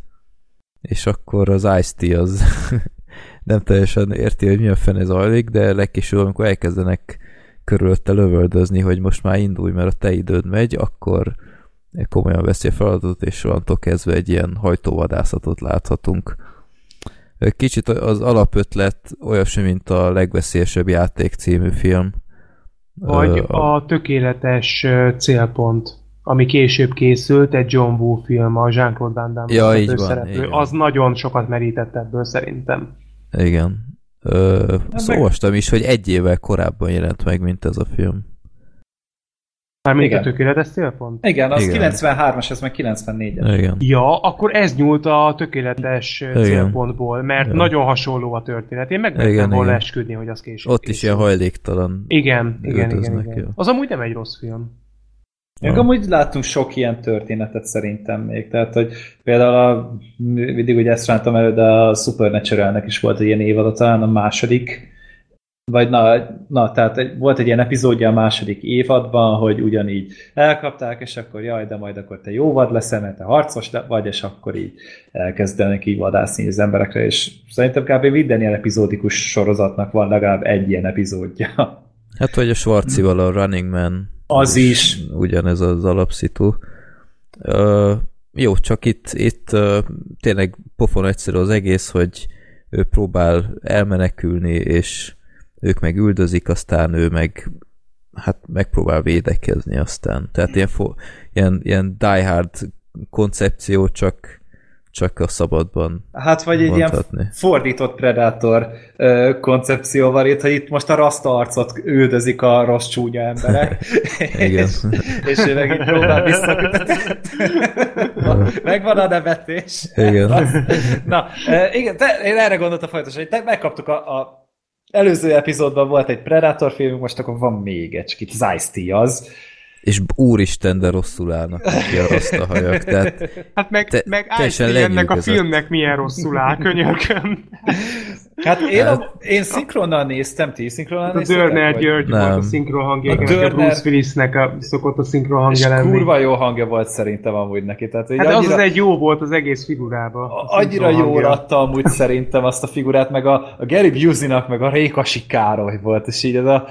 Igen, na, ez, ez a csávó tökéletes erre a szerepe. Tehát így nem volt olyan szörnyű a szinkron. Nekem a filmben amúgy így, én, meg, én meglepően jól szórakoztam rajta, mert így tökre jól felvezették a sztorit. Tehát, hogy szerintem igen. egész élhetően felvezették a karaktert, bemutatták, hogy ő így mit csinál, mit gondol, a többi vadászt is megismerhettük ott a vacsora folyamán, és, és úgy tényleg olyan volt, mint hogyha nem csak így, így az lenne a lényeg, hogy daráljunk, hanem mesélni akartak nekünk a karakterekről, és én ezt kifejezetten értékeltem, mert, mert azért most egy kilencvenes évekbeli hat egész egy pontos I M D B-s filmet így megnézzük, akkor nem feltétlenül erre vagyunk felkészül, vagy akkor itt kidolgozott jellemeket, ja. meg karaktereket Ö, fogunk látni. Közbeszúrhatok valamit? Mondjad nyugodtan. A Busey-n kívül kit ismertünk meg? A Howard, é. esetleg még a Howard. De igen, amúgy meg... kit? Hát a fatert is, meg a fiát is szerintem. Jó, a, fi, a fiú az, annyi, az volt a lógott ki talán legjobban, de a fater szerintem tök rendben volt, hát de... meg a... a még volt a ott, fekete ugye, fazon is a, a fekete fazon is, volt. Meg az a másik, aki ugye állandóan meg akarta ölni még jobban, mint a többiek hát úgy de... általában, akit jó. ugye el is rabolt utána az Ice-T, de hogy ez, nekem mindegyiknek így volt valami, egy picivel így, így több volt, mint az átlag ilyen filmes jó, karakter. Tényleg Tényleg több volt, mint az átlag, csak... Na mindegy, beszéljetek róla, szerintem nektek jobban tetszett ez a film, mint nekem. Igen, szerintem is. Én, ne, én, én se utáltam, vagy ilyesmit, tehát nem erről van szó. Én is összegészében, tehát engem is elszórakoztatott, akkor majd a végén mondom, hogy, hogy nekem mi volt a gondom. Én, én azt, azt aláírnám, amit a Gergő mondott, hogy nekem tökre tetszett, hogy, hogy fel, ahogy felvezették a dolgot, hogy nem az volt, hogy hogy mondjuk elrabolják rögtön az elején az Ice-T-t, aztán viszonylag uh, gyorsan kiderül, hogy, hogy most ez az alapszitó, és most uh, ő az üldözött, hanem, hanem uh, ilyen egyik pillanatra a másikra változott drasztikusan, ahogy egy stukker tartanak az orra alá, amikor fel kell, mm. hogy na most akkor fussál innen, hanem uh, így, így felvezették, hogy ah, izé, hogy te leszel itt a A, a túravezető, meg, meg együtt vacsoráztak, meg, meg végigmondták, hogy hú, hát én izé, hogy ezt a vadászatot már nagyon várom, meg ilyenek, és, és a néző már rohadtul sejti, hogy itt ennek nem lesz jó vége, de az Ice-T meg ilyen, ilyen tök naívan, hát majd, majd csak lesz valami, hogy én leszek a túravezető, meg ilyenek. Tehát tetszett, hogy egy kicsit tényleg felvezették az egészet, meg, meg úgy tényleg olyan, olyan pörgős volt a film, tehát nem ült le, igazából ö, volt pár ilyen kicsit idétlen rész, mint amikor a... Fát vágott a, a shotgunnal. A, igen, a többek között, vagy, vagy amikor ö, a borotva pengével ott megjelenik az Ice-T, hogy akkor elkezdi vágni a rasta haját, és akkor bár én ott felnyögtem, hogy ja, na végre megszabadulsz ettől a borzasztó frizurától, ezek után mit csinál? Ilyen tíz centivel lerövidzi. Hát igen. Tehát, mi van? Power utána meg is jegyzi, hogy levágta a haját. Igen, tehát nehogy tehát... vágta le, csak lerövidítette, hagyjuk már. Még a néző se vesz észre, nem? Hogy hát nekem nem el. Tűnt volna föl. Na, nagyon, nagyon rossz. Úgy nézett ki helyenként, mint, egy, mint a Bad Bundy, ilyen rasta hajjal. Tehát igen. Ilyen iszonyat magas homloka volt. Ugye Ice-T nem egy túl magas ember, Ember, meg, meg tényleg volt pár ilyen idétlen rész, hogy például volt az a, az jelenet, amikor ég a ház, és uh, fennragad a fater, és egy tökéletesen tiszta menekülési útvonal volt, mert csak, csak a lépcső nem égett, meg a, a lépcsőtől az ajtóig a, a rész, de a fater az ott feladta. Meg ott, amikor... ott volt egy, egy, egy, nem tudom, hogy nektek ez föltűnt-e, én kb. hatvanötször tekertem vissza, hogy ezt, ezt újra lássam. Ez valahogy annyira szürreálisan volt felvéve, amikor ott ugyanennél a, a résznél, amikor ég a ház, és a fater ott bent kínlódik, és a, a, ott hátul sompolyog a főhős, és a Gary Busey csak így kiront ilyen tengében a kezében, és így ráront a főhősre, hát az annyira hülyén volt fölvéve. Ja, ott az ablakon keresztül? Hát de úgy vagy... jött ki, mint egy tank. Ja, ja igen, a, igen, ez, igen. Mint ami az ajtón, tehát a fa ajtón keresztül ja, meglátta ja. volna, hogy ott van a főszereplő. Tehát hogy ezt, ezt nem, nem is értettem, hogy ezt, ezt hogy. Tehát ez, hát ott, ott Gary Busey magát alakított. Jó, hát a Gary Busey-nak minden egyes jelenete aranyat ért. Tehát én ezt mondtam ja. az előbeszélgetésben, hogy az egész film alatt semmi más nem tudtam figyelni, csak a fogsorát. Hát tehát ez, ez teljesen rabul ejtett az egész. Mind, minden Gary Busey filmnél ez van. Én nem ja. tudom, hogy ennek a csávónak így hogy lett karrierje. Tehát, hogy hát valaki, Oscar jelölésig vitte. De valaki találkozott vele az utcán, meglátta azt az őrült figyelt. Figyelj, ember, te sztár leszel. Hát miért az izébe tök jó volt a, a úszóerődben? Úszó, meg hát mondom, neki egy Oscar jelölése is van. Tehát ő, ő egy valamikor egy sokra tartott színész volt, ezt azért hmm. hozzá kell tenni. Hát ezt lecsúszott. Én nem tudom, hát, ránézek erre az IMDb profilképére. Tehát ami ott van neki. Tehát az, az a... már önmagában beszélnek. Be, beleférne a szájába a teljes... A, fe, a fejének a maradék része. A fél IMDb-t megeszi. A másik felét pedig elrakja holnapra, vagy nem tudom, a fogai közé beszorul, de hogy elképesztő ez a, ez a csáva. És én bármikor láttam ezt filmen, gondolkozok, hogy úristen, ez... ez, ez, ez, ez hogy mernek, hogy mernek, hogy mernek vele dolgozni? De egyébként a jelenlétében félnek, félnék ennek. Egyébként színésznek amúgy, amúgy szerintem nem rossz. Tehát hát, egy... ha van kedve, és egy olyan szerepet kap, akkor, akkor hát, szerintem tök jó választást. Hogyha motivált, volt, igen. igen. Ja, hát a Point Breakben is az övé volt a legszürreálisabb, meg futurisztikusabb szerep az egész filmben, de, de abban is jól működött. Tehát, hogyha motivált, tehát az úszóerőd, de például marha jó volt. Tehát, hogy, hogy ha, ha azt látod a csábon, hogy élvezi, amit csinál, meg szereti, amit csinál, akkor ő, ő egy... egy Christopher Walken? Hát, hogyha, ha, tehát, hogyha kap egy karaktert, akár pozitív, akár negatív, akkor ő azt el tudja vinni. Nem tudom, Freddy, hogy a Szállítmány című filmben is így volt, mert tudom, hogy arról csinálta egy bemutatót, és abban benne volt. De hát nem, azt gondolom, az nem, nem olyan volt. Az nem ilyen volt. Igen. Tehát valószínűleg ez ma már nem annyira állja meg a helyét. De, Szállítmány. De... Igen. Nem a, a fegyverek szava? Fegyverek szava, de volt egy olyan címe is, mint a Szállítmány, mert mondtad, hogy nem az Antal Nimród féle szállítmány, tehát hogy kétféle címmel jelent meg, és mind a kettő már van egy másik filmnek is. Hm. A Fegyverek szava, igen, igazad van. A, a miszter P. A Master P. Így van, igen, igen, igen. Milyen nyelven beszéltek egyébként? Csináltam videót. Hát te nem láttad be. Nem, ez... Hát a Master P a törött üveg. Ahol a törött üvegen keresztül átdobják a másik üveget. Az üvegasztalra. Két, két, üvege, két üvegen átdobják, úristen. És egy üvegasztalra esik. Jó, Blacksheep, okay. Menj vissza. kilencvenkilenc Én... forintos dé vé dés sorozat Fegyverek szava. De láttam most, hogy tudom mondod ajánlani. Valóban, Jézusom! Igen, szóval hogy, hogy, szóval, hogy a Gary Busey amúgy Az a durva. Ja, de mindegy, mondjátok, nem, nem akarok most közbevágni, mert akkor elkezdeném az én szövegemet, aztán az ki tudja. Ne, én csak annyit akartam még mondani, hogy ami a filmben egy kicsit megmosolyogtató volt, hogy így valahogy a... mint hogyha nem tudták volna, hogy teljesen hogy csinálják meg az akció jeleneteket. Tehát egyfelől... Látszik, hogy a csávó után Walking Dead-en dolgozott a rendező, tehát hogy pontosan ugyanazok a betegségek hát, vannak. Igen, meg, meg tehát nem tudták, hogy hogy jussanak A-ból B-be helyenként. Én úgy éreztem, hogy, hogy ezek az üldözők így, így teljesen irracionálisan mindig tudják, hogy, hogy éppen mikor mennek jó irányba, és mikor rossz irányba.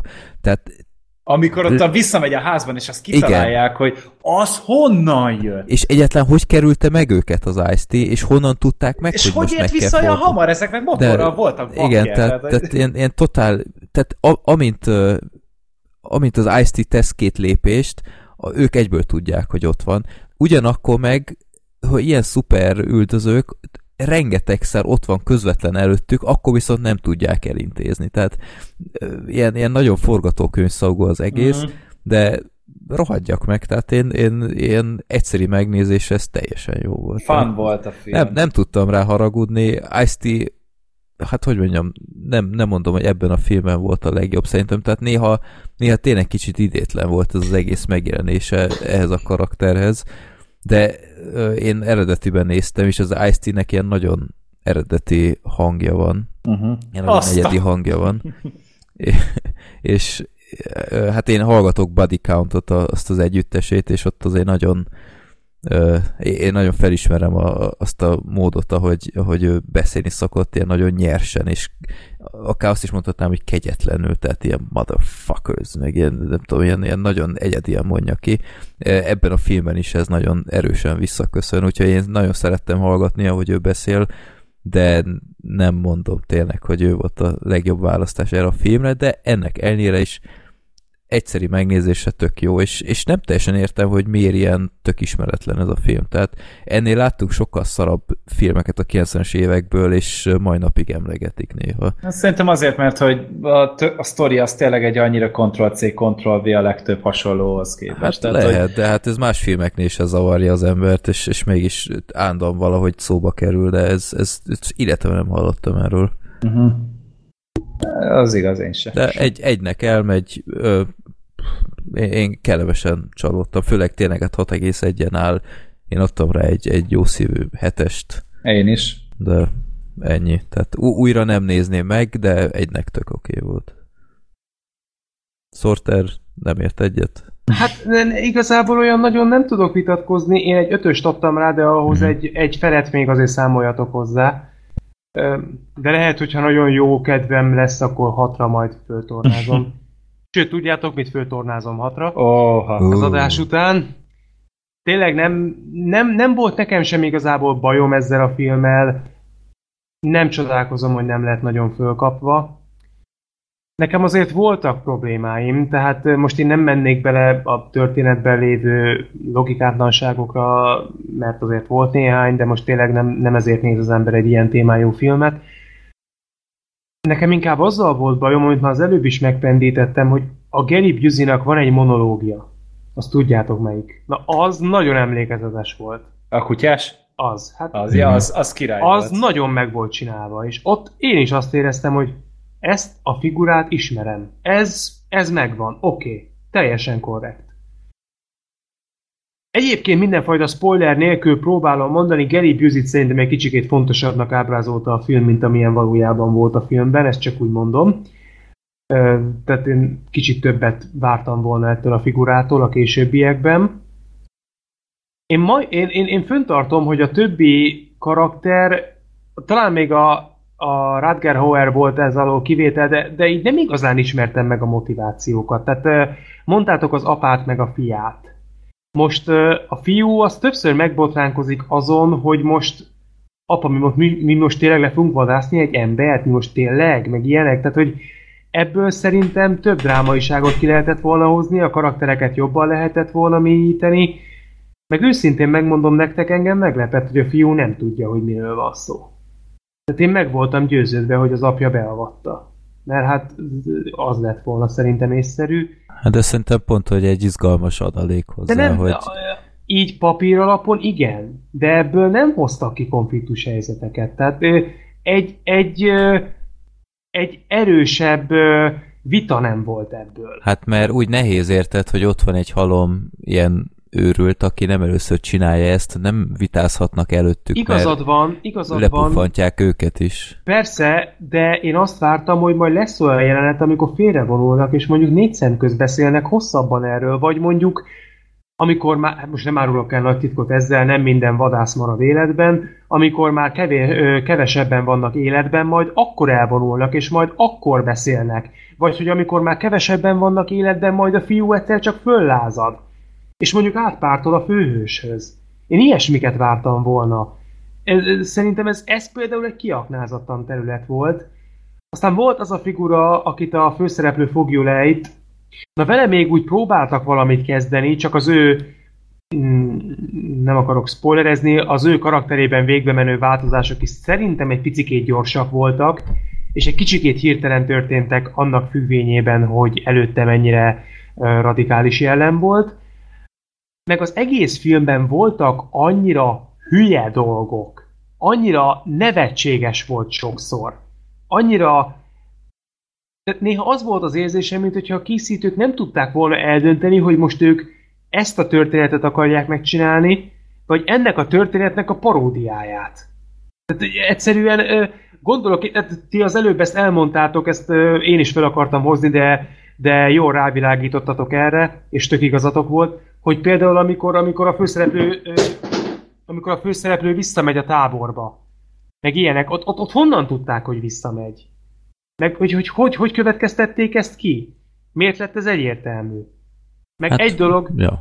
Egy dolog forgatókönyv. Amit... Ja. Jó, van, oké, okay, értem én, persze. Azt is tudom, hogy ez egy, ez egy akciófilm a kilencvenes évekből, nem ezt kell keresni nyilván, meg a logikai dolgokon nem érdemes fönnakadni, de például egyikőtök sem hozta föl, ami nekem egy óriási ö, döbbenet volt, és megint csak nehéz helyzetben vagyok, mert nem tudom, hogy hogy fogalmazzam meg, annélkül, hogy spoilerezzek.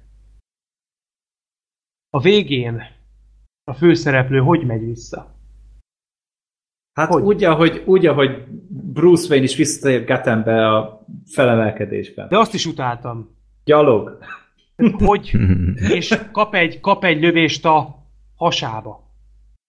Hogy nem a hasába, a vállába kapta. A vállába. Nem a hasába kapja. Hasába kapja egyébként. Nem, várjál, kap a hasába, meg kap a vállába is. Hogy? Hogy betömte marad? A rasztahajával is, ja. Meggyógyult. Jó, ja, feladom. Különleges predátor gyógyszerével. Igen, tehát hogy... hogy, hogy csinált egy rasztahaj hajót, és haza. Egyszerűen nem tudtam fölül emelkedni ezen, akármennyire akciófilm, akármennyire kilencvenes évek, hogy hogy.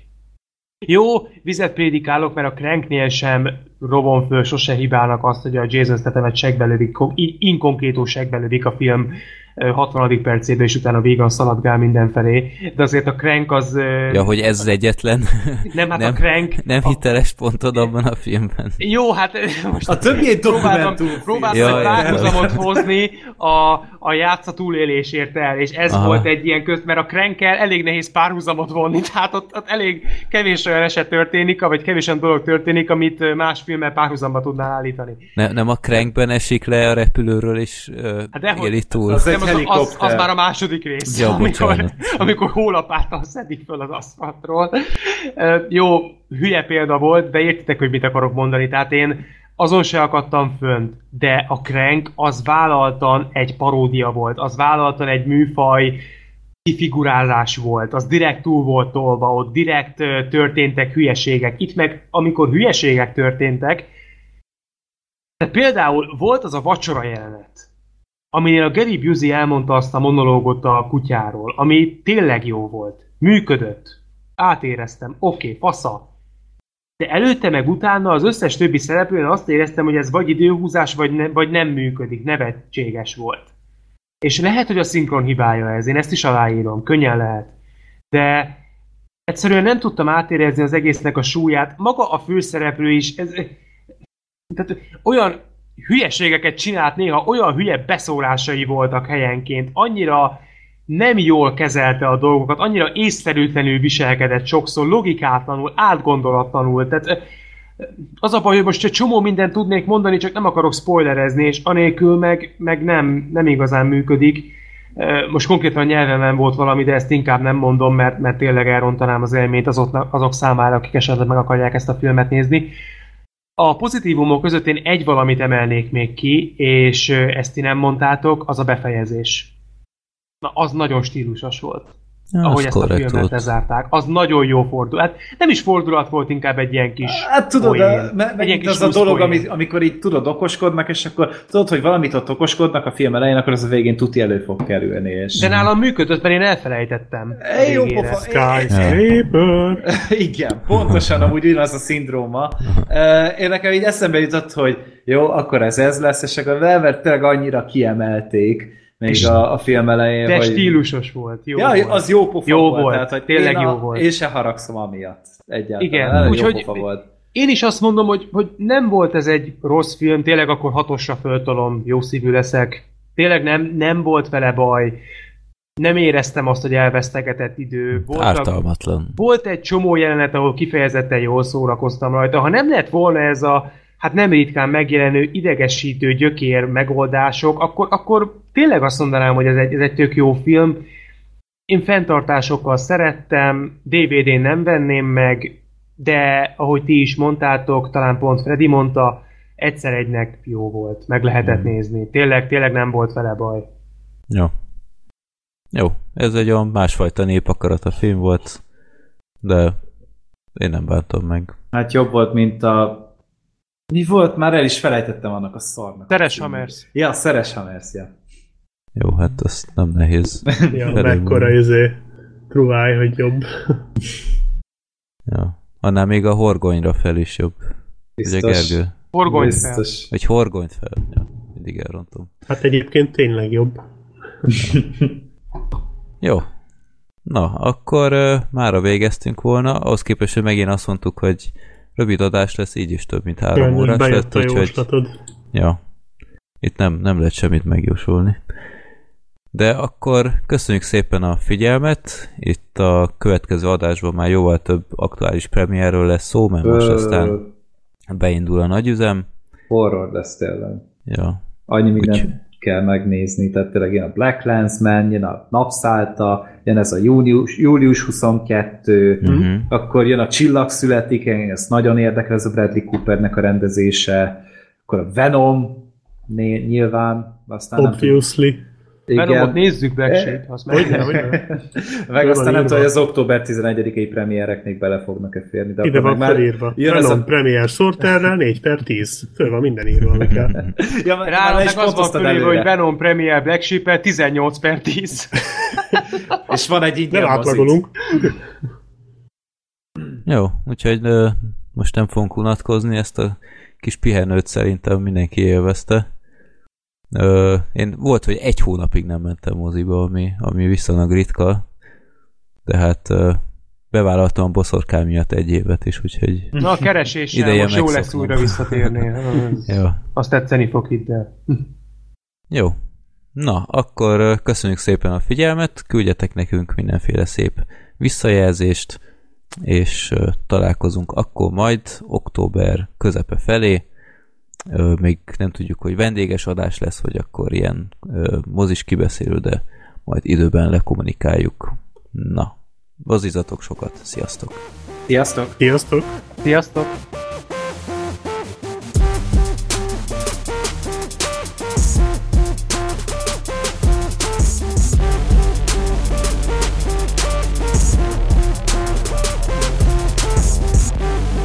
Legyél te is részes adásainknak, küldjél a Népakarata rovatunkba maximum három filmet, hogy megnézzük, de előtte a filmbarátok pont blog pont hu oldalon keresd rá, hogy nem-e volt-e már róla szó, illetve rajta benne már a Népakarata listán. Erre ott van egy külön aloldal, amit jobb oldalt találsz meg a blogon. De küldhetsz nekünk kérdéseket, reakciókat, borítóképeket, konstruktív kritikát is a filmbarátokpodcast kukac gmail pont com címre, örömmel fogadjuk reakcióitokat. Emellett fenn vagyunk iTunes-on, Soundcloud-on, Facebookon, Twitteren és persze YouTube-on, szóval ott is követhetnek minket. Reméljük tetszett nektek az adásunk, és találkozunk majd legközelebb is.